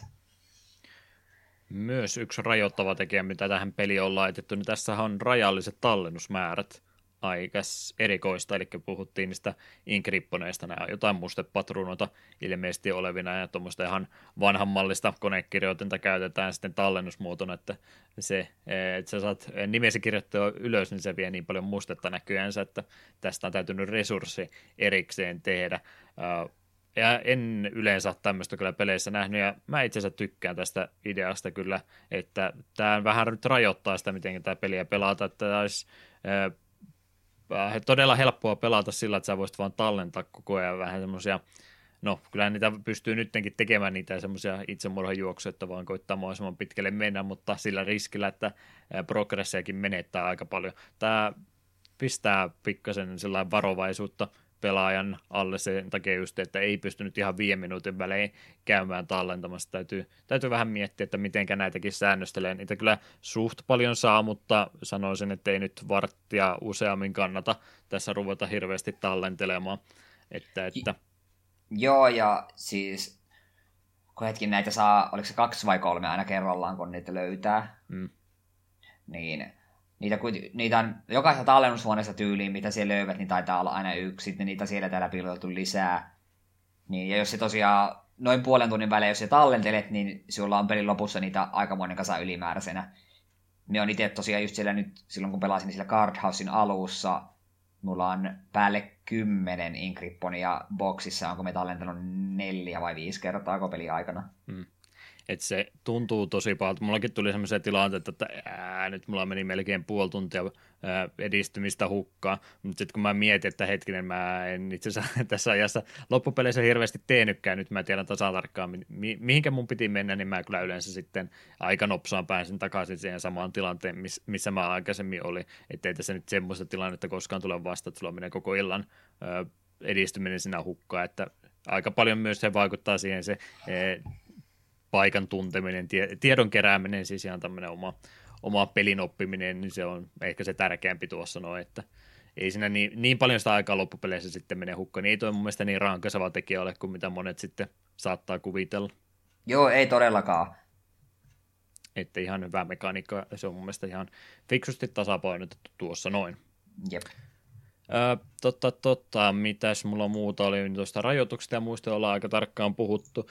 huhu-puhetta oli sen kuullut, että tässä pelissä olisi vaihtoehtoisia endingejä. spoilaamatta, pystytkö sä selittämään, mitkä asiat siihen vaikuttaa, että miten, mitä tässä pitäisi pelatessa huomioida ehkäpä? No toista sel- tärkeää juttua, niin sieltä on vielä pelannut.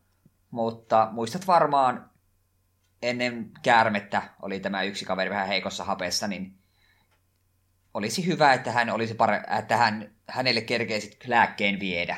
Hmm. Että jotain valintoja pelin matkalla täytyy tehdä. Jos... Joo, mutta minun mielestä ne...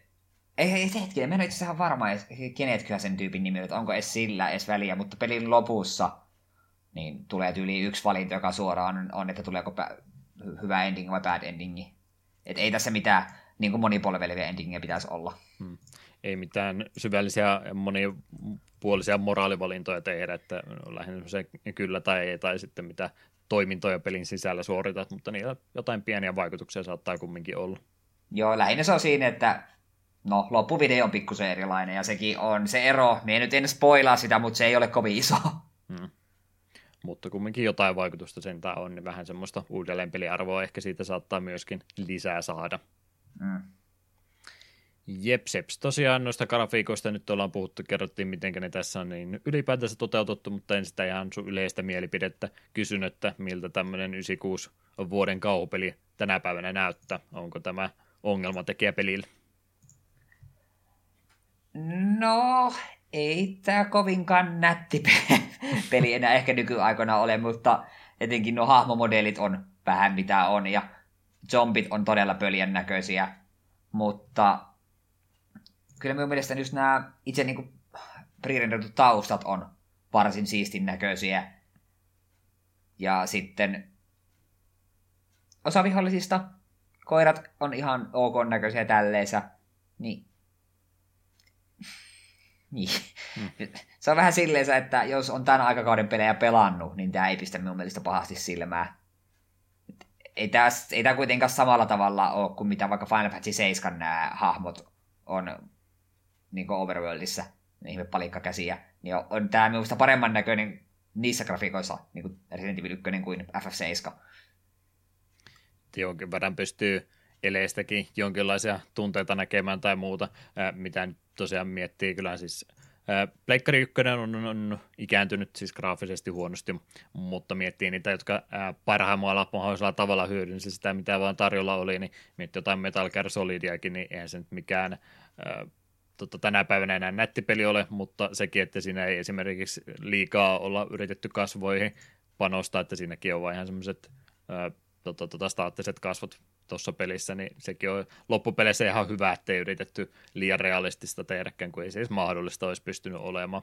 Niin siinä mielessä kyllä tämä vielä asiansa jää, mutta kyllä Pleikkari joukosta toki parempiakin nä- pelejä löytyy, ja varmaan jatkosatkin sitten on niitä vähän näyttävämpiä pelejä, mitkä valon kanssa ja tämmöisen kanssa myös jotain muita asioita pystyy tekemään, että tämä ensimmäinen peli on kumminkin suht staattisen näköinen. Mm se tosiaan, että kauhupeliksi tätä markkinoidaan, mutta se on varmaan tältä peliltä jo aikapäiviä sitten karissu. Mm. Että en, en tätä nyt varsinaisesti kauhupeliksi oikein. No en, mä, mä en nyt tullut ihan loppuasti pelaamaan, mutta en mä, en mä tiedä, siis kauhu, kauhutarinaa siellä on taustalla ja tämmöistä muuta joo, mutta että tänä päivänä kuka tätä rupeaa pelaamaan, ei tämä varmaan enää pelota ketään, sen voi sanoa. Eipä, enpä usko. Siellä on muutama säikäytyskohta, mitkä vähän, vähän saattaa hyppäyttää, mutta ne on just tämmöisiä sama, että joku tulee sun takaa ja sanoo ukala, ukala bukala. Mm-hmm. Että saman luokan säikäytyksiä. Mutta en tiedä, on tässä kuitenkin tiettyjä hyviä elementtejä. Tässä osaa olla paikoitellen tosi painostavat musiikit.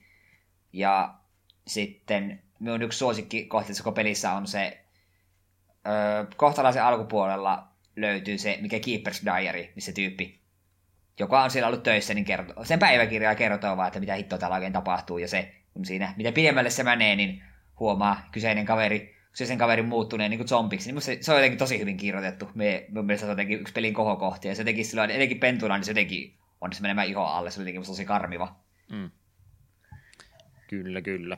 Siellä tosiaan tota, tarinaa just kerrotaan aika paljon myös tämmöisten kirjojen kautta, että ei nyt ole ihan semmoista mahdotonta määrää sitä tekstiä laitettu, mutta jonkin verran nimenomaan kirjoitetun tekstin kautta myöskin yritetty paikan taustoja lisää selventää, kun ei tosiaan tuota hahmojen välistä kanssakäyntiä niin hirveästi ole.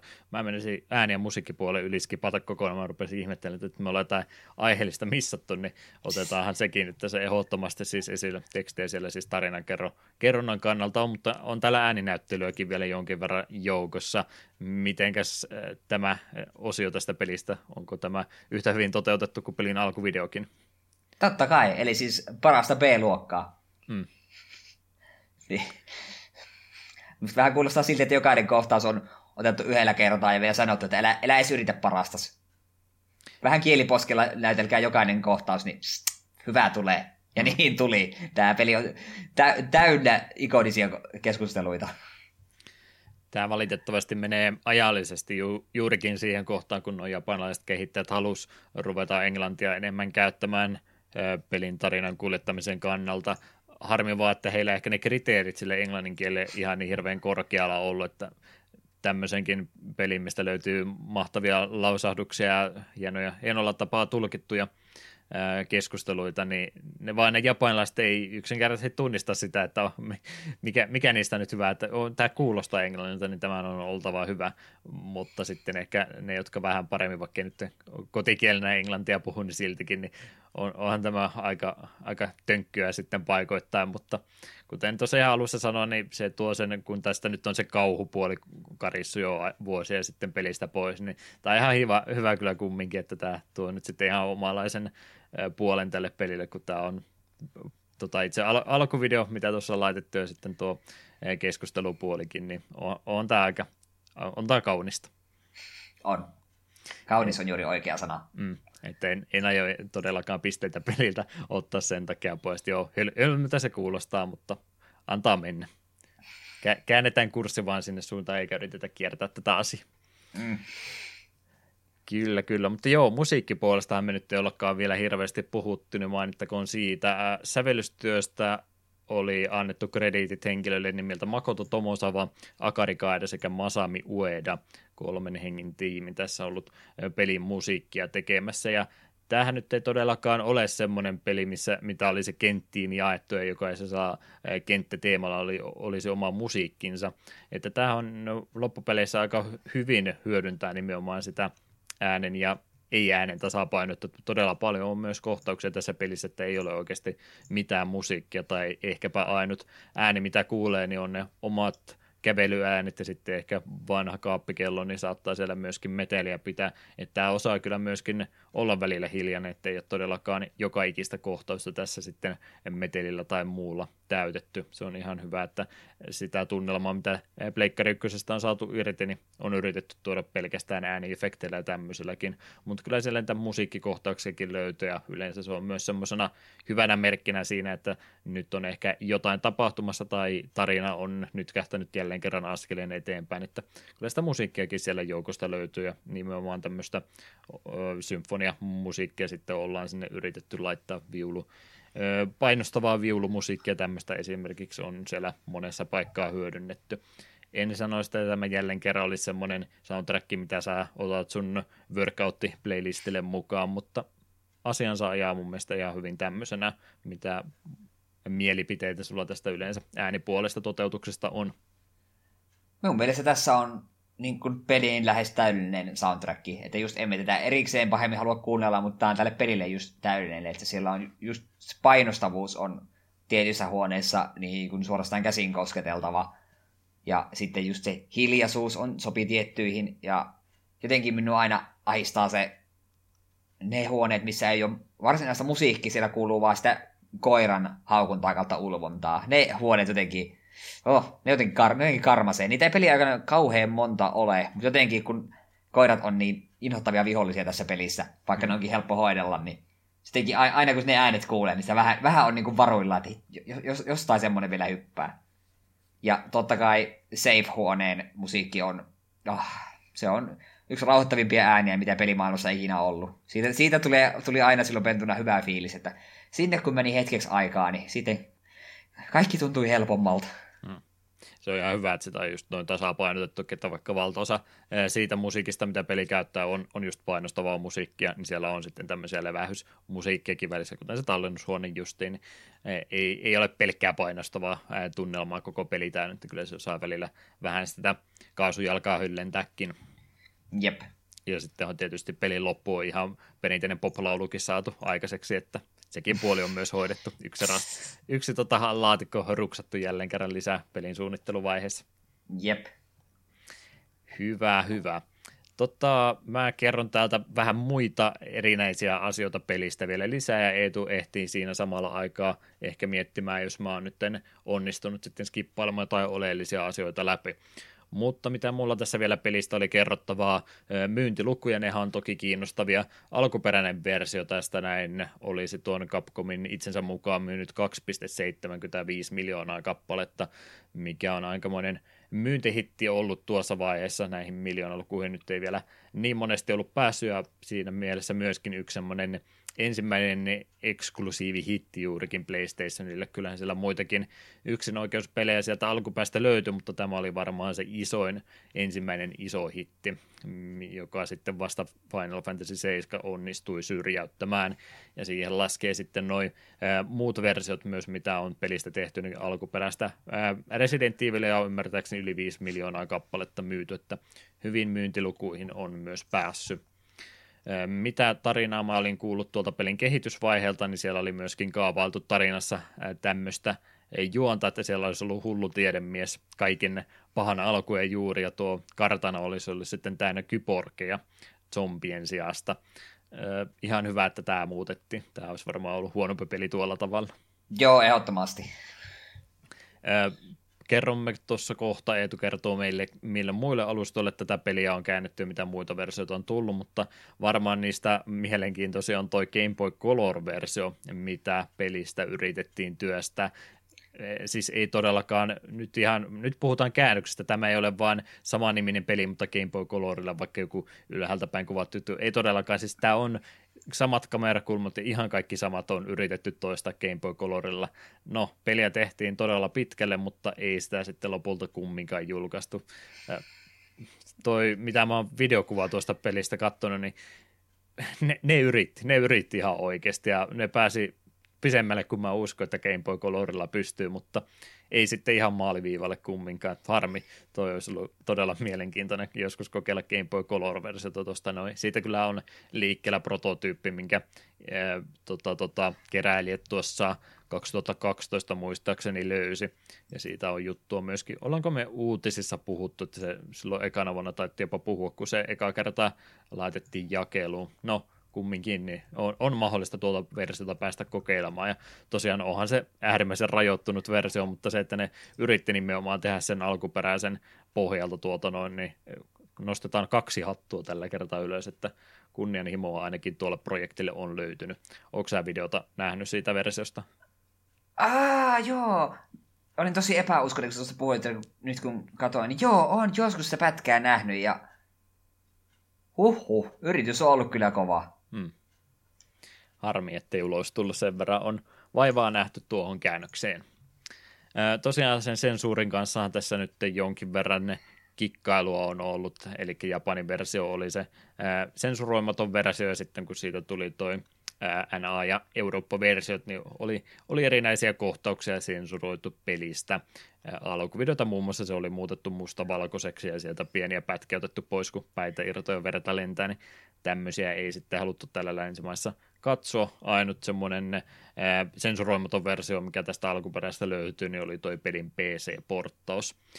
Tätä mä en nyt oikein itse asiassa ymmärräkään. Mä tiedän sen, että joo, japanilaiset ei välttämättä sitä verta ja muuta, niin, mutta kun se, mitä tässä oli sensuroitu, oli nimenomaan niitä ää, tota, tota, että päät lähtee irti ja tämmöisiä kohtia.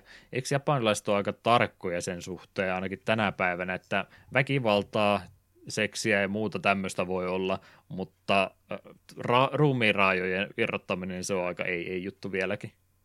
Näin minä on kanssa käsittänyt että minkä takia ne on sitten just siinä Japanin versiossa ollut kumminkin tuommoista päätä ottaa. Yksihän siis, nyt mennään vihdoin viimein niille äh, rakkaille sivuraiteille, ettei niitäkään jätetä käyttämättä. Siellä oli siis Japanissa tämä joku ää, äh, aika paljon huomiota herättänyt juttu, kun oli joku kouluikäinen tota, tota, muksu, niin ruvennut sitten muita koululaisia niin tappamaan ja he tota, ruumioisia sitten laittaa aidan tolppia muualle, että se oli aika – aika semmoinen iso juttu, mistä uutisoitiin ja vaikutti paljon, niin mä en tiedä, oliko se sitten se ää, laukaiseva tekijä, että minkä takia näitä tämmöisiä ruumiinraja-irrotuksia ruvettiin vähän tarkemmin syynäämään, että olisiko se tullut sitten vasta tämän jälkeen. Mun täytyy tämä googlettaa vaikka jälkeenpäin tai tässä ehkä jossain muussakin kohtaa, kun ei pääse saa puheenvuoron, niin mä voin koittaa sitä vielä selvittää, niin mä katson mikä sen aikataulu sen kanssa. Se voi olla hyvinkin se syy, että minkä takia näin vielä tässä kohtaa nyt oli tapahtunut.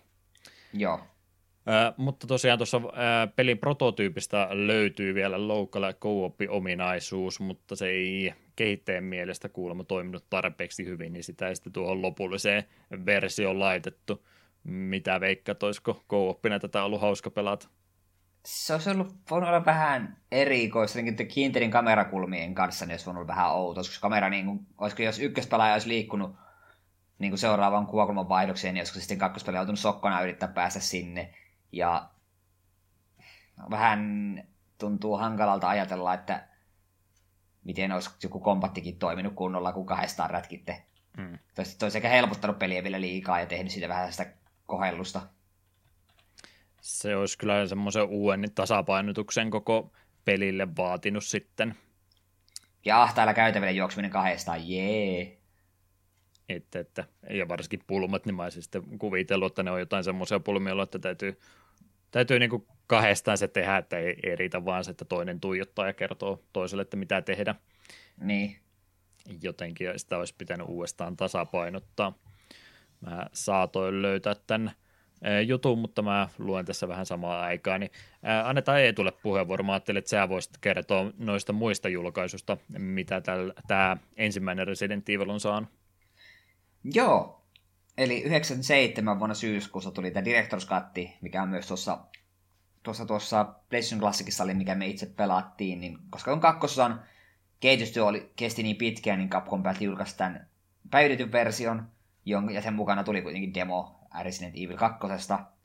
Ja tästä aiemmin mainittiinkin jo mielestäni, että tässä Director's Cutissa on tuo Arranged Mode, joka suurimman osan pelin tärkeästä esineestä vaihtaa eri paikkoihin, ja vihollissijaintia on muutettu.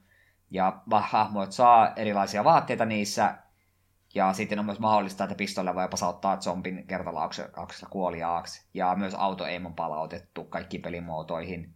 Ah, se itse asiassa piti tuosta alkuperäistä vielä mainita, että pelin, jos pelaa minusta tarpeeksi nopeasti, se oli, niin saa seuraavalle pelikerralle avaimen, millä pääsee pukukoppiin ja sieltä se vaihtamaan parit vaatteet.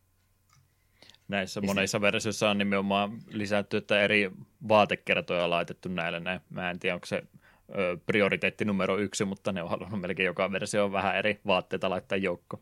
Mm. Tuo on tuo arranged mode semmoinen, että minun pitää varmaan jossain kohtaa sitä kokeilla ihan vaan, koska jos se esineiden paikkoja ja vihollisten paikkoja muuttaa, niin se sotkee, se sotkee mun pasmat sitten mukavasti, kun Hunteri tuleekin eri nurkan takaa. Se on tosi fiksu tapa muutenkin pelille saada u- uusi pelikerta, että on, on kumminkin tehty jo kartanoa kaikki tämmöiset, raskas osio pelin kehityksestä on tehty, mutta se pelkästään, että sijoittaa esineet uudestaan vihollisten eri paikkoihin, niin siinähän tulee heti jo melkein uuden pelin tuntu. Mm. Se me mietit, onkohan ne sitten myös vaihtanut, mitkä ovet on lukossa. Niin. Sehän nyt se, se katsoisi vielä pakkaa entisestään, kun olisi hetkinen, me vaikka edetä sitä reittiä, niin me normaalisti etenen, että me tehdään, nyt, me tehdään kaikki eri tavalla. Senkin kyllä pystyy toteuttamaan, kun vaan etukäteen suunnittelee, että ei, ei mene semmoiseen ihan randomizer-juttu, että voi niin. vahingossa itsensä softlokata johonkin. Niin, pääalan kaikki ovet on lukossa. Tämähän meni hyvin. Sitten 98 edelleen Pleikkari 1 tuli tämä Director's Cutin DualShock-versio, ja tämä versio sisältää mahdollisuuden pelata analogitateilla sekä värinätoiminnot. Ja lisäksi pelin soundtrackia uudistettiin.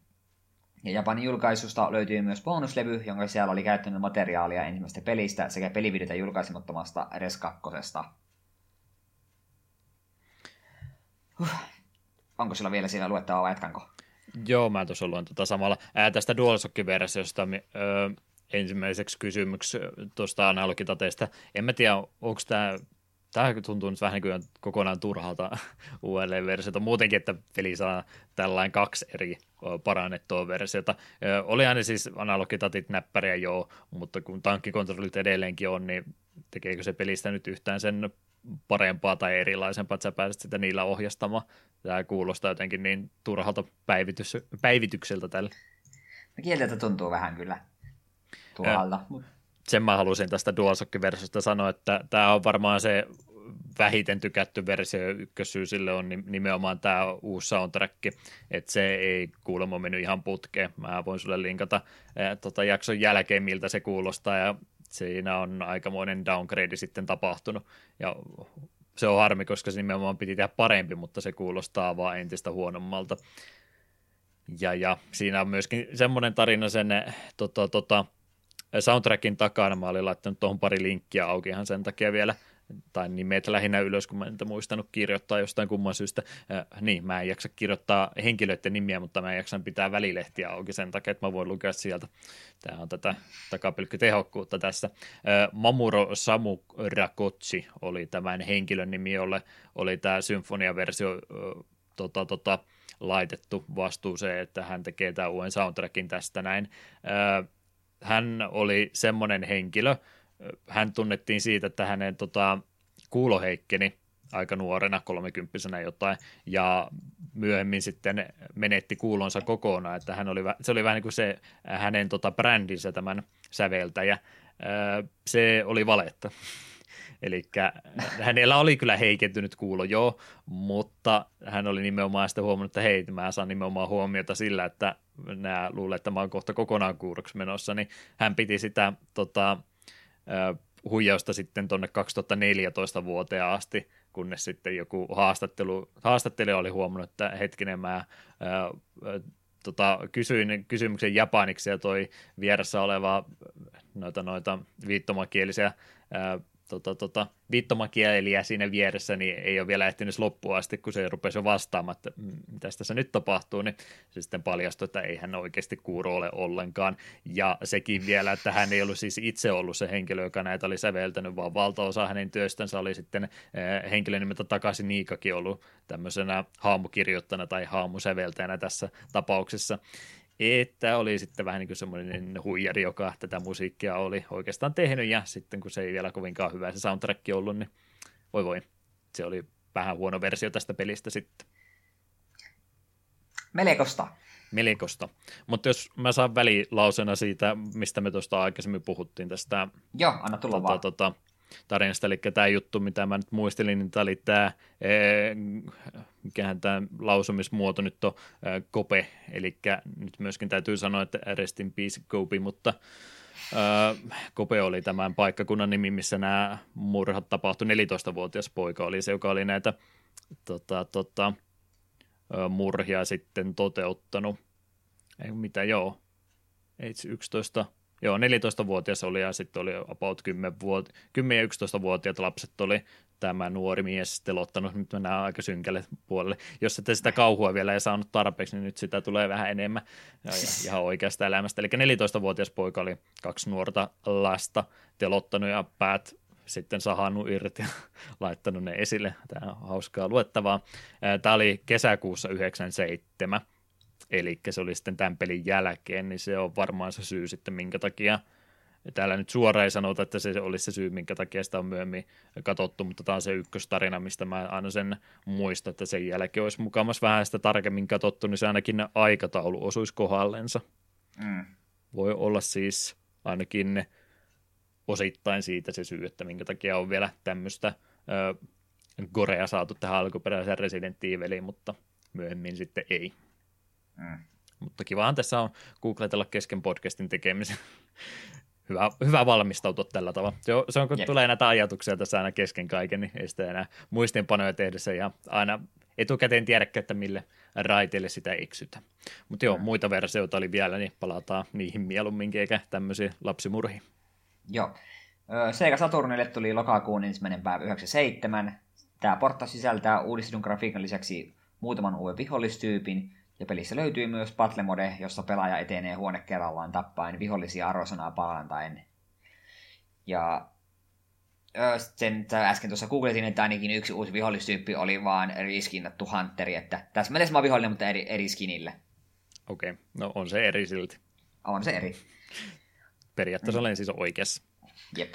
Ö, Saturnin versiosta en nyt mahdottomasti tiedä. Se oli ihan hauska. Tota, mä tosiaan striimasin tätä peliä tuossa kolmena eri iltana. Niin mulla kävi tämmöinen omituinen äh, sattuma tässä näin. Yleensä minun katsojat, ne vähäiset, jotka käy pyörähtämässä, niin on kyllä kaikki suomalaisia. Niin jostain kumman syystä joku, en tiedä oliko britti vai kuka oli, mutta se innostui katsoa sitä mun striimiä. Ja hän oli niin innokas ja sitkeä, että mun oli pakko vaihtaa englannin kielen siinä välissä, mitä mä en ole ikinä striimatessa tehnyt, mutta mä rupesin hänen kanssa englanniksi juttelemaan, hän kertoi, että hän oli tätä Saturni-versiota, niin oli juurikin pelannut läpi, ja hän kertoi niitä eroavaisuuksia ja muuta siinä sitten matkan varrella. Äh, Kovin innokas hän oli auttamaan ja pahoitteli, että nyt hän menee jo melkein backseattaamisen puolelle, ja sanoi, että ei, ei mitään, ja kysyin häneltä yhdessä kohtaa vinkkiäkin, kun en ollut edennyt ollenkaan, mutta ihan hauska yri- yritin hänen kanssa sitten selvitellä, että mitäs meidän pitäisi tehdäkään, ja hän oli tosiaan Saturnin versiota pelannut ja chillillä vielä, niin meni, meni meidän tota, hänen avuaan tuossa vähän ristiin, mutta kiitos hänelle kumminkin, että kovasti yritit auttaa. Mm. Joo, sitten vielä löytyy Windowsille 97. Ö, aikansa videokortille suunniteltu peli, eli graafisesti näyttävin versio pelistä. Tämä versio sisältää myös sensuroimattomat materiaalit alkuperäisestä Japsi-versiosta, ja molemmat pelihahmot saavat myös yhden uuden aseen. Öö, ei välttämättä se tärkein yksityiskohta sanoa, mutta mitä kattelin pelin speedrunejakin, niin nimenomaan tuota PC-versiota pelaa, niin siellä on myös la- latausajat toki lyhyemmät ja muutakin, niin tämä olisi varmaan se definitiivinen versio tästä pelistä sitten, jos näyttävyydeltä haluaa vähän enemmän, eikä nimenomaan mitään riimekkiä tai tämmöistä rupea pelaamaan. Mitenköhän tämä mahtaa olla tämän saamisen kanssa nyt sitten vaan, että pystyykö tätä ostamaan mistä? Epäilen aina- kyllä. Mm, Voipi olla, että ei, ei ole tullut. Serkulta siis taas lainattava. Sitten vielä Deadly Silence 7. helmikuuta 2006. Nintendo DSlle julkaistu remake, joka hyödyntää laitteen kahta näyttöä. Klassisen pelin lisäksi pelissä löytyy Rebirth Mode, joka sisältää enemmän vihollisia ja uusia pulmia stylystä varten. Peli hyödyntää myös DS-mikrofonia liikkeen tunnistinta. Lisäksi peliä on mahdollista pelata jopa nelistään ratkoen pulmia yhdessä tai kilpailen, kuka tappaa niiden vihollisia. Olen käsittänyt, että tuo ei vissiin ole edes kauhean huono peli. Niin ainakin lisäyksiä löytyy kovastikin, niin vähän semmoinen ää, enemmän yritystä ainakin tässä versiossa sitten on ollut. Jep. Ei ollut kyllä kuullut etukäteen, että tämmöistäkin versiota oli olemassa.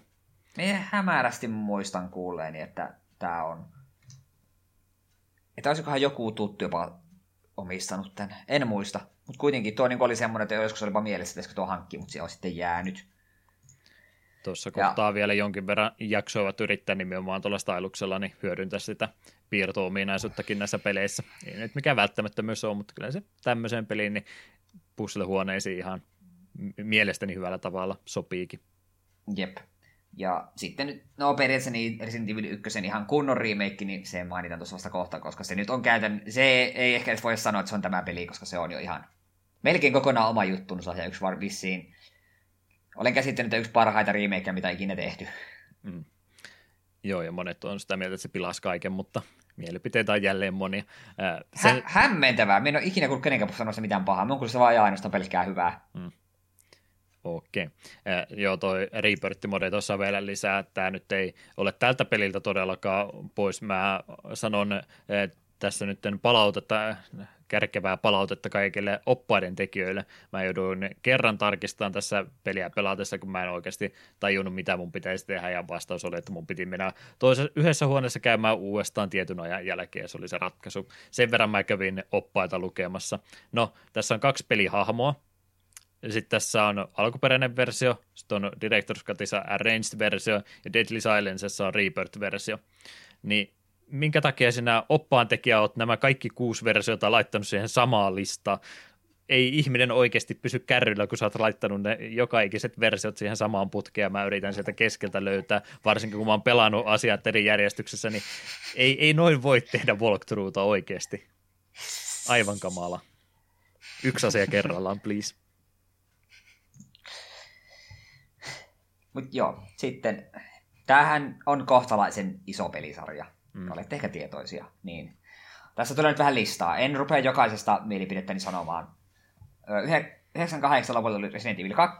Monien mielestä se on se paras tässä alkuperäisestä trilogiasta ja se on kyllä todella hyvä peli.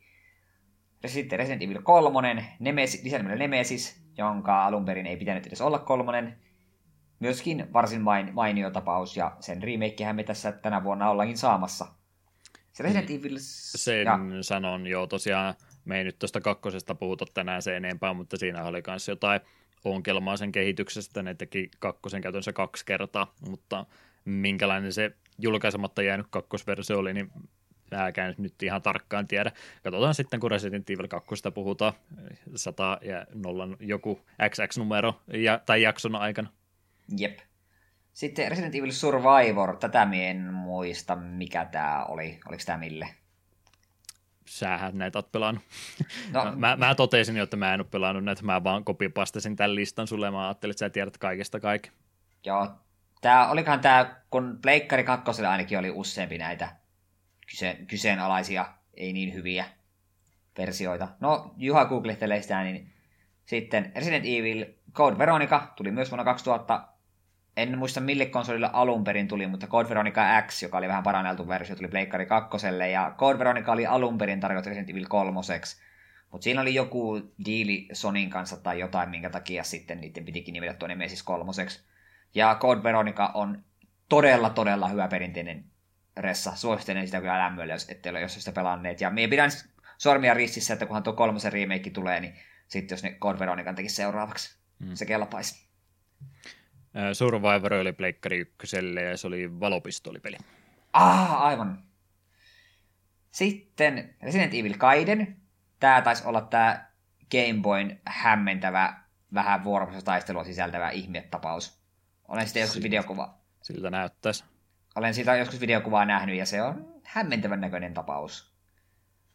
Sitten Resident Evil 2 Survivor, Code Veronica, Survivor 2 siis.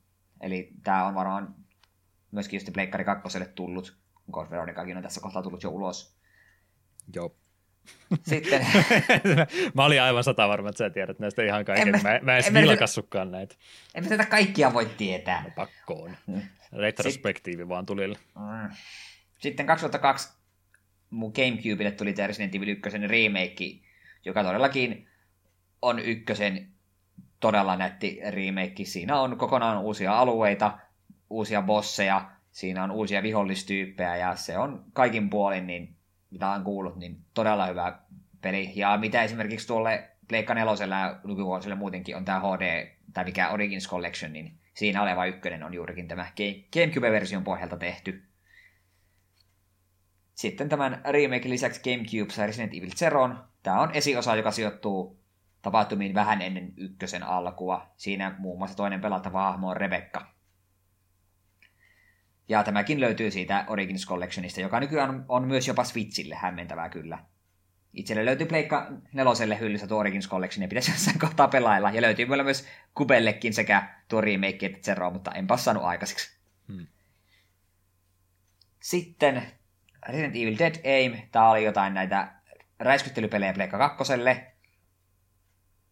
Eiku ei, Outbreak taisi olla niitä. No kuitenkin 2003 ja 2004 välissä tuli Resident Evil Dead Aim, Resident Evil Outbreak ja Outbreak 2. Lightgun ja edelleenkin Dead, Dead Aim siis. Okei. Okay. No, Outbreakit oli vissiin sitten niitä Pleikkari 2, koska näitä me muistamme on hyllyssä ja joskus nähnyt, ja oli vissiin jotain ihmekeveitä räpellyksiä. Öö, tämmöinen jaksoajatus, ekstra jaksoajatus, pyydetään kuuntelijoilta kylmiltään joku aihe, ja sitten vaan googletellaan sitä ja kerrotaan tässä, äh, niin kuin lennosta tehdään tämä jakso. Uh, Outbreak, Survival Horror, Single Player, Multiplayer, Survival Horror tuossa lukee. Okei, okay, mutta olen käsittänyt, että ne ei ole kovin erikoisia. Sitten seuraava pääsarjan peli Resident Evil 4, Gamecubelle, sitten Pleikka 2 ja nykyään käytännössä kaikille, me on aika varma, että suurimmassa laskimistakin on kohta Resident Evil 4. Tykkää portailla sitä. Se on se osa, mitä minä itse pitkään välttelin, koska se ei näyttänyt Resident Evililtä. Sitten kun sen pelasin, totesin, että kyllä tämä oli ihan kiva peli, mutta minä pidän enemmän noista alkuperäisistä. Kaavan rikko siinä niin, että tämä on toi kakkosen ja nelosen välillä pitkään se väittely ollut, että kumpi se paras on. Jep. Sitten Umbrella Chronicles tuli 2007. Tämä taisi olla Wii näitä py- pyssyttelyjä, näitä rail shootereita, jos en väärin muista. Joo. Sitten 2009 Resident Evil 5. Olen sen pelannut nykyisen lankomieheni kanssa pelattiin se co-oppina läpi. Minun mielestä se ei ole hyvä Resident Evil, mutta se on ihan hauska co-oppi räiskintä. Et siinä mielessä oli hauska, mutta Resident Evilin se oli kehno. Monet sitä kumminkin ihan pitänyt mm, hyvänä lisänä sarjalle. Siitä vaan ehkä se tota, kehitys oli ehkä se enemmän juttua herättänyt kuin itse lopullinen tuote, kun ei, ei nyt tietysti tummaihoisia ihmisiä saa ampua vaikka noista zombeita. No niin, no. Mutta ei siis minun mielestä, kun nelosessa oli vielä kuitenkin jossain määrin kauhuelementtejä, vaikka mm. vähemmän, niin vitosessa sitten taas ei ollut siitä oikein juuri tietoa Se oli vaan, se oli kiva co Se sitä se oli. Sitten Resident Evil Dark Side Chronicles, myöskin Wien ihme rail shooter pyssyttelyjä. Me en ole ihan varma, että onko kumpikaan noista pelaamisen arvoinen. Jotkut on tykännyt, mutta ei, ei, ei mitään suurta suitsutusta ainakaan ole saanut. Oh. Sitten Resident Evil The Mercenaries 3D. Olette sitten 3DSlle sisä on varmaan tämä Mercenaries-pelimuoto, mikä on ollut. Mm, onko Resident Evil 3 ollut tämmöinen lisä, lisää pelimuoto, missä vaan räskytellään zombeja aikarajan puitteissa. Hmm. Sitten 3DS sai melko perinteisen Resident Evilin Resident Evil Revelations 2012, joka on sitten myöhemmin tullut muun muassa Pleikkari kolmoselle ja en ole varma nelosellekin. Mutta alun perin tosiaan 3DSn. Semmoinen niin kuin, minä olen käsittänyt, se on vähän semmoinen niin kuin puoliperinteinen ressa, että ei, ei ihan niin survival horror, mitä ei alkuperäistä, mutta ei kuitenkaan mitään Resident Evil 4 5 meininkiä. Sitten 2012 tuli myös Resident Evil Operation Raccoon City. Nimi on tuttu. Olisikohan tämä ollut joku nettipeli tai jotain? Jotain kumminkin ei pääsarjan juttu. Joo. Kolmannen persoonan räiskintä sanotaan Slant Six Games ollut siinä Capcomin kanssa tekemässä. Joo. Sitten 2012 tuli vielä Resident Evil 6.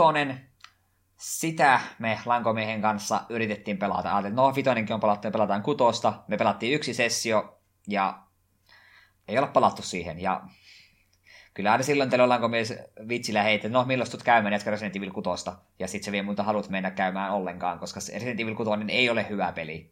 Hmm. Se oli Mä en enää muista, mikä kaikki siinä oli pielessä, mutta se oli niin kuin heti alkumissa, että ei, äh, vitosta olisi tämän kivaa pelata, mutta kutonen oli vaan kaikin puolin kamala.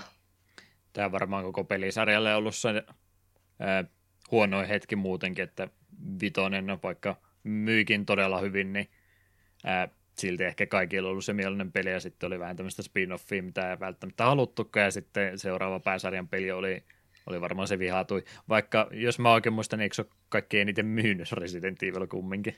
Se voi olla, ja kun siinä on mitä neljä eri kampanjaa, ja jotka sitä puolustaa, niin sanoo, että no mutta Leonin kampanja on ihan hyvä, niin sille niin, teillä on pelissä neljä eri kampanjaa ja yksi niistä on ihan hyvä, niin siihen, jos kolme muuta on paskoja, niin se ei oikein riitä. No, jos myyntiluvut on parhaat, niin kaikki muut mielipiteet on väärin. Että niin. Hävisitte. Sitten Resident Evil Revelations 2. Tämä tuli ainakin Pleikka kolmoselle, koska olen mielestäni sen sille ostanut. En ole vaan saanut aikaisesti pelattua. Tämä oli kanssa jatko Revelations 1 jäljiltä, että tällaista vähän, vähän perinteisempää, mutta ei kuitenkaan ihan. Ja sitten, se oli 2015, 2016 Umbrella Corps. Oliko tämä nyt joku netti-ihmeräiskyttely? No tämä on ainakin joku multiplayer-pohjainen tactical shooter.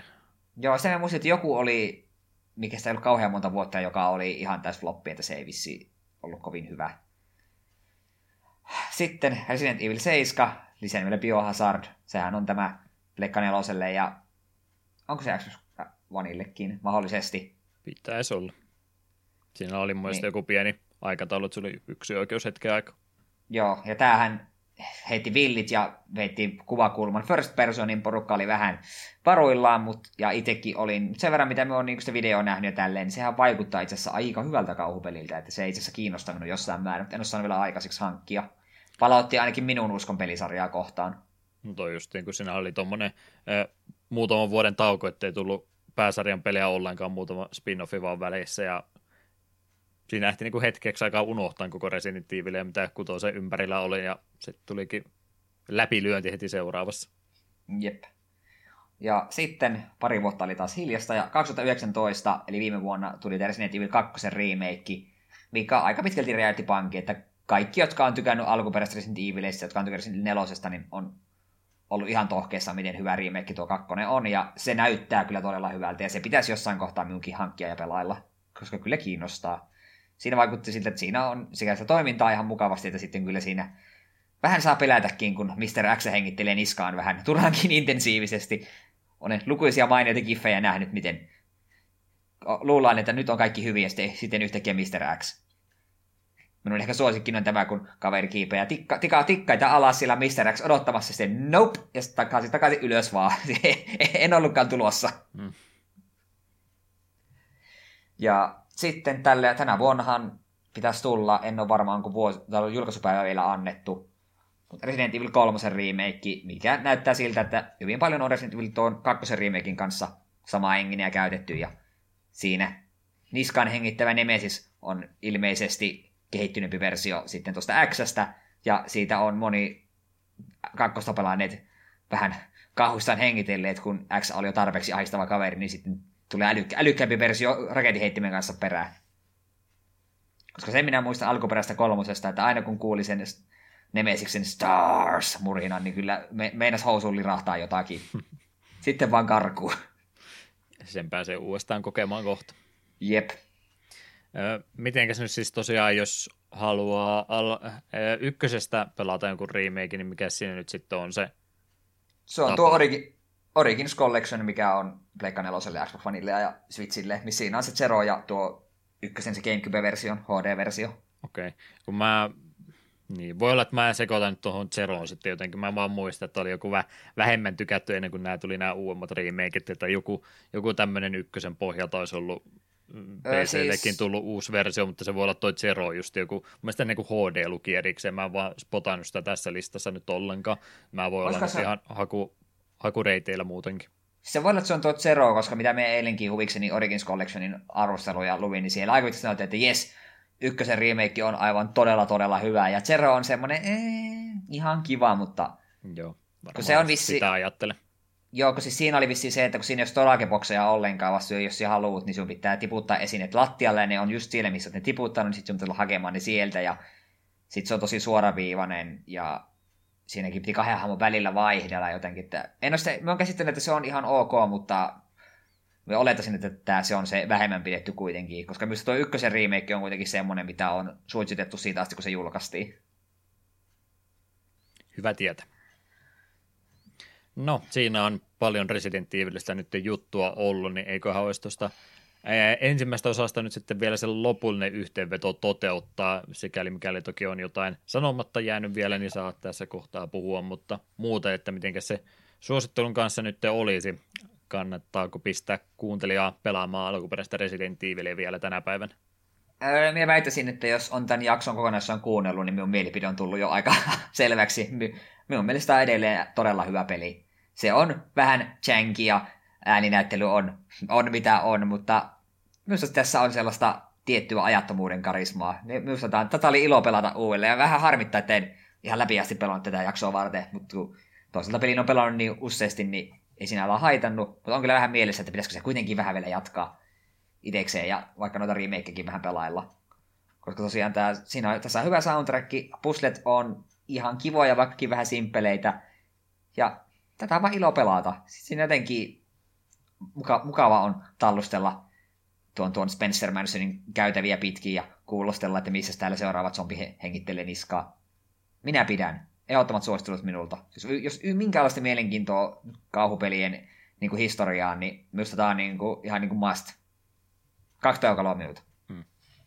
Mä ajattelin, kun mä olin vielä aika vähän tiesin etukäteen koko pelistä yhtään mitään, niin mä olin aika varma, että on nyt enemmän nimenomaan tuota ää, säännösteli panoksia ja koko ajan vaan aseita laulaa ja muuta. Mä luulen, että tämä peli on enemmänkin semmoinen nimenomaan sitten, että olikin näin paljon tätä tutkimista ja pusleilua ja muuta, niin se pääsikin yllättämään ihan positiivisella tavalla ja vaikka nyt mikä elementti ei välttämättä sitä ajan tota, kulutusta ole välttämättä niin hyvin kestänyt, niin siltikin niin olin itsekin yllättynyt, että tämä oli itse asiassa varsin hauskaa tämän pelin parissa viettää. Tuossa justin puhun, kun en ehtinyt loppuasti pelaamaan, että harvemmin on näitä meidän jaksoaiheita niin enää nauhoituksen jälkeen enää niin hirveästi kiinnostanut pelaa, mutta kyllä mulla on semmoinen ihan pieni palo olisi tämä loppuun asti hoitaa, varsinkin sitten, että pääsee myöhemminkin osia pelaamaan. Ei varmaan tarinallisesti tarvitse loppuun pelata, että ymmärtäisi jatko-osia, mutta ihan vaan näin läpikäynnin kannalta, niin kyllä mua vielä kiinnostaa loppuun asti tuo nähdä, että ihan hyvä fiilinki tästä pelistä jäi. Pienet ongelmakohtansa on, mutta ei se nyt kokonaisuutta kaada. Mm. Yes, olen, olen iloinen, että sinunkin tämä upposi. Se oli se tavoite tässä näin. Kyllä. Otatko pahat sanasi Amchammer lämmistä takaisin? Ei varmaan se pahoja sanoja se olivat se peli ollut minulle. En, se en, peli... en sanonut Jota... mielipidettä muutettu. No, ei sitten. Se, se puhuu minusta Resident pahasti. Evil nyt ei oikeasti ollutkaan kovinkaan hyvä, että on tämä nyt, tämä on, tämä on tosi surkea. Hei, hei, me tykkäisin Amchammer lämmistä, jos se antaisi mulle edes vähän siimaa. Se löi, löi minua kasvoihin monesti, kun en osannut. Niin... Valita sille, elä minulle. Et saanut siimaa, vaan matto vedettiin alta. Kyllä.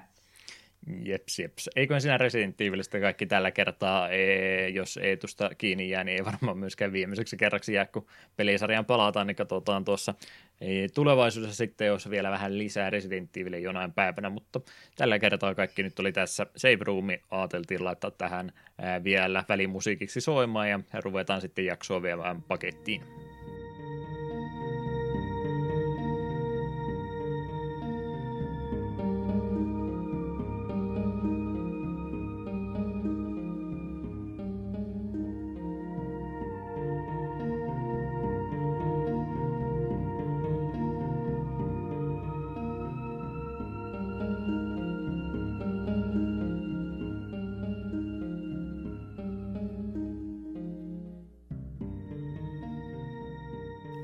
Loppuhöpinät meillä olisi vielä läpikäymättä samalla kun täällä huudellaan, että mitä ihmettä täällä tapahtuu, miksi Audacity näyttää noin pitkään autosta, kuinka paljon otat Eetu itsellesi syyllisyyttä tästä?